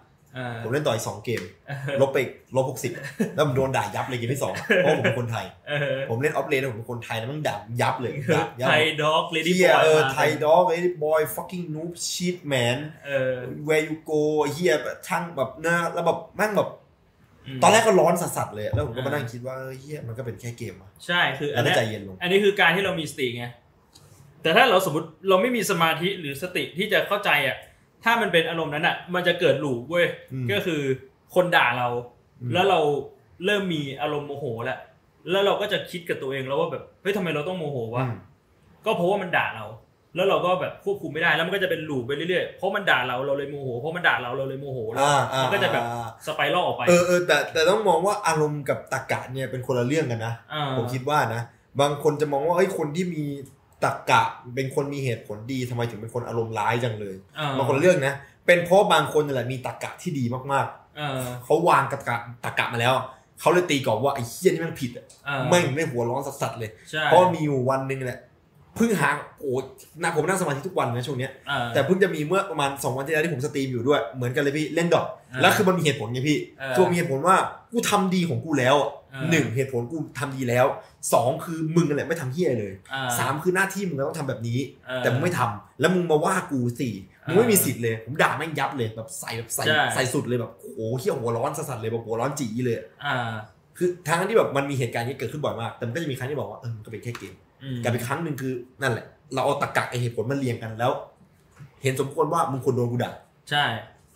ซึ่งมันอาจจะไม่ใช่อะไรที่แบบถูกต้องร้อยเปอร์เซ็นต์ใช่เออบางทีคือเราสามารถควบคุมได้แล้วก็ใจเย็นได้แทน อืมขึ้นอยู่กับความจำเป็น อันนี้คือวิธีหนึ่งในการควบคุมอืมพี่ว่าอีกอีกอย่างหนึ่งก็คือแบบว่า เราแบบว่าหา distraction ดิส t ชันให้ตัวเองผมว่าแล้วอ่า อันนี้อย่างใช้ได้จริง เมื่อก่อน หลายๆคนจะเคยได้ยิน เงียบเหรอ ไปเตะบอลดิ แล้วคนจะคิดว่าแบบไร้สาระ อ่าแต่มันใช้ได้จริงมันใช้ได้จริงๆคือตอนแรกคือพี่การไปทำงานอันนี้เลยตอนพูดอเด็กย่างๆนี้ตอนเด็กๆพี่ก็คิด อ่า เงียนแล้วไปเตะบอลเกี่ยวแล้วจะเหี้ย เงียนได้ไงวะแต่เพราะเราไม่เคยลองทำจริงๆไงอ่า แต่เราพอพอเราลองทำจริงๆมันจะหายปีที่แล้วอะพี่ทำโนนัทโนเวมเบอร์ใช่ปะครับ คือพี่ไปเตะบอลทั้งทั้งทั้งทั้งทั้งเดือนเลยเหรอไม่ได้ไปเตะบอลก็คือไปออกกำลังกายไง อ่า คือแบบเฮ้ย รู้ตัวแล้วมาแล้วความเฮี้ยนมันมันมันก่อเริ่มครอบตัวในใจงำแล้วแล้วเออเกิดหันบัวไปหันไปหาดัมเบลแล้วก็ยกอุ้ยยกดัมเบลเสร็จปุ๊บเมื่อยแขนไม่ไหวแล้ว ยกดัมเบลไม่ไหวแล้ว ยังพี่ยังไม่หายก็วิดพื้นซิทอัพพี่น่าจะทำคลิปว่ะจนร่างกายมันเหนื่อยแล้วมันก็คือมันเหมือนว่าเฮ้ยเออเราเออเราเออเรามีเหยื่อล่ออะอ่าเราใช้การออกกำลังกายมาอ่าล่อให้ใจเราอ่ามัมันไปจดจ่ออยู่กับการออกอ่ากำลังกาแล้วยเดี๋ยวมันก็จะลืมไปไม่มานั่งคิดเรื่องของแล้วมันก็เหนื่อยด้วยทางเพศใช่ แล้วก็อาบน้ำนอนสบายตื่นมาแบบร่างกายแข็งแรงปีนี้พี่ทำนะ ปีนี้พี่ทำอย่างนี้นะพี่ถ่ายคลิปแบบสิบวิลงทิกตอกมือพี่กำลังจะไปล้วงแบบลงเจียวแล้วหยิบลำเบลสิบวินาทีพี่แจ๋วแน่นอนเออแต่คือพวกเนี้ยมันต้องแบบว่ามันต้องมีความต้องการที่จะพัฒนาตัวเองก่อนไงอืมถ้าสมมติเราไม่เคยคิดเรื่องนี้เลยอย่างนี้มันก็จะวกกลับไปอย่างที่พี่บอกก็คือ เราคิดว่ามันเป็นเรื่องง่าย เราไม่คิดว่ามันเป็นปัญหาที่ต้องการการแก้ไขอะ พอถึงเวลาจริง ๆ เราก็จะควบคุมอะไรไม่ได้ พอมันเกิดขึ้นแล้วเราคิดว่าเอ้ยเอ๊ะถึงเวลาจริงๆกูจะใจเย็นเออแต่ไม่เคยลองที่จะแบบนั่นมาก่อนเลยคิดมาก่อนเลยว่าถ้าสมมติสถานการณ์นี้จะทำอะไรยังไงหรืออะไรเงี้ยทำยังไงให้หายใจเย็นดี พอถึงเวลาจริงสุดท้ายก็หัวเราะเหมือนเดิม คือพี่พี่เคยพูดในสตรีมพี่นะพี่บอกว่าแบบมันมันน่าจะมีวิชาในการควบคุมอารมณ์เฮ้ยในผมโรงเห็นเรีด้วยนนะผมเห็นด้วยนะเออแบบเหมือนกับ feel เหมือนกับพละแต่เป็นเรื่องของแบบสภาพจิตมากกว่า ใช่ เพราะว่าพละ PE ส่วนใหญ่เออจะเป็นเรื่องของร่างกายมากกว่าเพราะว่าคือคือพี่คิดว่าจริง ๆ แล้วเนี่ยมันเป็นหน้าที่ของสถาบันครอบครัว ในการที่จะปลูกฝัง ใช่ที่พ่อแม่จะต้องรู้จักหาวิธีสอนให้ลูกรู้จักควบคุมอารมณ์ตัวเองแต่ว่าอืมอืมมันไม่ใช่ทุกครอบครัวจะสามารถทำได้ร้อยเปอร์เซ็นต์ไงใช่บางคนพ่อแม่อาจจะไม่รู้ด้วยซ้ำว่าต้องทำพ่อแม่อาจจะควบคุมอารมณ์ตัวเองไม่ได้อืมด้วยซ้ำถ้าสมมุติว่ามันเป็นวิชาที่แบบเฮ้ยทุกคนต้องเรียนเด็กๆอ่าทุกคนต้องเรียนอะ พี่ว่ามันทำให้ภาวะจิตใจของคนรุ่นใหม่อะมันดีขึ้นแล้วโดยรวมอะมันก็จะแบบซื้อป่ะพี่ คือพอจิอัตนใจนี้อัเรานนี้ซื้ออันนี้ซื้อผมมันทำอะไรผได้มดีผมขึ้นเคยผมเคยคุยเรื่องนี้กับไอ้แพทแบบบ่อยมากๆนะว่าเพราะว่าไอ้แพทอะเป็นคนที่เวลาถ้าร้อนแล้วอะมันร้อนเลยไงพี่ทั้งที่จริงๆว่าเป็นคนที่แบบปกติแล้วมันเย็นกับตลอดเวลานะแต่ถ้าเวลาร้อนคือมันควบคุมไม่ได้เลยนะแล้วมันก็อ่าซื้อหลังคือหลังจากที่ผมรู้จักครอบครัวเขาผมก็ไม่ได้แปลกใจ คือจะไม่ได้บอกว่าครอบครัวเขาแย่อะไรอย่างนี้นะพี่แต่คือที่บ้านเขาไม่ค่อยเน้นเรื่องการ ควบคุมอารมณ์กัน คือถ้ามีปัญหาคือเขาใส่สุดใส่กันอืมในขณะที่แบบพ่อผมเวลาโกรธพ่อพ่อผมเขาจะถอนหายใจ แล้วจะอ่าค่อยๆคุยมากกว่าหรืออะไรอย่างเงี้ยเออผมมองว่าบางบางบ้านที่เขาแบบหรือไม่อาจจะไม่ได้ถูกสอนด้วยซ้ำอย่างที่พี่บอกคือบางบ้านอะอย่างพ่อผมเนี้ยตั้งแต่จนพ่อผมเพิ่งจะมีเวลาเลี้ยงผมตอนมหนึ่งอย่างนี้ดีกว่าตอนก่อนช่วงนั้นอะซึ่งเป็นช่วงสำคัญของการโตของเด็กด้วยอืมบ้านผมคือแบบไม่มีใครอยู่แทบไม่มีใครอยู่บ้านเลยอ่ามีแต่พี่ชายกับหมา คือฟรีสไตล์เลย ผมก็คุมอารมณ์ได้เพราะหมาอย่างนี้ดีกว่าคุยกับหมาทุกวันแล้วหมามันก็สอนผม อืมก็ถึงได้นั่นมาได้ เพราะว่าคือพี่เคยเจอคนที่แบบว่า คิดว่าทุกอย่างเป็นเรื่องง่ายไปหมดอืมแล้วพอทำจริงๆก็ทำอะไรไม่ได้ โดยเฉพาะบางคนมันเป็นอย่างนี้แหละบางคนที่นี่เลยพี่ บางคนที่เขาทำได้อยู่แล้วนะอืมบางคนที่เขาทำได้แล้วเขาก็บอกคนอื่นว่ามันทำได้ง่ายอ่าแต่นั้นที่เขาไม่เคยสนใจว่าแบบเอ้ยเขาผ่านการฝึกฝนมาเยอะเขาถึงได้ทำได้อ่าแต่คนอื่นไม่ได้ผ่านการฝึกมา จะไปทำแบบเขาได้ยังไงอะไรแบบเนี้ยอืมก็ส่วนหนึ่ง มองว่าต้องใช้การฝึกฝนอืมแล้วผมว่าก็ต้องมองเรื่องของเขาเรียกว่าอะไรอะอารมณ์ดีกับอารมณ์ร้ายนะมคือพอพูดถึงการควบคุมอารมณ์มันก็อาจจะแต่กี้พอพูดหัวข้อแรกๆมันเป็นเกี่ยวกับธรรมะด้วยแหละาจะมองถึงเรื่องการปลงอ่าแต่ผมบอกแล้วว่าเราวกกลับมาในเรื่องของความเป็นมนุษย์แล้วอ่าณตอนนี้เรายังเป็นมนุษย์อยู่แล้วผมก็ผม enjoy กับอารมณ์สุขอ่าทุกอย่างที่เป็นอารมณ์สุขเราก็เอนจอยเต็มที่อืมแต่อารมณ์ทุกข์นั่นแหละคือสิ่งที่เรากำลังพูดถึงอยู่ซึ่งหลักส่วนก็เป็นโกรธป่ะพี่อืม ที่ทำให้แย่สุดนะคือ อ่าเมื่อกี้พูดถึงสองวิธีไปแล้วใช่ปะอืมวิธีแรกคือ เราฝึกฝนที่จะรับมือ อืมพอเรารับมือได้เก่งเนี่ย เรามีสติเนี่ย พออารมณ์โกรธมันมา เรารับมือกับมันได้อ่าหรือวิธีที่สองคือหาอะไร distract อ่าอย่างเช่น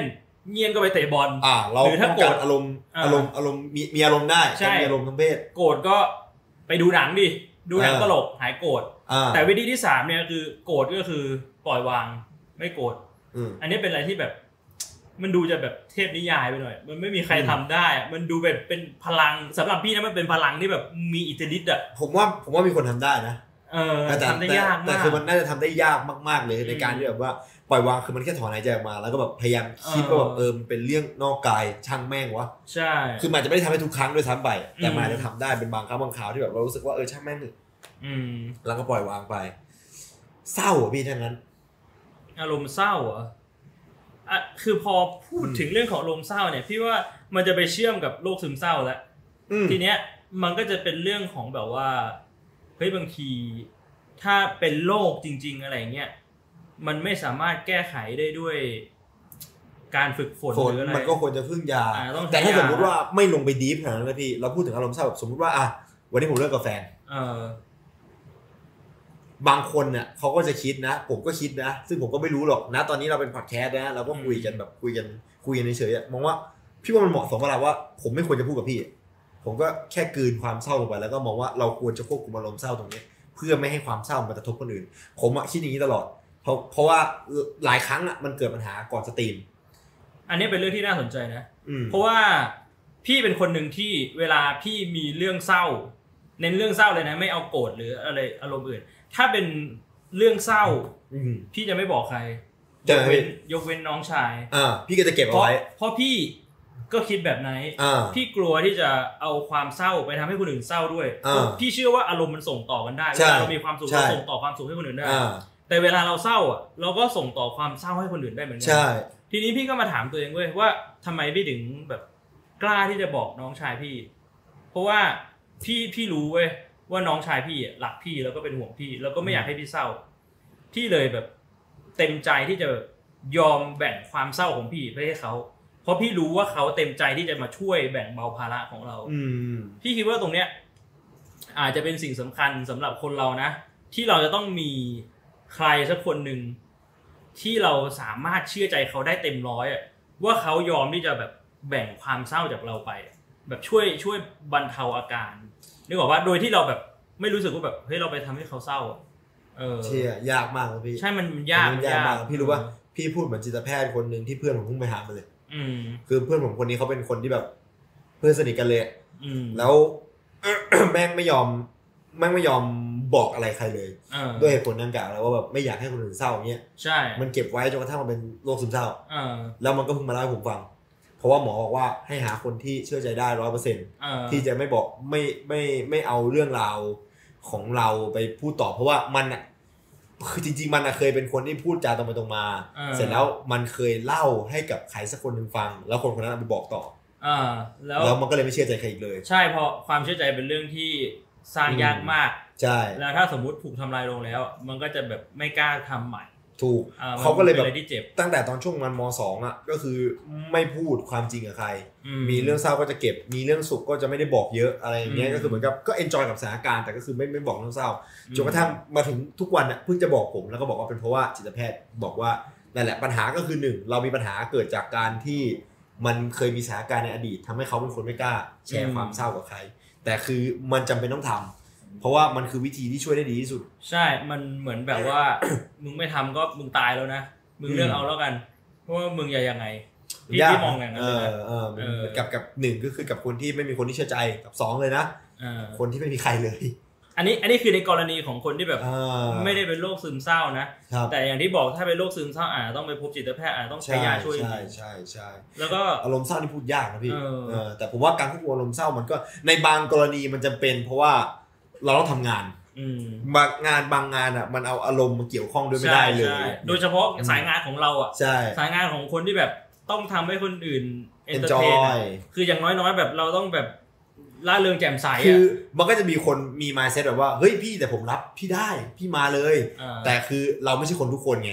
เนื่องว่าผมเอจะเป็นแค่ยี่สิบเปอร์เซ็นต์ด้วยซ้สุดำคิดสภาพบางคนใช่ที่แบบมาดูสตรีมเราแล้วแบบวันนั้นเหนื่อยมากเออๆแล้วไม่ได้คิดอะไรเลยอยากมาดูเราเพื่อให้หายเครียดใช่แต่เปิดมาเสร็จปุ๊บดื้อดื้อดื้อดื้อดื้อดื้อดื้อเฮียบางคนต้องดาวหนักเลยโอ้โหเฮียขนาดคนที่จะมาให้ความสุขเราแม่งยังแบบเออเครียดเลยอะแล้วแบบเราจะทำไงอะไรเราเลยต้องแบบคิดหนักหน่อยว่าเราต้องพูดอะไรบ้างอะไรเงี้ยอืมการควบคุมอารมณ์เศร้าบางทีก็จำเป็นแต่ว่าส่วนใหญ่แล้วผมว่า ก็ควรจะปล่อยนะเออแล้วก็ถ้าเป็นอารมณ์ไม่เศร้าคือคือหลายครั้งที่เวลามีคนมาถามพี่ในสตรีมว่าแบบ เฮ้ยเพิ่งอกหักมาทำยังไงดีอะเวลาพี่เจอคำถามแบบเนี้ยสิ่งที่พี่บอกเขาก็คือแบบ เราก็ต้องยอมรับว่ามันเป็นช่วงเวลาหนึ่งในชีวิตเราที่เราต้องเจออืมแล้วก็เชื่อมั่นว่าเวลามันจะเยียวยาความเศร้าให้กับเราอืมอะไรเงี้ย มันก็เป็นวิธีหนึ่งนะ กับ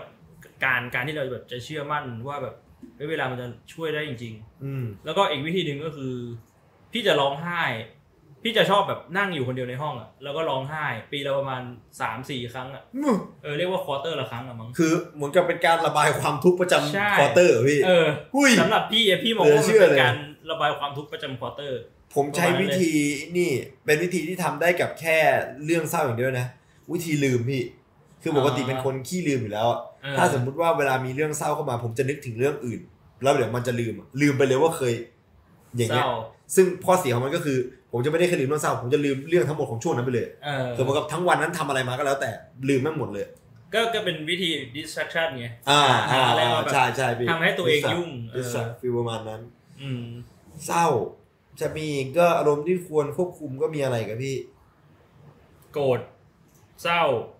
เงียนมีอะไรอีกหลงเหรอหลง เออ หลงผมว่าก็ควรควบคุมนะ หลงกับหลงกับความต้องการแต่ทางเพศมันแต่หลงจะเป็นอะไรนี่ยากมากนะคล้ายๆกันแต่ว่าเพราะว่าเขาต้องการทางเพศมันแตกต่างกันที่ว่ามันเป็นอารมณ์ธรรมชาติที่มันจะเกิดขึ้นแล้วอ่ามัมันคือต้องการการระบาย คือถ้าเราหายก็คือจบอ่าใช่ถ้าต้เราองกาหารยการก็ระบาคืยอจบเลย แต่คือหลงเนี่ยมันไม่มันไม่ได้เชิงหลงในแง่ของไอ้นี่นะไม่ไม่ได้เชิงหลงในแง่ของคนก็ได้อ่าหลงสิ่งของก็นะเป็นอารมณ์เหมือนกันนะอ่าฟิลมันแบบเอ้ยแบบเราชอบมากชอบอะโฮลิกๆอ่า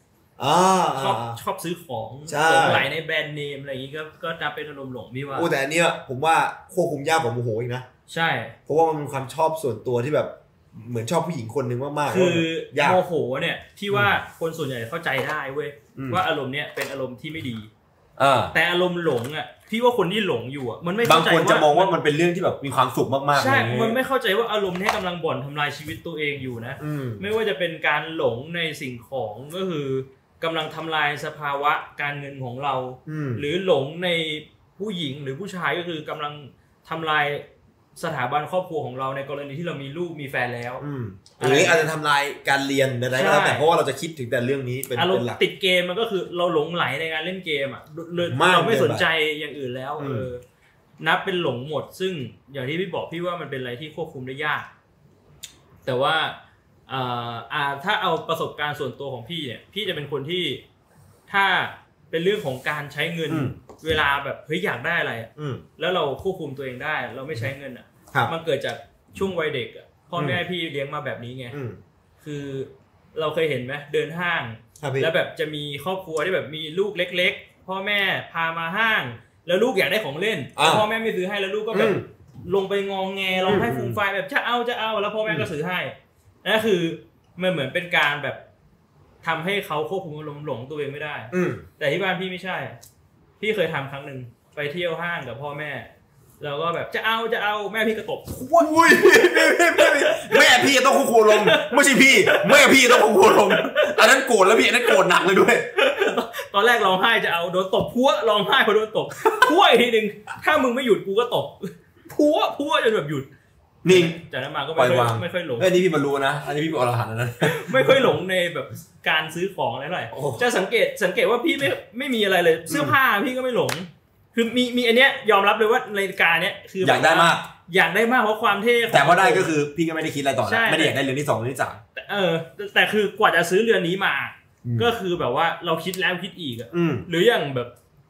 สิ่งของในเกมอืม พี่ก็ไม่ซื้อสังเกตว่าแบบพี่จะไม่ค่อยซื้อแฟชั่นอะไรเลยอืมนอกจากแบบที่อยากได้มากๆแบบ Arcana เทเลเบดอ่า ก็จะซื้อใช่นอกนั้นก็จะไม่เติมเงินไม่อะไรเงี้ยหรือว่าแบบว่า อยากไปนู่นไปนี่ก็ไม่ไปไม่เที่ยว เพราะว่าแบบเราควบคุมอารมณ์ตัวนั้นได้อืมอะไรอย่างนี้อืมอืมเออมันก็เหมือนว่าเป็นเป็นสิ่งที่เกิดขึ้นจากวัยเด็ก เลยทำให้เราควบคุมได้ โอ้ยากนะผมเนี่ยเป็นประเภทหนึ่งที่ว่าถ้าเวลาหลงผมจะไม่ค่อยควบคุมเออ ผมก็จะปล่อยโฟล์ไปแล้วก็ค่อยตั้งคำถามเอาว่าแบบมันเหมาะสมไหมที่จะทำต่อคือผมก็จะปล่อยให้ตัวเองแบบหลงไปสักช่วงเลยแล้วมันจะตอบเข้าข้างตัวเองโบแบบเอ้ยแต่ว่ามันก็ไม่ได้เสียหายใครแล้วมันทำให้เรามีความสุข นั่นแหละพี่เออนะผมคิดว่าเป็นอรมณ์หลงณจุดหนึ่งอะมันก็คือการควบคุมตัวเองนะอ่าคือเหมือนกับหลงเนี่ยมันเป็นอารมณ์ที่ควบคุมยากที่สุดใช่ไหมพี่เออแต่ถ้าเราปล่อยไปสักพักหนึ่งอะถ้าคิดได้มันจะหยุดได้แต่คือถ้าจะให้หยุดเลยอะมันจะยิ่งหนักอะสำหรับผมนะสำหรับผมนะคือสมมติว่าเราชอบ เราเห็นแว่นนี้เราอยากได้มากเลยอะเออเท่และแล้วและณวินาทีที่อยากได้เลยเราบอกว่าไม่เอาเออเลือกดีกว่า มันจะคิดตลอดเวลาเลยพี่ มันจะเหมือนแบบว่าเราจะยิ่งมีจิตใจจดจ่ออเอยู่อกับแว่นไอ้เฮียอะอยากได้ว่ะเฮียกูอยากดูอีกรอบว่ะเอออยากกลับไปที่ร้านนั้นแล้วอะไรอย่างเงี้ยผมใช้วิธีแบบดูไปสักพักเลยแบบพอดูไปสักพักแต่ไม่ซื้อนะอืมมันจะรู้สึกว่าเออว่ะกูไปทำเฮียอะไรมาเนี่ยเออแล้วเนี่ยแล้วส่วนใหญ่มันก็ใช้ได้ ก็คือก็เอ้าไม่ซื้อละใช่ แต่ถ้าสมมติว่าดันเผลอไปซื้อเลยอย่างเงี้ยพอผมไปซื้อก็จะรู้สึกเสียจะได้พี่อืมส่วนใหญ่ผมเป็นพ อผมไปซื้อก็รู้สึกแบบโอ้ยเหี้ยไม่น่าซื้อเลย เออ อืม ส่วนก็เป็นอย่างนั้นก็ยาก อันนี้คือหลงสิ่งของอืมถ้าเอาหลงผู้หญิงอะถ้าหลงเพศตรงข้ามหรือหลงแบบเออหลงแบบเพศที่เราแบบดึงดูดอะนี่ทำไงอะโหยากเลยนะเอผมอว่าอันนี้อันนี้ยากมากสำหรับนะผมผมไม่ค่อยเป็น แต่ถ้าเป็นผมก็แบบผมก็จะพยายามไม่ให้ใครรู้อะเออแล้วผมก็จะมาปล่อยให้ตัวเองเป็นอย่างนั้นไปสักพักหนึ่งเออแล้วก็แบบ นั่นแหละก็คือปล่อยเดี๋ยวปล่เดี๋อยยวให้เดี๋ยวเวลาเดี๋ยวมันจะค่อยทำให้เดี๋ยวมันจะค่อยๆจางเองก็คือพยายามควบคุมไม่ให้ตัวเองทักไปหาเขาเออแค่นั้นพออมคือคิดถึงเขาได้แต่ห้ามทักไปหาเขาจบเลยอืมแล้วเดี๋ยวมันก็จะหายไปเองเพราะว่านั่นแหละผมอยู่กับแฟนทุกวันเออมันก็คือแบบเดี๋ยวมันก็จะจางไปเออพี่ว่าอันนี้เป็นวิธีที่ดีอืมเป็นวิธีที่แบบว่าเราเราเชื่อว่าเวลามันจะทำให้แบบบรรเทาอาการอืมอืมก็ไม่ก็ไม่รู้ว่าเรียกว่าควบคุมได้หรือเปล่าแต่อย่างน้อยก็คือ ทุกวันนี้ก็ไม่มีปัญหา พี่ว่าก็ถือว่าเรียกว่าควบคุมได้นะเพราะอย่างน้อยๆคือแบบ สมองเราแบบว่ามีการคิดถึงมันแล้วก็มีการแบบเข้าใจว่าแบบต้องแก้ปัญหายังไงนั่นก็คือการควบคุมแล้วนะอืมเออ มันมันช่วยได้จริงพี่ว่า ก็เรียกว่าควบคุมนะอืม ผมคิดว่านะ จะมีอีกอย่างหนึ่งที่เป็นเรื่องพูดกันหลาย ๆ ครั้งคืออารมณ์ชั่ววูบเออ อันนี้ยากส่วนใหญ่ชอบคนจะพูดว่า ย้อนกลับมาเรื่องของพี่เลยเอ่ออารมณ์ชั่ววูบอะไรวะอารมณ์ชั่ววูบเนี่ยต้องใช้ความแบบต้องต้องคิดพิจารณาดีเออๆมันยากมากเลยพี่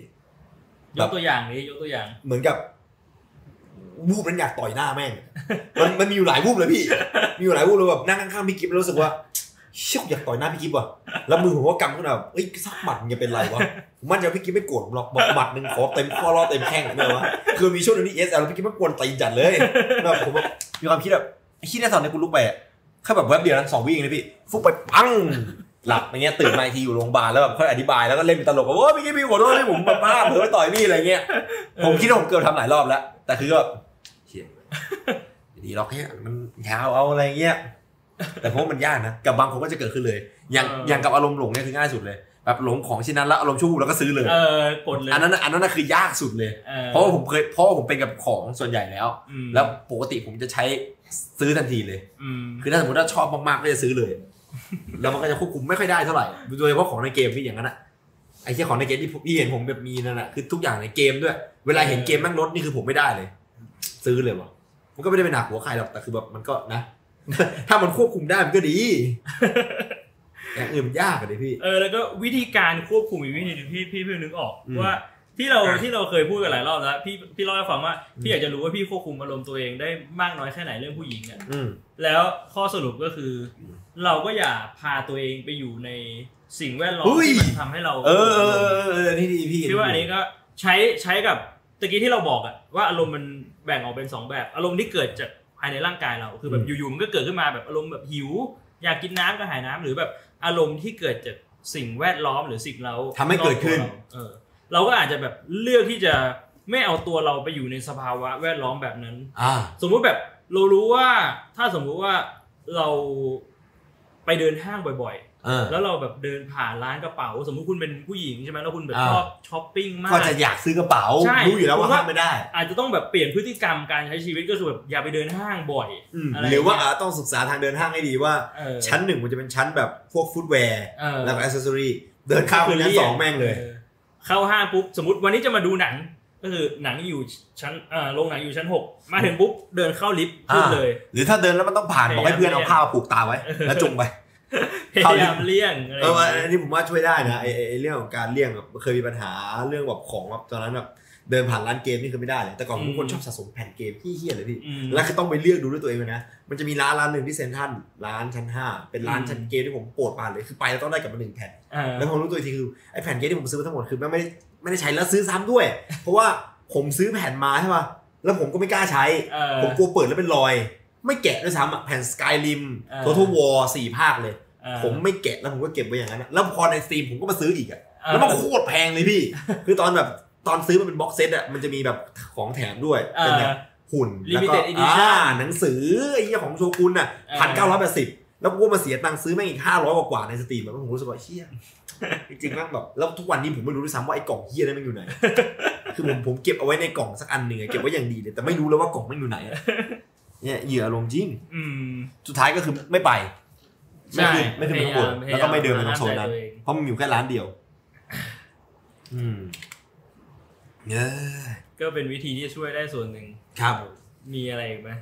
ที่เราพอจะนึกออก น่ามีนะผมว่าส่วนที่เหลือมันก็จะเป็นเรื่องของอารมณ์ดีซะส่วนใหญ่แหละอืมซึ่งอารมณ์ดีอะมันเป็น personal preference ของคนที่เลือกปิดหรือไม่ปิดมากกว่า เลือกเลือกควบคุมหรือไม่ควบคุม อย่างเช่น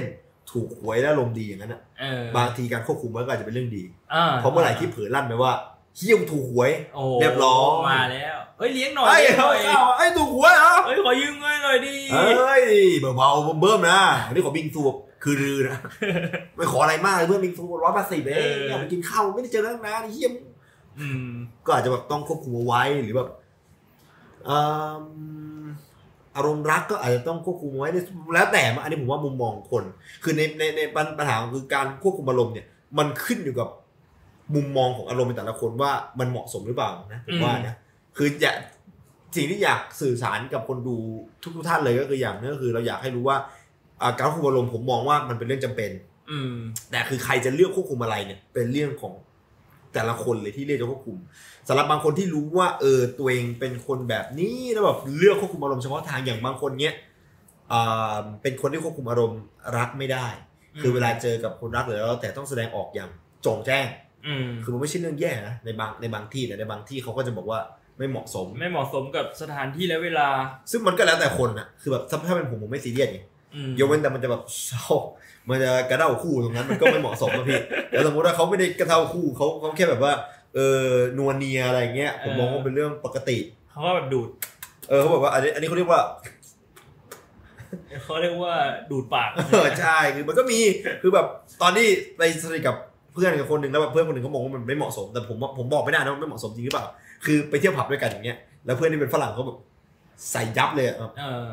แต่ผมก็นั่งผมก็มองว่ามันก็เฉยๆอะเออเออแต่มันเพื่ก็อนขึ้นอยู่กับ วัฒนธรรมของแต่ละอ่าก็ประเทถ้าศสมมติว่าบางคนมองและคิดอย่างนั้น แล้วมันรู้สึกว่าเอ้ยตัวเองไม่เหมาะสมหรือเปล่าอืมก็อยากจะควบคุมผมว่ามันก็ควบคุมได้นะถึงแม้ว่าจะเป็นอารมณ์ในด้านดีอะอืมความรักผมว่าก็เป็นเรื่องดีผมไม่รู้เหมือนกันก็แต่ถ้าอยากควบคุมมันก็นั่นแหละความเหมาะสมละว่าใครเลือกที่จะควบคุมอะไรก็จริง ที่เหลือก็ไม่มีอะไรมากพี่อารมณ์ขันที่ผมไม่ควบคุมอะก็ปล่อย ปล่อยไลฟ์ะปล่อยลั่นตลอดอะไม่ว่าจะอยู่ที่ไหนก็แล้วแต่อยู่บนอยู่บน บีทีเอสผมก็จะลั่น ถ้าผมไปเปิดดูสวัสดีครับ ผมก็ลั่นอยู่บนบีทีเอสนั่นแหละมันช่วยไม่ได้ก็ไม่มีความสุขอะให้ทำอะไรได้วะเบรกเด้ยเออแต่พูดพูดถึงอารมณ์ขำพี่พี่ก็ไม่กล้าแบบปล่อยลั่นนะ ถ้าสมมติอยู่คนเดียวใน BTS อะก็คือสมมติดูคลิปที่แบบขำมากๆพี่ก็จะแบบอย่างเงี้ย ปิดปากตัวเองเออเพราะว่าแบบเราเกรงใจคนอื่นอะไรเงี้ย อ๋อผมผมแล้วแต่ปกติเวลาอยู่ข้างนอกผมจะไม่ขับหลุดขนาดนั้นแต่เวลาขับหลุดอะผมมองว่ามันคือโอกาสรู้จักคนด้วยบางทีนะพี่เออ มันจะมีช่วงหนึงที่ผมเป็นหนักๆเลยแต่เดี๋ยวนี้ไม่ค่อยเป็นแล้วคือเหมือนกับทำอะไรขึ้นมา แล้วพอคนหันมาแบบสงสัย ผมก็จะบอกว่าผมทำอะไรอยู่เดี๋ยวพี่มันมีอ่าอ่าอ่ามันมีนึกออกครั้งหนึ่งนึกออกที่ผมขึ้นลิฟต์อะแล้วผมก็ทำแบบเหมือนกับ แล้วคนในลิฟต์ผ่านมาบอกฮะ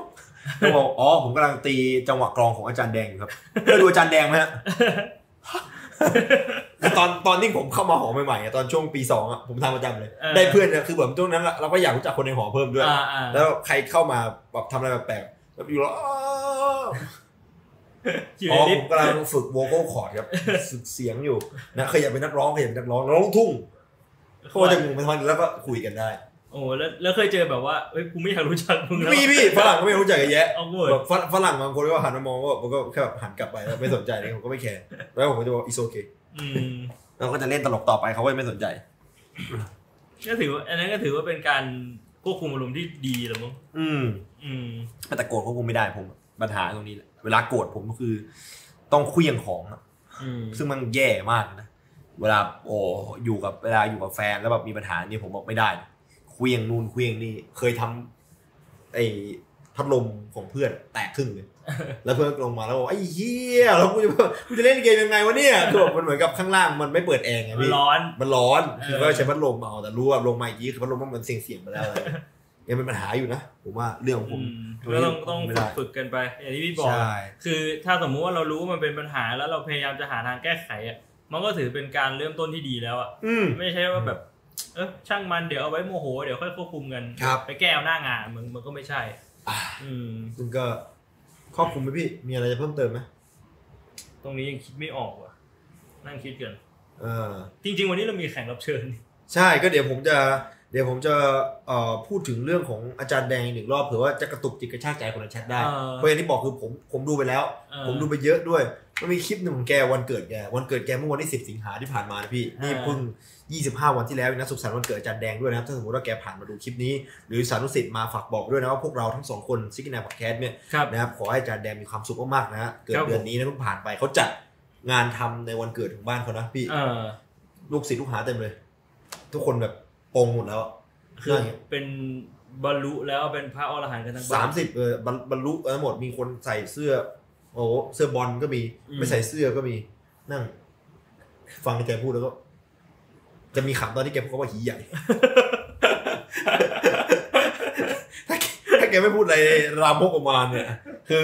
ชาวบ้านก็จะแบบฟังอย่างตั้งใจ ฟังอย่างตั้งใจ แล้วผมก็สังเกตดูประมาณตอนช่วง 20 นาที มีป้าคนหนึงหลับ แล้วอาจารย์แดงก็พูดด้วยมีป้ามีป้าคนหนึ่งนั่งอย่างนี้แล้วก็เอาสะกิดหน่อยที่สะกิดหน่อยที่เออมีคนหลับแล้วเนี่ยเอ้ยเพื่อนดูแลกันหน่อยนะสะกิดนะ ไม่ลุกขึ้นมาตกนรก ฟังทำมันนอนหลับเออก็มีสบายสบายแล้วเดี๋ยวมีเรื่องของพูดจากันถึงเรื่องของภาษาหน่อย ภาษาไว้เตือนใจคนนะอย่างถ้าผมพูดคำว่าหิวข้าวกับผีใหญ่เครียดเครียดเครียดสัตว์ อาจารย์แดงนะครับอืมคือผมคิดว่า มันก็อาจจะใช้ได้แหละ คืออย่างที่บอกว่าการควบคุมจิตใจเนี่ย ควบคุมอารมณ์เนี่ยวิธีแต่ละคนใช้ได้ไม่เหมือนกัน มันเหมือนกับไอตัวไอที่เราทำอะพี่ intimidate fasting อะอ่า ไม่ได้ใช้ได้กับทุกคนนะอ่าบางคนก็ใช้แบบนี้แล้วเห็นผลดี บางคนก็กินชั่วโมงนับแบบชั่วโมงนี้แล้วแบบเห็นผลดีทำเหมือนกันอะไรต่างแค่ชั่วโมงอันนั้นก็อยู่กับไทป์ของร่างกาย อ่า ในกรณีนี้ผมก็ขึ้นว่าการควบคุมอารมณ์ขึ้นอยู่กับไทม์ของจิตใจเหมือนกันอ่ากับการเลี้ยงดูว่าวิธีเนี้ยมันใช้ได้ผลสำหรับเขาอืมวิธีการแค่นั่งสมาธิเนี่ยบางคนแบบเป็นคนที่มีความสามารถในจุดเนี้ยคือนั่งสมาธิแล้วสามารถที่จะใจเย็นได้ กับบางคนคือยิ่งนั่งแม่งยิ่งร้อนเออมันก็มีแล้วก็ใช้วิธีอื่นในการดิสแท็ก ก็ดีกว่า ไปเตะบอลดีกว่าอ่าหรือแบบบางคนเนี่ยผมเชื่อเลยว่าอาจจะมีปลาทูน่าและปลาฉลามที่อาจารย์แดงตามหาอยู่อืมนะครับอาจจะเป็นคนที่ต้องการธรรมะเพราะฉะนั้นแล้วผมจะถืออนุญาตแล้วกันนะผมถืออนุญาตเอ่อแสดงธรรม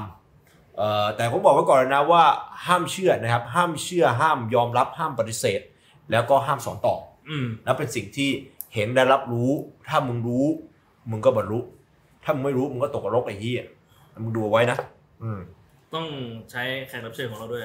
เดี๋ยวแขกรับเชิญเรามาทีหลังพี่อ๋อยัง เราจะมาช่วยเราในทีหลังนะครับไม่รู้ใช่ไหมว่ามีแขกรับเชิญนะอ่าเราจะจะจับเป็นตา surprise ตัวไว้เป็นดี surprise ๆใช่นะครับผมฮัลโหลตัวเอง สวัสดีครับผม สวัสดีนะฮะอยู่กับพวกเราซิกนาพอดแคสต์นะครับ ทุกๆคนที่กำลังรับชมกันอยู่ตอนนี้นะครับ ผมก็ก็มีมีเรื่องมีราวมากมายนะที่เราฟังกันมานะครับ ผมวันนี้ก็อยู่กับผมพี่บวง นะครับ แล้วก็โซฟาอ้วนใหญ่นะครับอืมอันนี้ผมเรียกว่าก้อนขี้ยักษ์นะ เพราะว่าสีมันสีน้ำตาลดีอืมสีน้ำตาลแล้วมันเป็นมันเป็นก้อนใหญ่นะครับ นี่แพงมากแล้วแพงมากนะ นั่นแล้วคือนุ่มตูดนะ เออ นุ่มตูดดี อันนี้ก็คือบุญบารมีพี่ชายซื้อมาให้นะครับเนี่ยพี่ชายเดินเข้ามาพอดีเลยนะครับบุญบารมีพี่ชายซื้อให้นะครับผมก็บอกว่า เออ เป็นพี่ชายคู่บุญชาติสุดท้ายของผม นะฮะก็รู้จักกันมาก็เรียกได้ว่าเออธรรมะนะเป็นคนมีธรรมวันนี้ก็เป็นหัวข้อที่จะมาพูดถึงกันก็คือเรื่องของธรรมะกระตุกจิตกระชากใจนะครับธรรมะกระตุกจิตกระชากใจคืออะไร ต้องมารับฟังกันนะครับผมอะกล้องเดินตามมา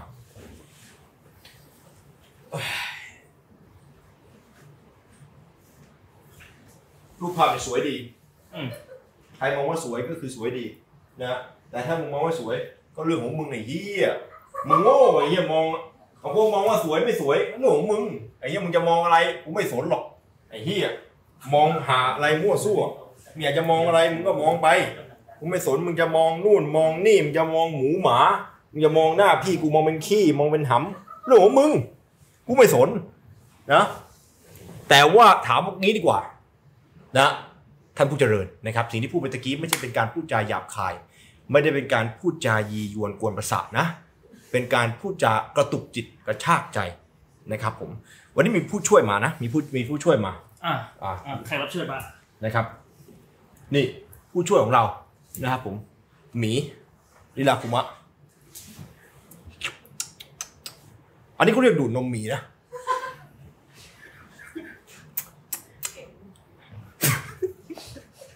อันนี้เขาเรียกว่าอะไรครับอาจารย์อันอันนี้เขาเรียกว่า อันนี้เขาเรียกว่าเลียหมีโอ้เลียซ้ายที ขวาที กูมีหนึ่งหมีสองหมีดับเบิลหมีเออหมีนะหมีหมีมันร้องโคกโคกมึงมาโคกโคกเอ้ยดูมันดิ ใหญ่แท้เว้ยเฮ้ยเออไอ้เฮียมันก็ดูนะตั้งใจดู ตั้งใจดูนะด้วยตะกี้ไม่ใช่เรื่องรามกจกกเป็ดนะครับ ท่านผู้เจริญครับนะฮะ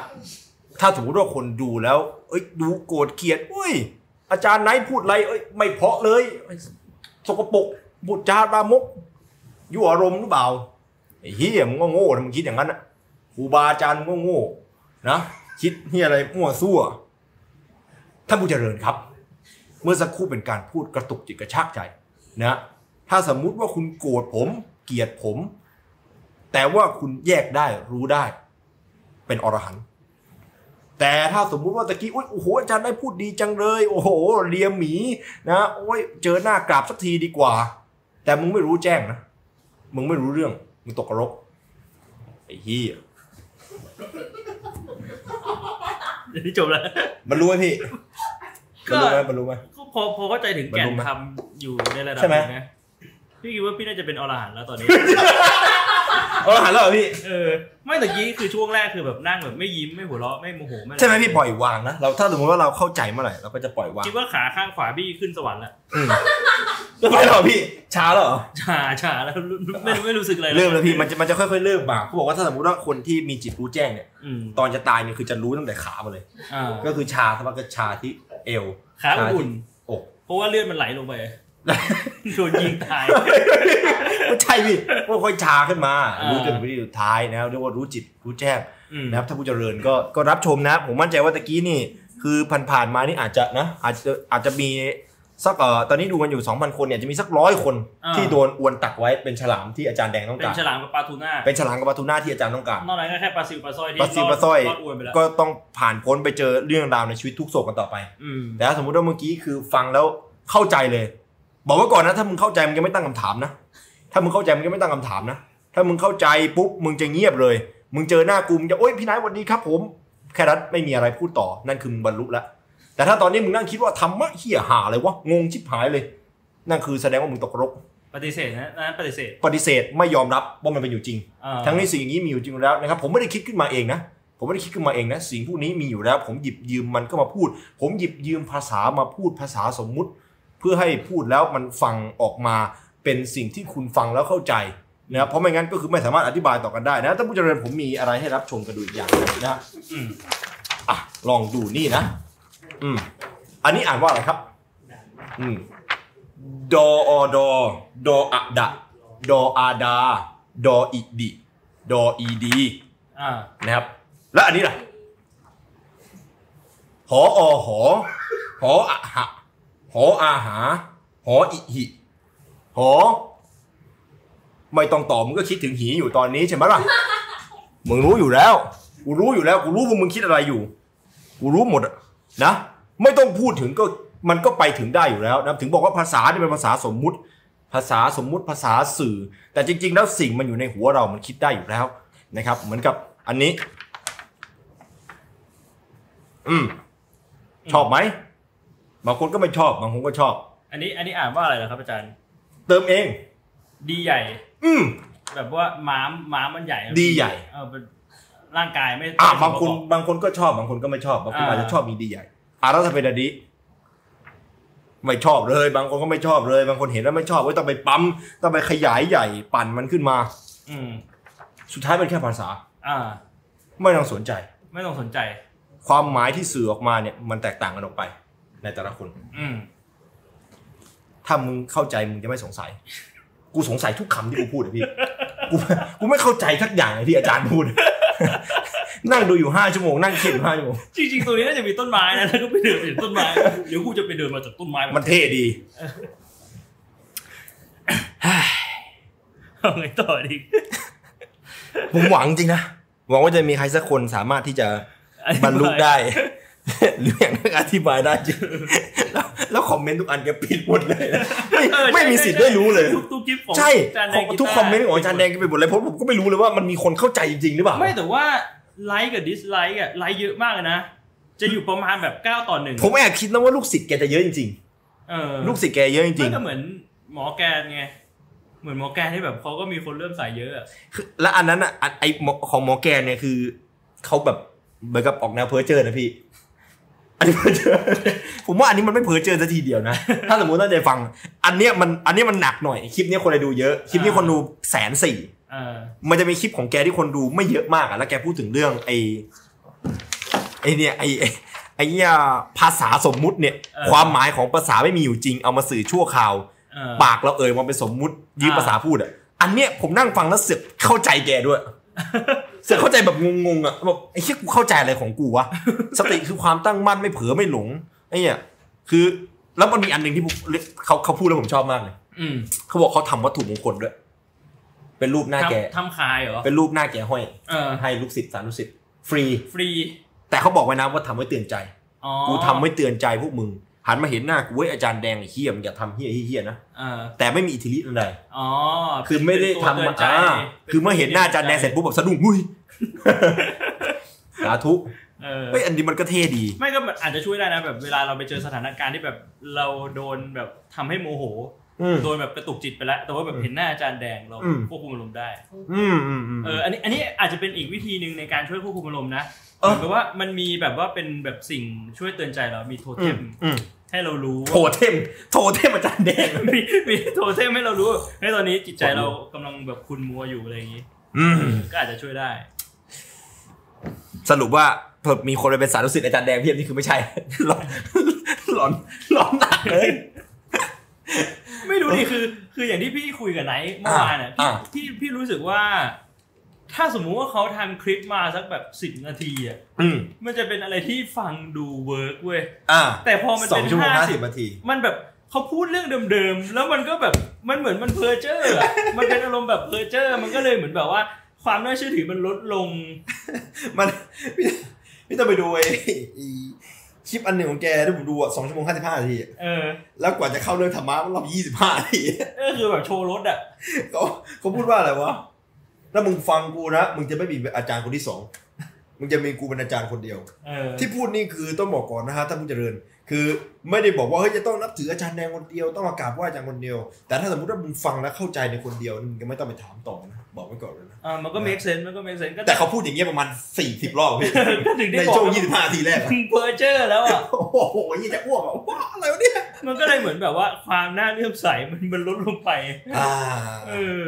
feel feel feel เหมือนกับไอ้นี่อะพี่ คือเขาเขาจะฟังพระเทศน์มาเยอะปะพี่คิดว่าตอนเนี้ยปัญหาของอาจารย์แดงก็คือไม่มี editorนักตัดต่อถ้ามีคนตัดต่อดีๆอะคนตัดต่อของแกคือคุณนายช่างบุญบารมีนี่แหละพี่ คือคือผมคิดไม่ตกตรงนี้อย่างหนึ่งเว้ยไอตอนที่แกหยิบไอหมามา แม่มาเออแล้วคือแบบแกก็บอกว่าอ้าวนายหญิงเดินตามวันนี้ก็คือแฟนเขาเป็นคนถือให้อันนี้เหรอพี่เนาะแล้วแฟนเขาก็ถ่ายแล้วต้องมานั่งดูมึงแบบพี่ว่าเขาเนี่ยเหรออะไม่ได้บรรลุหรอกแต่แฟนเขาบรรลุแล้ว นั่งดูอย่างเงี้ยคิดว่า ผมจะให้ตัวแทนไปชวนเขามาทแฮชแท็กครับพี่ำแฮชแท็กรายการแฮชแท็กดีไหมจะได้มีคนตัดต่อเรียบร้อยเลยรู้ตัวอีกทีก็คือเราบรรลุอรหันต์กันหมดแคมป์นี่คือไม่ต้องทำหาแล้วพี่เดินเข้ามาในแคมป์อะมีแบบว่าไอ้ที่แขวนผ้าอยู่สองอันติดอยู่เครียดอะแล้วก็มีในเดียวเดินตามถ่ายโอ้จะอ้วกเออ ในในกระดาษนั้นที่เขียนไว้มันมีเรื่องอะไรที่เราต้องพูดหรือไหมหรือว่าอันนี้คือแบบว่าเราไม่มีแล้วพี่อันนี้คือหมดครบละอืมหมดครบละมันมันไม่มีอะไรแล้ว นอกจากความเพ้อเจ้อของอาจารย์ ที่แบบผมก็กลันกรองออกมาอย่างดีแต่ว่า แค่นี้ก็อ้วกกันนะพี่เออแค่นี้ก็จะอ้วกกันนะคือแบบมันก็ถือว่า episodeนี้แบบได้สมองไหลอะมันก็ได้เออมันก็ได้อย่างที่ต้องการจริงนะได้สมองไหลจนพอใจเราเราก็นะได้ไหลจนแบบพอใจจริงแล้วมันก็ไม่ใช่ไหลแบบว่าแบบมันก็คิดต่อนะอืมมันไหลแบบพอดีอะคือเราตัดจบว่า มั่นใจว่าคนที่ฟังอยู่ก็คงรู้แหละ เออแล้วก็แบบว่าอะไรเป็นอะไร เออสรุปว่าไม่ใช่ มาพูดอีกทีนึงครับผมบรรลุแล้วครับพี่ ด่ากูในช่องแชทเพียบเลยทีนี้มาแต่ละคนไอพี่เฮียมึง stream เหี้ยอะไรของมึงวะพี่ โอ้ถ้ามึงแบนกูนะมึงตกนรก สิบห้านาทีอะสิบห้านาทีมึงตกนรกกันนะมึงดิ่งลงไปโอเจีที่เจ็ดเล่นสตรีมอยู่โอ้โหเฮียตกเวลาวาเฉยเลยเย็ดแม่อะไรครับเนี่ยเออหลายลงแก้วพอดีนะก็เรียกว่า ครบหมดจบสิ้น อืม ไม่มีอะไรต้องพูดกันต่อในประเด็นนี้นะครับ การควบคุมอารมณ์ ในพอดแคสต์ EP ที่ยี่สิบห้า25ใช่ไหมพี่เอออ่า25นะครับประจำวันที่25อุ้ยเฮีย25 25ว่ะเลขดีว่ะพี่ น่าไปซื้อหวย25กันยานะครับผมก็หมดสิ้น ถึงเวลาเข้าสู่ช่วง QA คุย QA กันซะหน่อยดีกว่า เดี๋ยวไนท์เปิดใน เดี๋ยวผมเดี๋ยวผมเปิดในเฟซก็ได้พี่โอเคผมเปิดในเฟซก็ได้อ่า ถือว่าทำเพิ่มนิดนึงไหมยังไงพี่เพราะว่าคราวที่แล้วไม่มี Q&A ไงคราวที่แล้วคือแบบหัวระเบิดแล้ว ได้นะพี่ได้ได้ได้ไม่ไหวอะต้องปิดพวกพี่เคยดูอาจารย์ไม้ล่มไหมครับ ก็บึ้งเปิดเพิ่งเปิดเพลงแกไปก่อนที่เราจะเปิดนี่แมันจะอ้วกจริงนะ ฟังแล้วเครียดอะเออพี่ไม่ได้ดักเจ้า ต้องมีกีตาร์ด้วยมันต้องมีกีตาร์ด้แล้ววย หน้ากับปั่นแต่ผมกล่าวว่าจะซื้อกีตาร์มาเก็บไว้แฮกตัวที่เนี่ยมามาดีดเล่นเนี่ยเออมันเพลินนะโอ้เรียกว่าทุกคนก็สนุกกันอย่างเต็มที่นี่เดี๋ยวระเชื่หอว่างที่คุยกันอยู่อาจารย์แดงก็ลงคลิปใหม่ด้วยครับเฮ้ยจริงปะเนี่ยจริงปะเนี่ย เรียวไทม์อัปเดตเหรอ ต้องไปดูแล้ววะถ้าไม่ดูแล้ววะ ไม่ไหวแล้ววะดูอีกสักสองสามคลิปมันเดี๋ยวอ้วกแน่นอนของจริงเลยอืมอืมไอ้ เราหลอนกันไปเราหลอนกันไปเฮ้ยควบคุมอารมณ์กับควบคุมเสียงในหัวอันเดียวกันไหมครับ ไม่ครับ แล้วเสียงในหัวคืออะไรอะเสียงในหัวคือ ผมว่ามันมีอยู่สองสามอย่างนะ คืออาการอาการทางจิตที่เขาเรียกว่าพวกแบบเอ่อ personality disorder ที่ที่คิดว่าตัวเองมีคนหนึ่งแล้วเขาแบบทำอย่างนั้นได้ตลอดอะอ่ามันมันเกิดขึ้นอย่างห้ามไม่ได้พี่ อะไรนะ split personality disorder ประมาณนั้นนะพี่ แล้วแบบมันมีเสียงอยู่ในหัวตลอดนั่นก็คือต้องปรึกษาแพทย์นะ ผมว่ามันมันมันคนละเรื่องกับอารมณ์นะ อารมณ์ก็คืออารมณ์กับเสียงในหัวนี่คือ เสียงในหัวจะทำให้คุณเกิดอารมณ์อ่าแบบอารมณ์เสียอย่างนั้นอะเหมือนกับอ่าพูดไม่หยุดอะผมเคยเป็นนะพี่ เหมือนกับหยุดความคิดตัวเองไม่ได้อ่าแล้วมันอารมณ์เสียแบบมันทำอะไรไม่ได้เลย เพราะว่าหัวมันคิดไม่หยุดอะอืม มันแบบมันไม่มีสมาธิเหรออ่าใช่พี่ แต่ปัญหาว่าเกิดจากอะไรเนี่ยผมไม่รู้จริง เอาจริงๆนะคะ ยังงงๆกับอาจารย์แดงอยู่เลย แสดงว่ายังไม่บรรลุนะครับ ตกกระลกนะ ตอนตายนะ หาวิธีบรรลุให้ได้ก่อนตายนะแล้วเดี๋ยวจะได้เป็นอรหันต์คือเอออย่าไปเข้าใจเลย อย่าไปเข้าใจจริงๆคือมันผมว่ามันแล้วแต่คนน่ะ ถ้าอยากเข้าใจมันก็เข้าใจได้แหละ แต่ผมว่าผมมองว่าแกน่าจะอินกับเรื่องนี้มากๆนะอืมแล้วแกก็เอามาเป็นคำสื่อคำสอนเพื่อที่จะไม่เขาน่าจะอินจนแบบว่ามันกลืนกินเข้าไปแล้วอะเขาควบคุมมันไม่ได้อะใช่ ผมผมมองว่าหลาย ๆ อย่างที่แกพูดออกมาแบบแรง ๆ อะ อันนั้นน่ะคือสิ่งที่อยู่ในใจแกมากกว่านะอ่าอย่างเช่นอันหนึ่งที่แกตะโกนบอกว่าอะไรนะไอ้เฮียนะมึงอยากจะพูดจาหยาบคายเฮียมึงอยากมีคนติดตามแบบกูดิมึงอยากมีสานุสิทธิ์มึงอยากมีลูกศิษย์ลูกหา คือผมคิดว่านั้นนะแกน่าจะพูดจริง เพราะว่ามันเป็นอารมณ์ในใจเขาะคือเขาอยากมีลูกศิษย์ลูกหาอะพี่ผมไม่รู้เหมือนกันนะมงั้นก็แบบพูดยากอะอืมพูดยากอะเพราะเราไม่รู้จักเขาไงคือรู้จักแกจริงๆแล้วเราจะไปขั้นหนึ่งก็ได้ อืมเราน่าจะเชิญอาจารย์แดงมาออกพอดแคสต์สักวันสักวันนะพี่นะเราคุยกันเรื่องหรือว่าไอ้ไอ้หัวข้อที่เราจะคุยกันถ้าถ้าชวนเขามาออกแล้วแบบเขานั่งด่าไม่หยุดเลยทำไงอะเราก็ด่าด้วยดิพี่ จานมึงเฮี้ยพูดใจาเฮี้ยเฮี้ยเงี้ยมาออกได้สั่งแฮชแท็กนะปล่อยกันลงไปอยู่ข้างล่าง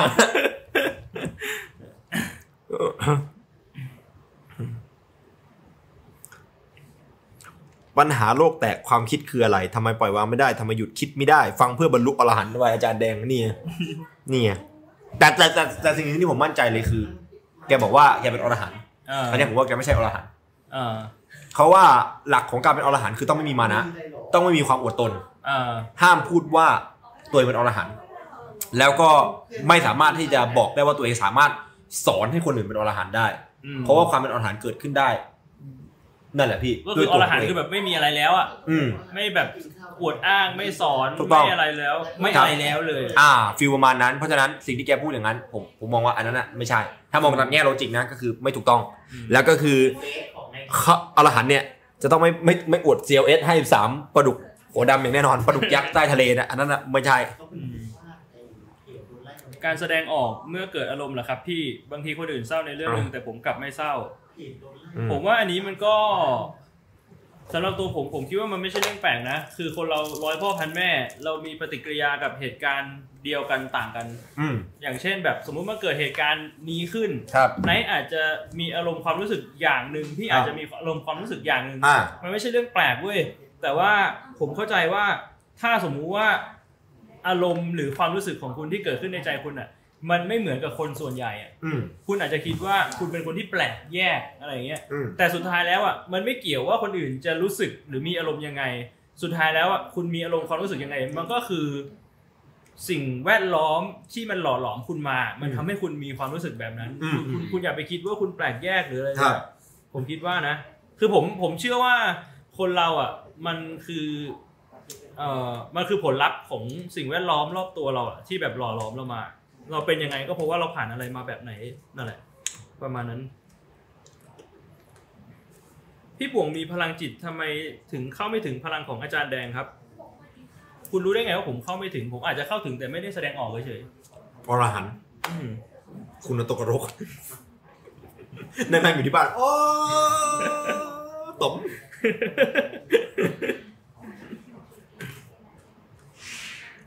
สำหรับความขี้เกียจนี่พวกพี่ๆคิดว่ามันมีข้อดีข้อเสียไหมครับ แล้วสำหรับพวกพี่มีวิธีควบคุมความขี้เกียจยังไง ความขี้เกียจแน่นอนว่าถ้าสมมติเราขี้เกียจแล้วเราไม่ทำอะไรเลย มันก็เป็นข้อเสียอยู่แล้วนะครับแต่ถ้าสมมุติว่าเราขี้เกียจเพราะเราไม่อยากทำอะไรแบบซับซ้อนหรือใช้เวลานาน เราก็จะค้นหาวิธีที่มันใช่เรียกว่าเจ้าเล่ห์นั่นแหละอ่าใช่เราเป็นเรื่เราองดีใช้นะความขี้เกียจในการแบบว่าหาทางลัดอะมันก็จะทำให้อะไรอะไรมันอืมง่ายขึ้นอ่าอย่างเช่น ผมว่า iPhone หรือแบบมือถือในปัจจุบันอะมันก็เกิดขึ้นจากความขี้เกียจของมนุษย์นั่นแหละอ่าเนี่ยมันเป็นเครื่องคิดเลข มันเป็นไฟฉาย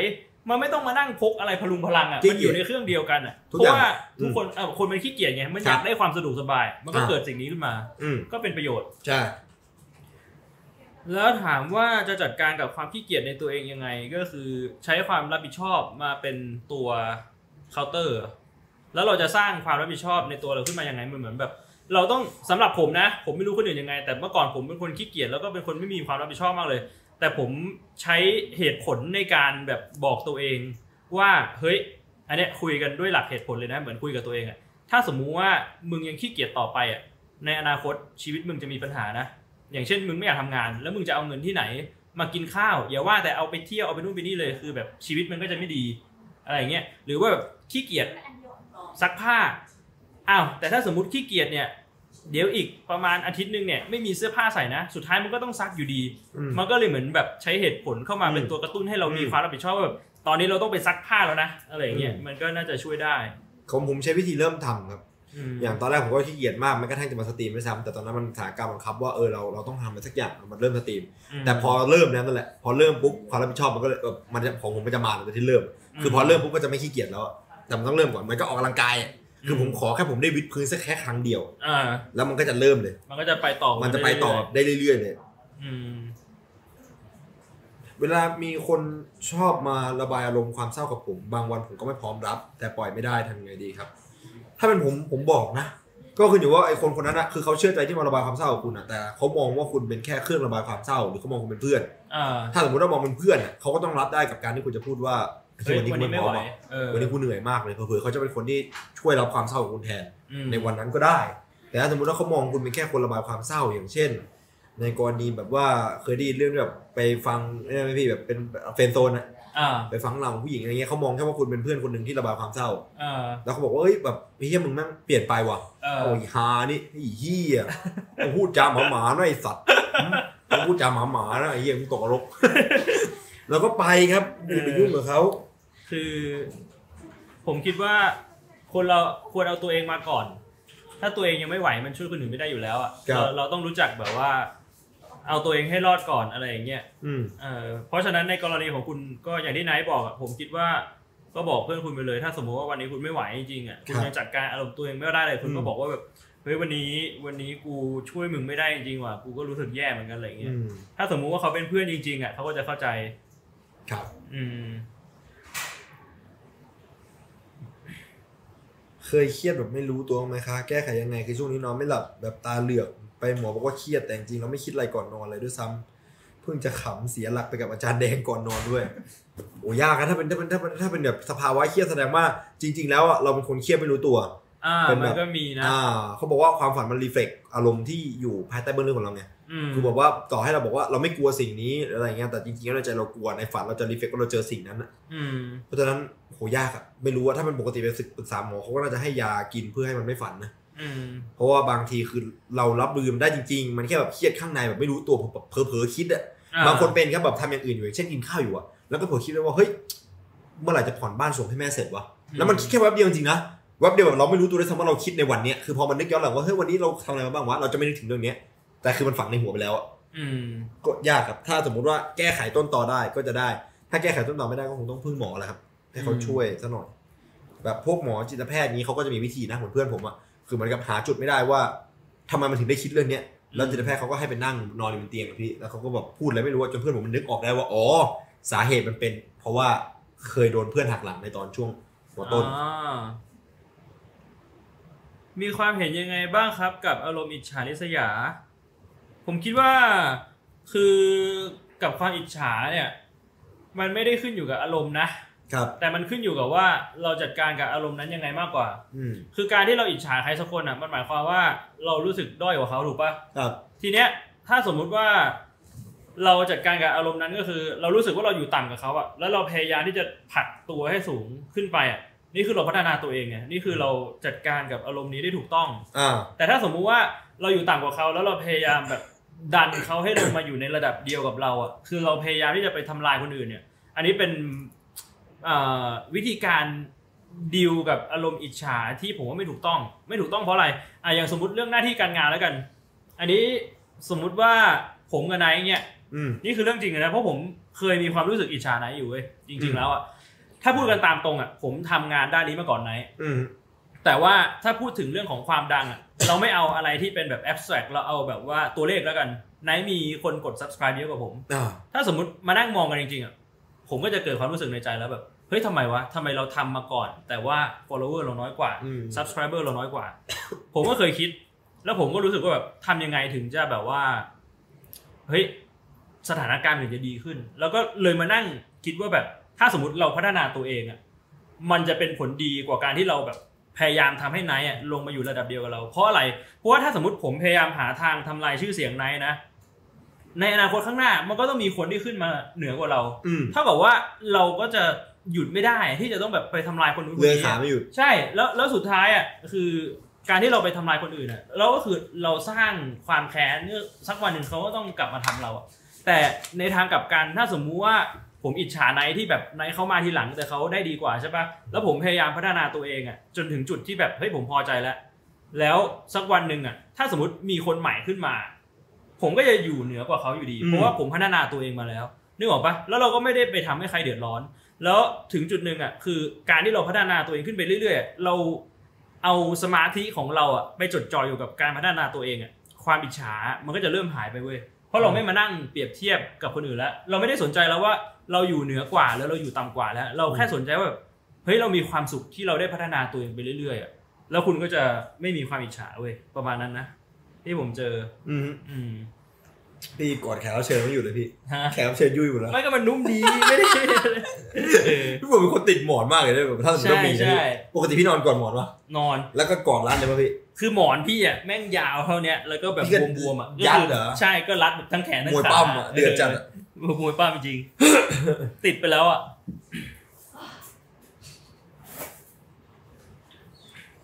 มีเพื่อนขี้อวด เรื่องเรียนตลอดชอบเอาคะแนนไปเปรียบเทียบกับเขาพอเราได้คะแนนน้อยกว่าก็ว่าเราโงูพอเราได้เยอะเขาก็บอกว่าเขาอ่อนให้พยายามอันนี้ไม่เหมือนแบบตัวร้ายในการ์ตูนที่แบบเสียโคคอตรกระจอกอะไอ้เหี้ยโคตรกระจอกอะไอ้เหี้ยอะไรเนี่ยพยายามไม่คิดมากแต่คิดตลอดทำไงดีครับ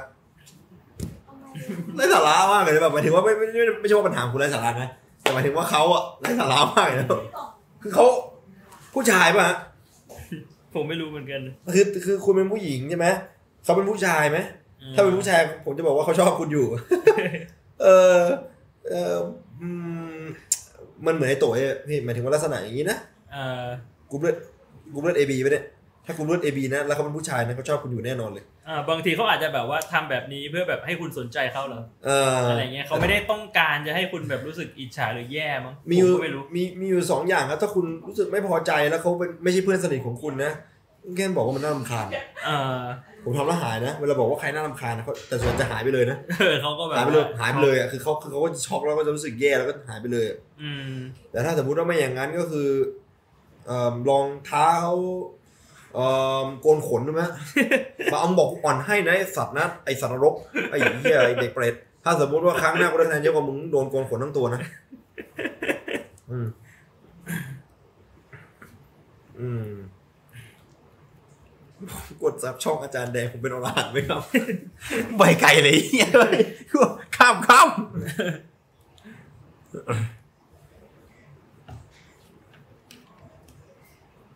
อืม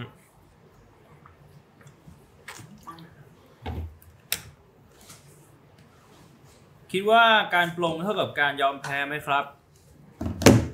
ไม่นะปลงก็คือไม่คิดจะแพ้หรือไม่คิดจะเอาชนะแล้วอะอ่ามันก็คือปล่อยแล้วอะ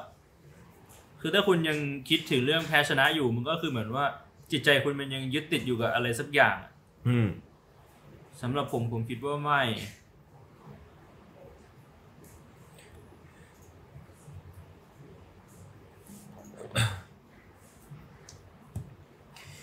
การที่จู่ๆมีความคิดหรือ flashback เรื่องไม่ดีเข้ามา แล้วเราสะบัดหัวเพื่อให้ก้อนเมฆความคิดหายไปเกี่ยวกับ Tom and Jerry นี่วะพี่คิดว่านี่คือการจัดการอารมณ์ที่ดีไหม ถ้ามันหายไปจริงๆก็ดีครับ คือคือถ้าสมมติว่าความคิดมันแบบปุ้งปุ้งปุ้งปุ้งแบบปุ้งมันก็ดีครับถ้ามันทำได้นะ คือมันดีอยู่แล้วแหละผมว่า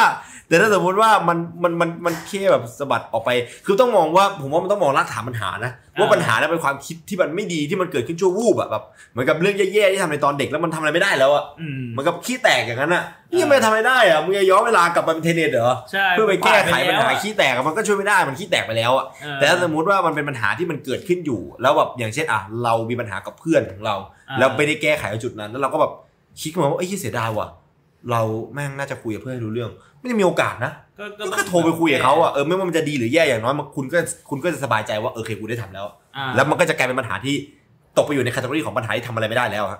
เมื่อปัญหาเป็นปัญหาที่ทำอะไรไม่ได้แล้วอะอันนั้นอะผมว่ายังไงก็ไม่น่าคิดมากนะเห็นหน้าพี่นายแรงเงียนครับไอสัตว์นรกแม่ไอ้เฮียที่เห็นหน้ากูแล้วมีอารมณ์นะไอ้เฮียทำมึงไม่ปล่อยวางเหรออย่าบอกว่ามึงเห็นหน้ากูมึงเก็บไปโอ้พี่นายน่ารักจังเลย เห็นแล้วรู้สึกมีอารมณ์ตกนรกไอ้เฮีย แค่มีอารมณ์ก็ตกนรกแล้วเหรอจัดโอ้การกับความรู้สึกคิดมากยังไงคะ อันนี้อันนี้ถือว่าตอบรวมๆเลยแล้วกันผมผมเห็นคนถามแบบนี้เยอะมากเลยนะแบบว่ามีชอบคิดมากหรือว่ามีความคิดอยู่ในหัวตลอดเวลาเลย แก้ยังไงให้หายอืมผม ผมเล่าเรื่องของน้องชายผมให้ฟังแล้วกัน คือน้องชายผมอะเขาเป็นคนหนึ่งที่หลงไหลในการแบบอยากไปใช้ชีวิตอยู่ต่างจังหวัดอืม แต่เขาไม่เคยได้ลองไปเลยเมื่อก่อน จนสุดท้ายแล้วเขาได้ลองไปใช้ชีวิตอยู่ต่างจังหวัด จริง ๆ ครึ่งปี คือในชีวิตไม่มีอะไรเลยนะ แบบนอนตื่นมาก็รดน้ำต้นไม้ให้อาหารไก่ที่เลี้ยงไว้ แล้วก็ทำความสะอาดบ้าน แล้วก็กินข้าว เนี่ยชีวิตเขามีอยู่แค่เนี้ยคือมันครับแบบมันมันว่างมากเลยเว้ยอืมแล้วไปใช้ชีวิตอยู่ได้ครึ่งปี แล้วเขากลับมา แล้วผมก็ถามว่าเออเป็นยังไงบ้างอืมเพราะว่าตอนแรกอะเขาอยากไปมากๆ เขาบอกว่าเราเราเป็นคนที่โตมาจากในเมืองอะอืมเราไปอยู่แบบนั้นไม่ได้อืมคือสมองเรามันต้องการอืมการกระตุ้นจากแบบสิ่งแวดล้อม เราต้องการไปหาเพื่อนอ่าเราต้องการอะไรที่มันแบบรวดเร็วทันใจอะอืมมันทำให้แบบว่าเขารู้สึกว่าเขาแบบจะเป็นบ้าอืมเพราะว่ามันมันแบบมันไม่มีอะไรเลยมันว่างเกินไปอะ เออ แล้วมันก็ทำให้ผมมานั่งคิดว่าแบบในมุมนึงอะ คนที่โตมาจากในป่าในเขาหรือแบบวันๆเขาไม่มีอะไรให้ทำเลยอะเขาไม่ได้อยู่ในเมืองเขาไม่มีสิ่งเราเขาไม่มีเกมไม่มีมือถืออะคือสมองเขาก็จะไม่คิดอะไรเว้ยเพราะเพราะฉะนั้นส่วนหนึ่งอะผมคิดว่าเรื่องของการที่เรามีอะไรคิดอยู่ในหัวตลอดเวลาจนเรารู้สึกว่าเราหยุดความคิดตัวเองไม่ได้อะมันมาจากไลฟ์สไตล์เราส่วนหนึ่งนะอันนี้คือที่ผมสังเกตนะรู้สึกว่ามันมาจากไลฟ์สไตล์ส่วนหนึ่งเลยกับอืมคนต่างจังหวัดหรืออย่างที่บอกที่แบบคนที่เขาเกิดจากป่าทำไมแบบวันๆเขาไม่มานั่งคิดอะไรเลยเขาก็แค่แบบ อะสมมติเป็นคนป่าเลยตื่นมาก็คือล่าสัตว์อ่าได้สัตว์มาคือมาจบทำอาละหารกินแล้วก็แบบร้องรำทำเพลงก็ชีวิตคือไม่มีอะไรให้ต้องคิดเยอะอืมเพราะฉะนั้นก็คือ คุณอาจจะต้องปรับไลฟ์สไตล์ตัวเองหรือเปล่า ถ้าสมมติว่าแบบมันเป็นปัญหาจริงๆนะคือคุณหยุดคิดไม่ได้ แม้แต่ตอนจะนอนก็ยังคิดครันู่นบคิดนี่อะคุณเป็นคนบ้างานเกินไปไหมอะไรอย่างเงี้ยลองลองแบบปรับลดลงมาอย่าพยายามแบบว่าไปให้ความสำคัญกับงานมากเกินไปมหรือแบบอะสมมติคุณยังเป็นนักเรียนอยู่คุณ พ่อแม่คุณแบบกดดันคาดหวังว่าคุณจะต้องแบบเอ็นติดคณะดีๆมหาลัยดีๆอะไรเงี้ยคุณอาจจะต้องหาวิธีปล่อยวางจริงๆนะไม่งั้นอะ มันก็คือมันก็เป็นปัญหาที่ตัวคุณแบบไม่รู้จะแก้ยังไง อันนี้อันนี้คือวิธีการแก้ปัญหาวิธีหนึ่งที่ผมจะแนะนำให้ได้นะครับ ผมก็ไม่รู้ว่ามันจะแก้ได้จริงเปล่าแต่นี่คือแบบสังเกตมา คิดว่า อืม อืม ตามนั้นนะ คิดมากเป็นปัญหาที่แก้ยากนะใช่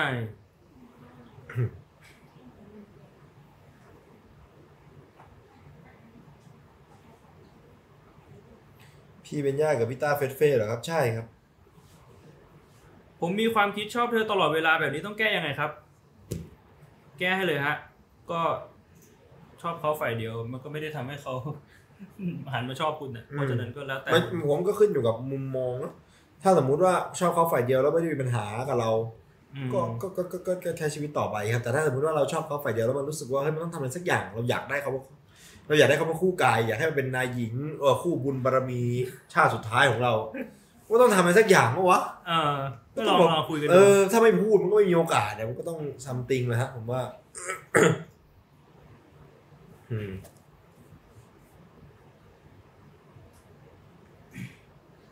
ขอวิธีดับหัวร้อนแบบไวที่สุดหน่อยครับ เปิดเพลงฟังฮะผมว่าช่วยได้ผมว่าเพลงอะเพลงเพลงเป็นตัวเปลี่ยนอารมณ์ได้ดีนะ สมมุติแบบคุณหา คุณหาเพลงอะไรที่มันแบบผ่อนคลายที่มันชิลๆอะเปิดฟังอาจจะช่วยได้ หรือไม่ก็แบบเอาหัวไปจุ่มน้ำอะครับอันนี้ก็ช่วยได้ อืมพูดนี่มันช่วยได้จริงนะมันเหมือนมันเป็น distraction อะใช่มันทำให้เราคิดไปเรื่องอื่นแล้วมันจะลืมไปครับอืม กินข้าวด้วยกันกินข้าวแล้วครับ มีประโยคในหนังสือที่อ่านหรือหนังที่ดูแล้วมันกระแทกใจแบบเห็นด้วยจนอยากบอกคนอื่นไหมครับ มีครับ มึงรักกู มึงกราบตีนกู แต่ว่ามึงไม่แยกแยะ มึงไม่เข้าใจ ไม่รู้คิด มึงตกรก ประโยคนี้เลยนะครับ ผมอยากจะบอกต่อมากๆเลย บอกว่าอย่าไปรู้นเลยดีกว่าประโยคนี้ไม่เออไม่เออประโยคในหนังสือเหรอเอ๊มันก็มีนะ มันก็มีนะ แต่ผมนึกไม่ออกกันดิเออแต่ถ้าบอกว่าเป็นประโยคที่จิตติดใจคือมันยากตรงที่ว่าพอมีประโยคที่เราชอบขึ้นมา ผมจะจำได้ไม่สุดเพราะมันมีอะไรอย่างนี้หมดแรกคือมันเหมือนกับ สมองผมแม่งเป็นแบงค์อย่างนั้นนะพี่แล้วถอนออกมาไอ้เหี้ยถอนความรู้ออกแล้วเอาอาจารย์แดงมาใส่แล้วก็ปิด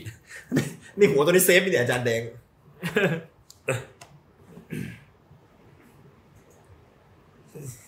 ปวดท้องทำยังไงดีครับ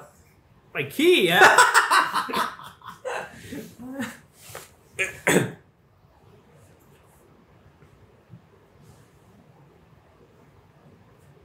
หากควบคุมตัวเองไม่ได้ หลุดหรือพลังปากพูดในบางเรื่อง ควรทำไงดีครับ ก็ต้องฝึกอะฮะอย่างที่บอก ผมคิดว่าการควบคุมอารมณ์ตัวเองมันไม่ใช่อะไรที่ทำได้ง่ายนะแต่ถ้าคุณไม่คิดว่ามันเป็นเรื่องที่ทำได้ยาก แล้วไม่คิดจะฝึกอะมันก็จะเป็นอย่างนี้แหละ มันก็จะแบบชอบอืมหลุดปากพูดอะไรไปเรื่อยอะฮะอืมอืมอืมอืมรักกับหลงมันต่างกันยังไง บางครั้งสับสนว่ารักหรือแค่อยากชนะสำหรับผมนะครับ อันนี้ personal opinion นะ รักก็คือเรารู้ตัว เราเราเราเราเรารู้ตัวว่าเรารักในสิ่งนี้ มันเป็นสิ่งที่เรารู้ว่าชีวิตเนี่ยจะขาดไปไม่ได้ แต่เราไม่ได้กระกระวนกระวายอะเพราะว่า เพราะว่าเรารู้คือเอาเอาง่ายคืออ่าถ้าสมมุติว่าเป็นสิ่งของอย่างนั้นนะครับ สมมุติว่าแว่นนี้เป็นแว่นที่ผมรักอะมันก็คือแว่นที่ผม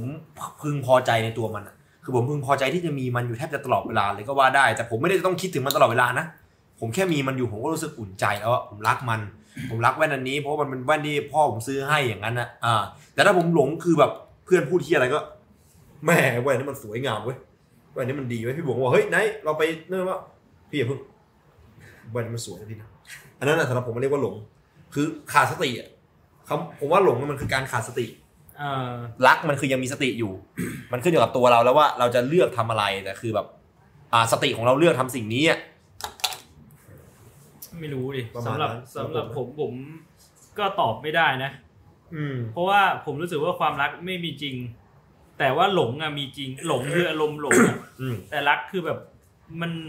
ไม่รู้อะผมว่ามันเป็นแค่คำพูดอะรักเป็นคอนเซ็ปต์พี่ เออ รักรักรักมันเป็น feeling concept ค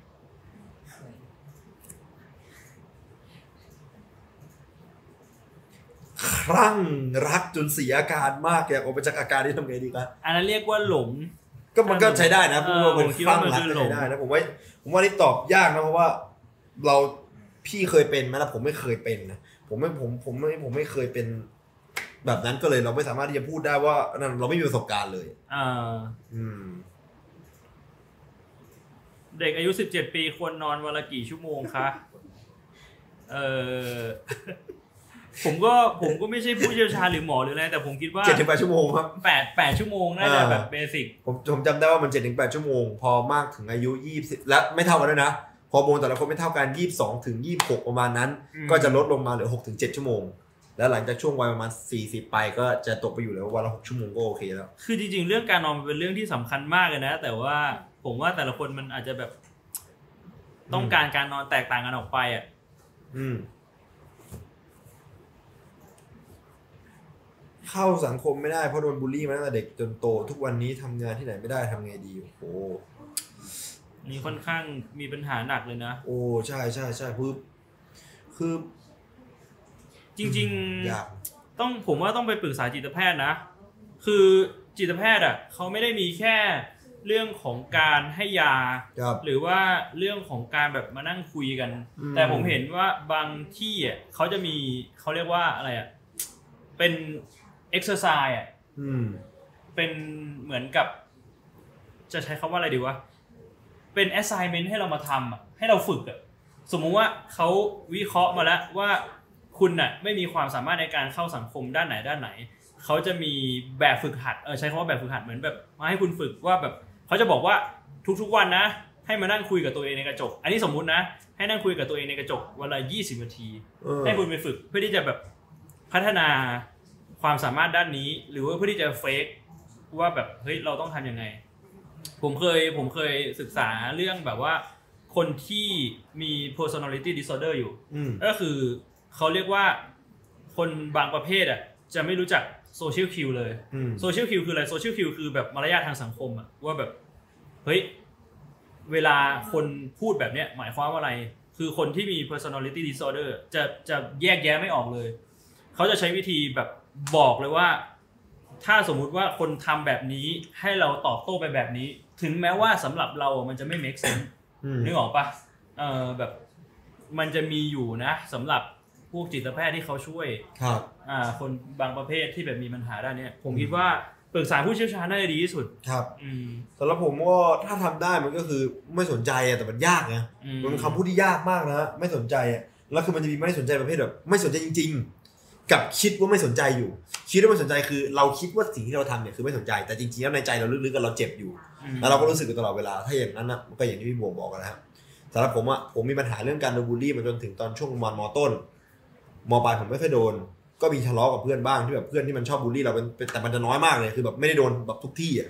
คือมันจะโดนแค่เฉพาะตอนไปโรงเรียนแล้วกับเพื่อนแค่สองคนเท่านั้น จากเพื่อนทั้งหมดในห้องหกสิบกว่าคนเนี่ยโดนบูลลี่จากแค่คนสองคน ผมก็เลยไม่ได้แคร์อะไรมาก แล้วตอนช่วง ไอ้มหาลัยคือช่วงนั้นคือเหมือนกับบรรลุที่อะไรขึ้นมาไม่รู้อะช่วงนั้นผมสวิตช์จากเอ่อพุทธเป็นคริสต์อืมช่วงนั้นคืออ่านไบเบิลแบบจริงจังมาก แต่ตอนนี้ก็จำไม่ได้ด้วยซ้ำว่ากูอ่านอะไรไป แต่ผมจำได้ผมว่าผมพกไบเบิลไปเรียนในในการเปิดมหาลัยวันแรกเลยแล้วผมก็ไม่แคร์เลยที่อาจารย์อาจารย์นั่งพูดอะไรก็ไม่รู้อืผมนั่งเปิดไบเบิลอ่านแล้วมันก็มีแบบเพื่อนคนหนึ่งที่มันแบบเดินเข้ามาแล้วพูดอะไรไม่รู้ผมไม่สนใจเลยผมก็นั่งอ่านไบเบิลเออแล้วแบบตอนตอนที่เขาไปให้กินข้าวเช้ากันอะไอ้พักเที่ยงอะ ผมเดินออกไปแล้วผมก็ไปนอนอยู่สนามหญ้าแล้วผมก็อ่านไบเบิลอืมตอนนั้นคืออ่านจริงจัง อ่านจริงจังเลยพี่แล้วอ่านจนจบเล่มเลยไอ้ภาพไอ้ภาพสัญญาหมัดแล้เล่วมมันสีแดมีงความเชื่ออะไรอยู่ในนั้นที่แบบมันติดตัวเรามาไหมหรือว่าแบบเราก็ไม่เลจำยพี่ไม่ณได้ณตอนนั้นนะผมจำแล้วตอนนั้นผมเป็นผู้นำพิธีมิสซาด้วยเอออ่านั่งแกว่งตะเกียงกุ้งกิ้งกุ้งกิ้งกุ้งกิ้งอยู่นะแล้วก็แบบพูดขึ้นมา ผมจำไม่ได้ด้วยซ้ำผมพูดอะไรเออแต่ผมขึ้นนำพิธีมิสซาของไอ้ไอ้แบกอยู่พักหนึ่งอะอืม แล้วก็รู้สึกว่าตัวเองมีศรัทธามาก แล้วก็แล้วก็โดนเพื่อนจับแก้ผ้า แล้วก็สิ้นศรัทธาเลยพี่ คือทำไมทำไมถึงสิ้นศรัทธา วันนั้นอะเป็นวันที่ผมอะไปขึ้นพิธีมิสซาใช่ไหมพี่เออแล้วคือเขาก็เกณฑ์คนเข้ามาช่วยไอคนที่เข้ามาช่วยเนี่ยเป็นเพื่อนผมที่สนิทกันในมอที่แม่งเผางานผมเออแล้วมันก็เห็นผมอยู่บนแท่นเออพิธีอะแล้วมันบอกว่าไอ้เฮียแบบมันมันมันลงมาแล้วมันมาถามผมคำถามหนึ่งคำถามที่มันเคยถามผมตอนปีหนึ่งมันมาถามผมใหม่ตอนปีสามเออมันถามผมว่าไอ้ เฮียมึงคิดว่าพระเจ้ามันช่วยมันได้ทุกอย่างเลยวะเออผมบอกว่าผมไม่ได้คิดว่าพระเจ้าช่วยผมได้ทุกอย่าง ผมคิดว่าแค่พระเจ้าดูเราอยู่เออแค่นั้นพึงพอแล้ว แล้วมันก็บอกว่าอ๋อพระเจ้าดูมึงอยู่ แล้วมันก็มีวันเดียวกันนะพี่ ผมทำพิธีมิสซาช่วงเช้า แล้วมี exhibition light and darkness เออ exhibition มันคือเป็น exhibition เขาวงกฏเออผมนั่งเฝ้าอยู่ประจำจุดที่หนึ่งเออไอ้พวกขี้ยนี่พาเพื่อนกูเข้ามาสี่คนแล้วแก้ผ้าผม ไม่มีใครมองเห็นเพราะว่าใน exhibition เนี่ย มันปิดไฟอยู่นึกออกปะพี่มืดมันจะเป็นโซนแบบตัวคิดว่าเป็นตัวยูอย่างเงี้ยสับไปเรื่อยๆพี่นึกออกปะแล้วยูแรกเป็นแบบโซนเนี้ยไฟดับเออโซนนี้ไฟเปิดโซนนี้ไฟดับอ่าโซนโซนที่ผมยืนอยู่ไฟดับไอ้พวกขี้ยเดินเข้ามา แล้วก็แก้ผ้าผมเลยคือแบบดึงกางเกงออกถอดเสื้อออกเหลือแต่กางเกงในเนี่ยเออกับถุงเท้า แล้วผมก็อยู่ท่าเนี้ยในความมืดเออแล้วผมก็นั่งแบบไม่แล้วมันเอาเสื้อวางไว้ตรงนั้นเหมือนเอาเสื้อออกไปเลยมันเอาเสื้อออกไปด้วยพี่ผมก็นั่งอยู่ท่าเนี้ยผมบอกเฮียอะไรวะเนี่ย เหมือนท่านางนางแบบอะเราเฮียอะไรวะเออแล้วก็มีอาจารย์เดินเข้ามาด้วย แล้วก็เปิดไฟแล้วก็เห็นผมในสภาพเนี้ยอย่างเงี้ยพี่อ้าวอุ้ยพี่ชุดจะทำอะไรอะโดนเอาเสื้อผ้าหมดเลยครับผมอาจารย์โดนแย่งหมดเลยเขาก็ปิดเอ็กซิบิชันพี่เออแล้วเขาก็ไปเอาให้ผู้เคียเนี่ยเอาเสื้อกลับมาคืนผมเออผมก็ใส่เสื้อคืนแล้วผมก็เดินมา แล้วผมก็ไม่ถามด้วยซ้ำนะว่ามึงทำไปเพื่อเฮียอะไรเออแล้วเพื่อนผมก็บอกว่าเป็นไงพระเจ้าดูมึงอยู่วะถ้าพระเจ้าดูมึงอยู่มึงคิดว่าพระเจ้าจะคิดว่าอะไรผมก็คิดว่าพระเจ้าไม่มีจริงนะ สิ้นหวังเหลือเกิน ไอ้พวกเคียนี่มันโคตรสิ้นหวังเลยวะไม่แล้วเราแล้วเราโกรธเพื่อนเราหรือว่ายังไงปะตอนช่วงนั้นผมว่าผมปรงได้ดีกว่าช่วงนี้เยอะเลยเออช่วงนั้นผมผมมองว่าอะไรแม่งก็คือพระสงฆ์พระประสงค์พระเจ้าหมดอะเออเอ่อยกยกเว้นความช่วยที่เกิดจากตัวเองนะเออปัจจัยที่เกิดจากตัวเองผมมองว่าเป็นสิ่งที่เกิดขึ้นจากตัวเราเออแต่ปัจจัยที่เกิดขึ้นข้างนอกอย่างเช่นแบบว่าเอ่อมีพึ่งบินมาต่อยอย่างนั้นอะเออพระประสงค์ของพระเจ้าโปรดสดับฟังเถิดพระเจ้าข้าเออไอ้เงี้ยข้าน้อมรับฟังคำสอนของพระองค์ที่ส่งพึ่งมาต่อยเอออย่างนั้นเลยเพื่อนแก้ผ้าผมก็มองว่าไอ้เหี้ยนี่คือแบบ test faith อะพี่นี่คือบททดสอบบททดสอบของศรัทธาศรัทธากูสูญสลายเลย พระเจ้ามันไม่อยู่จริงเนี่ยไม่งั้นคงไม่โดนกูแก้ผ้ามัน exhibition เนี่ยไอ้เหี้ยแบบเด็กตอนนั้นคือเด็กม.6 มาดูเลยนะพี่เออคือผมเป็นพี่ปีสี่อะปีสามอะกำลังจะขึ้นปีสี่แล้วแล้วแบบเด็กมันเป็นช่วงที่แบบเด็กมหกต้องมาเข้ามหาลัยอะแล้วเขาก็จะมาดูแบบว่าเอ้ยคณะนี้น่าเรียนไหมแล้วก็คือ ตอนที่อาจารย์เดินเข้ามาแม่งก็มีเด็กมหกอยู่ข้างหลังด้วยแบบเดินเกิดอะไรขึ้น ว่าทำไมถึงแบบอยู่ๆมันมีเสียงเสียงมันดังมากพี่เออผมว่าเฮ้ยทำอะไรวะไอ้เหี้ยผมนั่นน่ะอ๋อก็คือเราก็ขัดขืนแหละไม่ใช่ใช่เหรอเออผมก็ขัดขืนผมไม่ได้ปล่อยให้มันแก้ผ้าเลยพี่เข้าใจผมไม่ได้ขนาดนั้นผมก็แบบเฮ้ยทำอะไรวะไอ้เหี้ยกูทำงานอยู่นะไอ้สัตว์มันก็บอกว่าบอกว่าพระประสงค์ของพระเจ้า นี่แหละไอ้ไหนพระประสงค์ของพระเจ้าพระเจ้าต้องการให้มึงแก้ผ้าในเอ็กซิบิชันน่ะแม่งก็หยิบไบเบิลของผมแล้วมันก็สวดหัวพี่อะสมสมสมสมสมอย่างนั้นนะ แล้วผมก็โดนแก้ผ้าแล้วว่าเหี้ยอะไรวะเย็ดแม่เออพี่บ่วงลองปลดกระดุมเม็ดที่สองออกหน่อยครับ อ่าอ่าอ่าอ่าเฮ้ยเฮ้ย service เหรอพี่ fan service เหรอ นี่ไงเอาหมีบังไว้ เชี่ย fan service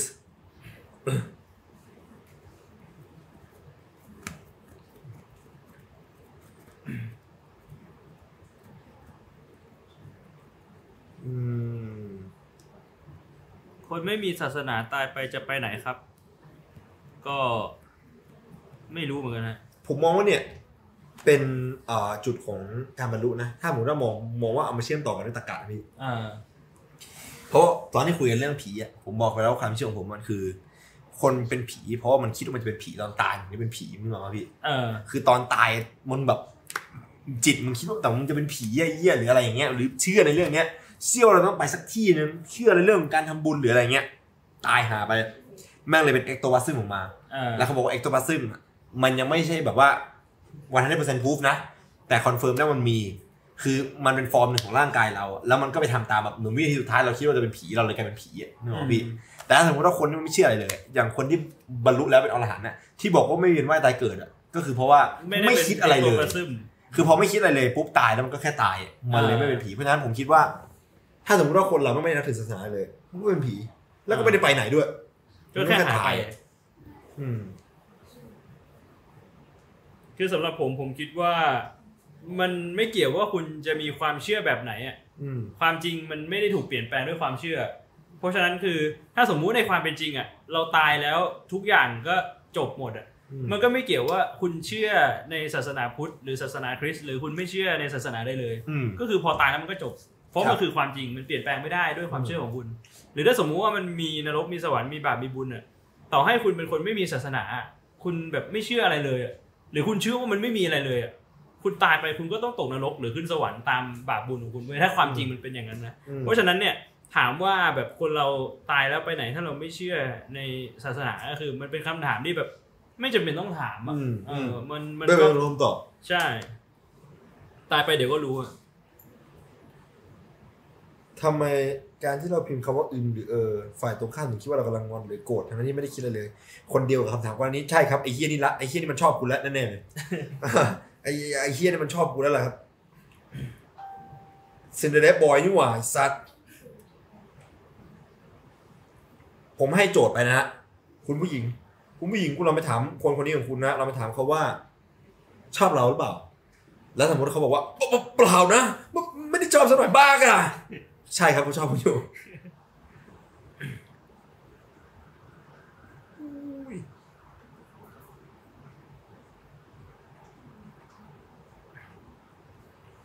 เออทำยังไงถึงจะเข้าสังคมเก่งๆครับ ก็อยากเก่งอะไรก็ฝึกฝนเรื่องนั้นนะฮะ มันมันไม่มีใครเก่งเรื่องไหนมาตั้งแต่เกิดหรอกครับ ก็ต้องฝึกกันทุกคนนะ อือหื ออยากเก่งเรื่องการเข้าสังคมก็ต้องก็ต้องฝึกครับก็ต้องฝึกเข้าใช้สังคมใช้วิธีของเพชรก็ได้ คุยหน้ากระจกกันแล้วพี่หรืออ๋อไปไปยืนคุยใน BTS เยี่ยมอ่าก็อาจจะเป็นวิธีที่ extreme เกินไปเดือดจริงอันนั้นเดือดจริงอันนั้นคือ แต่ถ้าสมมติว่าทำแบบเพชรอะ พอเริ่มทำไปสักพักหนึ่งมันจะแบบชินมากเลยนะอ่ามันจะเป็นเหมือนกับ feel เหมือนกับเล่นเล่นเกมแล้วแทนที่จะเริ่มดันหนึ่งเป็นเริ่มดันสิบอะเออมันก็จะไปดันสิบเอ็ดต่อไงไม่ต้องมานั่งเล่นดันหนึ่งดันสองเหมือนคนทั่วไปอะใช่คือถ้าทำแบบเพชรได้ครั้งหนึ่งอะมันจะทำได้เรื่อยๆนะฮะแต่ถ้าคุณยังไม่สามารถไปถึงเลเวลนั้นได้ ยังทำไม่ได้ก็อาจจะลองทำแบบนายดูก่อนก็ได้มยืนอยู่ในลิฟต์ก็ลองแบบโอ้ใช่แล้วก็ลองชวนมาแล้วก็ชวนคุยชวนดูคุยขำๆดีอะไรเงี้ยมันจะเริ่มมันจะเริ่มชินกับการคุยกับคนที่ไม่ใช่เป็นเพื่อนเราอะไรเงี้ยเออ แล้วก็เราก็จะมีปฏิกิริยา reflex ต่อคนที่ เพราะด้วยความที่เราเป็นคนทำให้คนหันมามองเราอะเวลาคนทำอะไรเราจะหันไปมองเร็วขึ้น ซึ่งมันก็ขึ้นอยู่กับว่าบางคนชอบหรือไม่ชอบนะอ่าเออผมผมชอบหันไปแบบ หาคนหาอะไรบ่อยๆไปนั่งฟังอาจารย์แดงมาเมื่อกี้ก็ยังไม่บรรลุอยู่ดี เส้นทางสู่อรหันต์นี่ยากจริงมันไม่มีอะไรง่ายหรอกครับในชีวิตเนี้ยทุกอย่างมันต้องฟันฝ่าอุปสรรคไปๆโอ้ย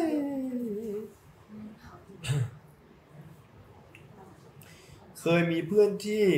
ไม่พยายามจะเข้าใจเรื่องที่เรียนเลย ชอบมาขอลอกตลอด พอจะช่วยอธิบายก็ไม่ฟัง ตอนทำงานก็ผิดพลาดตลอด พวกเพื่อนๆในห้องก็ไม่อยากมีใครคบแต่ก็ไม่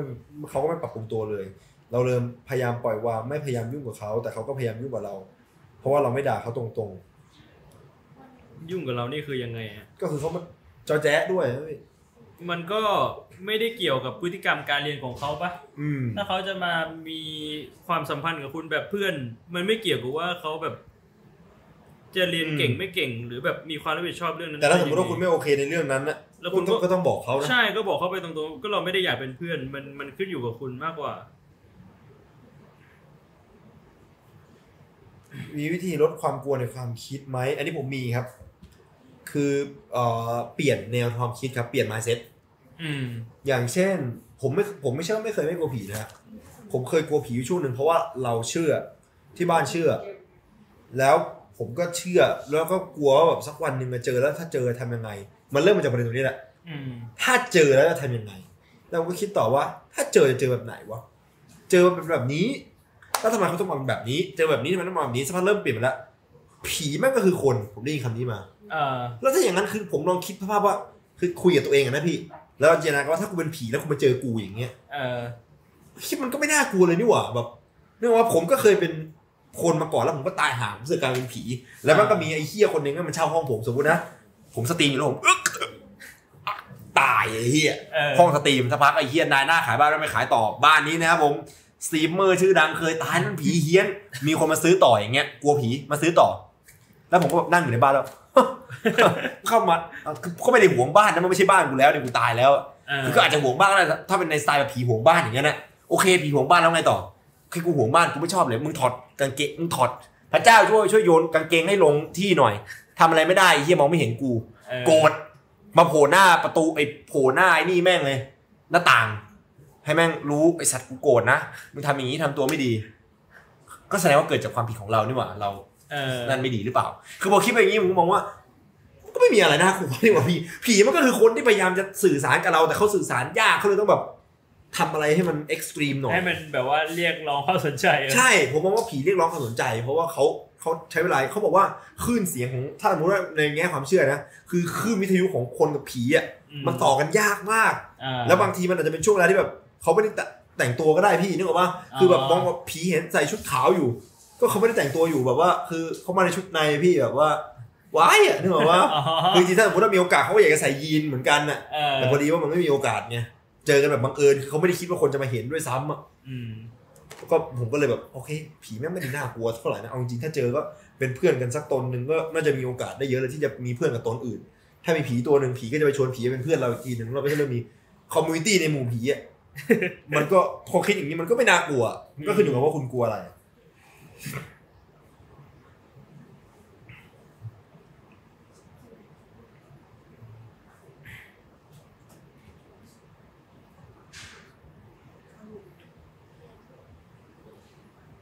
เคยกลัวตอนเช้าไหม คือยังไงฮะกลัวตอนเช้า กลัวพระอาทิตย์ขึ้นเหรอฮะตื่นเช้าตายเหรกลัอวกลัวอะไรวะเนี่ยพี่ว่าบรรทัดฐานของศีลธรรมอยู่ตรงไหนคะเอออันนี้ อันนี้มันก็เป็นเรื่องที่เราจะพูดใช่ปะใช่เราเคยเรื่จะองของความดีเรื่องของความบรรทัดฐานของความดีความชั่วอะไรเงี้ยเออซึ่งแบบบรรทัดฐานมันสูงต่ำแตกต่างกันไปแบบร้อยคนก็จะบอกความดีความชั่วไม่เท่ากันอ่าอืมคิดว่าเดี๋ยวเอาไว้ก็คงจะได้มาใช่เดี๋ยวพูดได้คุหัวยข้อนี้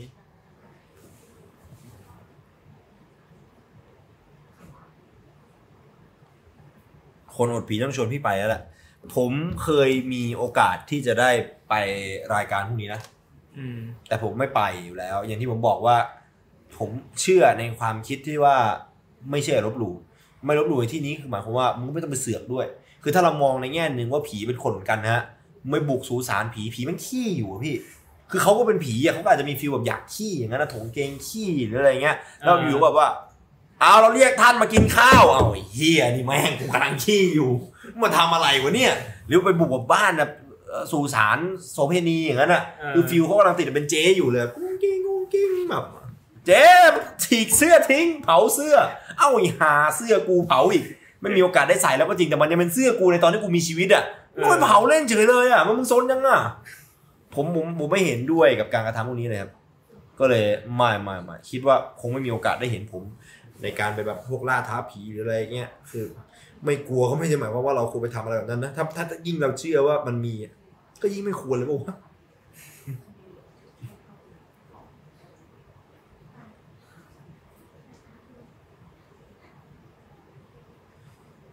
ทำไมผีต้องอยู่แต่บนโลกครับทำไมไม่ออกไปอวกาศบ้าง ผีออกไปอวกาศได้นะ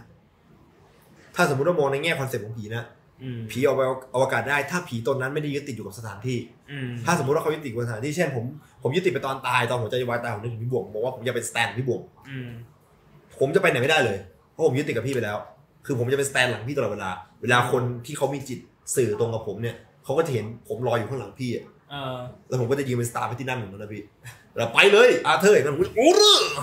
นั่นแหละคือสิ่งที่ผมอยากทำตอนตาย ผมคิดนะ ว่าถ้าสมมติว่าผมมีโอกาสตาย ผมจะคิดว่าผมจะเป็น stand ของใครสักคนผมจะไปอยู่หลังใครสักคนหนึ่งให้ได้เลยแล้วแบบอยากเป็น stand ของเขาคือถ้าเป็นอย่างในกรณีนั้นนะผมก็จะเป็น stand ระยะใกล้ครับ ไม่สามารถเคลื่อนที่ไปไหนได้ คือผมก็จะอยู่แค่กับพี่บวงเป็นโซนระยะแคบๆแต่ถ้าสมมติว่าเราคิดไว้ว่าเหี้ยตอนตายอยากไปอวกาศถ้ามองในคอนเซ็ปต์นะมันไปได้ครับผีมันก็จะขึ้นบนอวกาศเลยได้ไม่มีหยุดมันจะบินไปบนอวกาศแล้วมันจะไปไหนอะ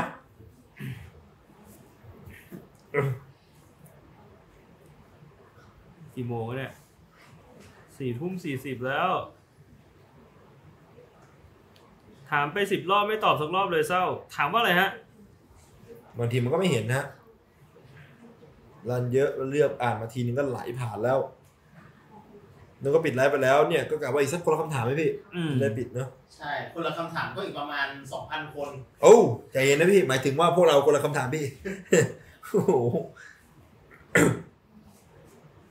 อยากบินได้แต่ไม่มีปีกทำไงดีครับ โอ้ยช่วงนี้ ช่วงนี้คือสายการบินนี่ลดราคากันเยอะมากเลยฮะ อืม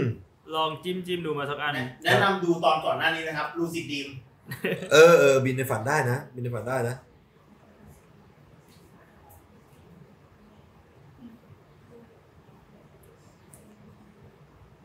โอ้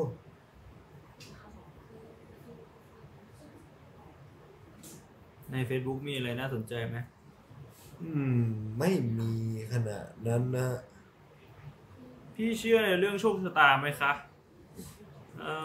อผมผมเชื่อนะ ผมเชื่อว่าแบบมัน พี่พี่เชื่อในแบบหนังเรื่องเทนเน็ตเข้าใจพี่เพราะคิดเพราะคิดมันว่าทุกอย่างมันแบบมีอะไรกำหนดไว้แล้วอะอ่าว่าเราจะต้องมีโอกาสได้เจอกัน อ่า อะไรแบบนั้นก็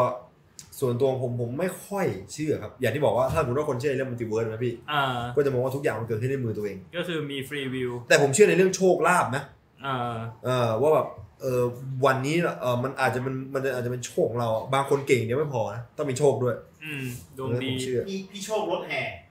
อุ๊ย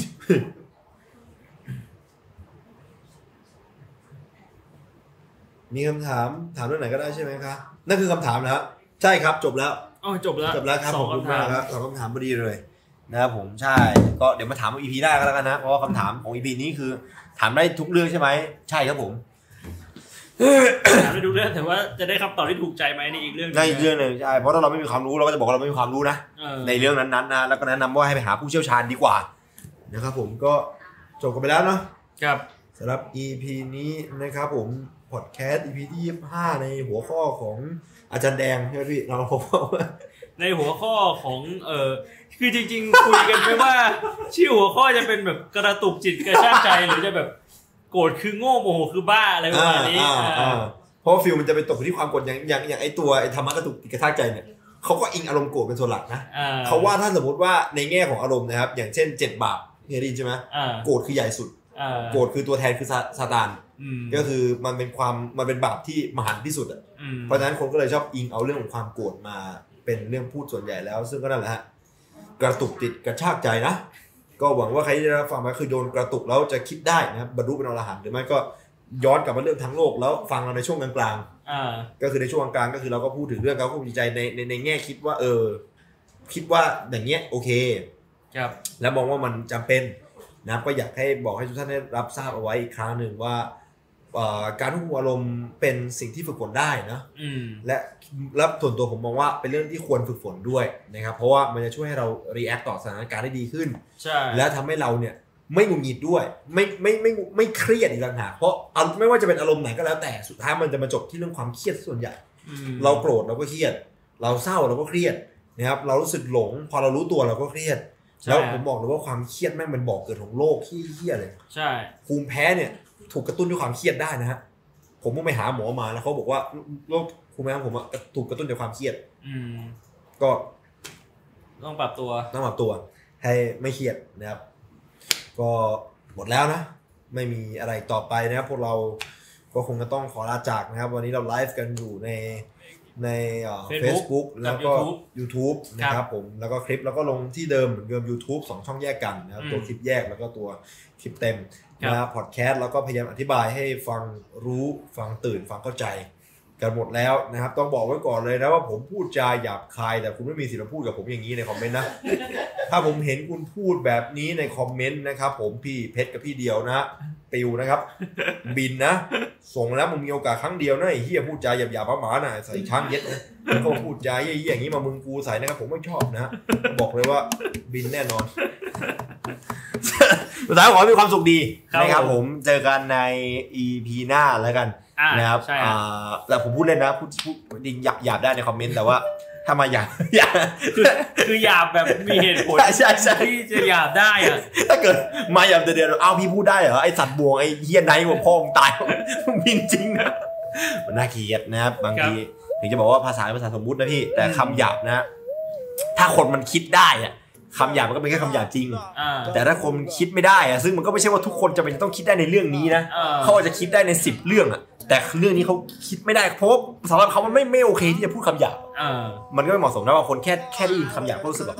กระตุกแล้วอะใช่ อันนี้ไม่ใช่กระตุกที่กระจะกระตุกหมัดจะต่อยหน้ามึงอะ คือมันรู้สึกแบบอื้อภาทำไมษาเนี่ยเป็นสิ่งสมมติแต่ว่ารอยหมัดบนหน้านี่เป็นไม่สมมุติอันนี้เป็นของจริงพี่อันนี้คือเลือดออกแน่นอนรอยหมัดบนหน้าเนี่ยนะครับผมก็ฝันดีนะครับผมแล้วก็มีความสุขมากๆสำหรับวันที่ 25 กันยานะครับเจอกันอีกทีในเดือนตุลาครับคผมมนะครับผมในช่วงสัปดาห์ที่2แล้วก็สัปดาห์ที่4อ่าเหมือนเดิมเช่นเคยวันไหนก็เดี๋ยวโพสต์ในเพจเหมือนเดิมครับนะครับผมก็ขออนุญาตกลับลากันไปก่อนนะครับผมมีสตรีมต่อนะพี่บวง ต่อไหมพี่หรือว่าไม่วันนี้น่าจะพักก่อนเดี๋ยวดูก่อนถ้าสมมุติว่ากลับไปแล้วไม่ง่วงมากก็คงสตรีมต่ออ่านะครับ ก็อ่าลองติดตามกันดูแล้วกันนะครับแล้ววันนี้คงต้องขออนุญาตกลับลาแล้วนะครับหวังว่าจะให้ทุกคนมีความสนุกกันดีในวันนี้นะครับเป็นหัวข้อไม่เครียดนะฮะเดี๋ยวอาจจะกลับมาเครียดในอาที่หน้า หรืออาจจะเหลวยิ่งกว่าเดิมในอาที่หน้า ต้องดูอาจารย์หน้าอาที่หน้าเป็นอาจารย์อาจารย์เอ่อไอ้นี่นี่ไม้ไม้ล่มอาทิตย์หน้าคือแบบพูดไม่เป็นภาษาคนแล้วนะครับฟันนี่ครับซิกนาพอดแคสต์กลับลาวันนี้ สวัสดีครับ แต่น้องไอ้นางนกเฮ็ดไรเอ้ยดอกปลา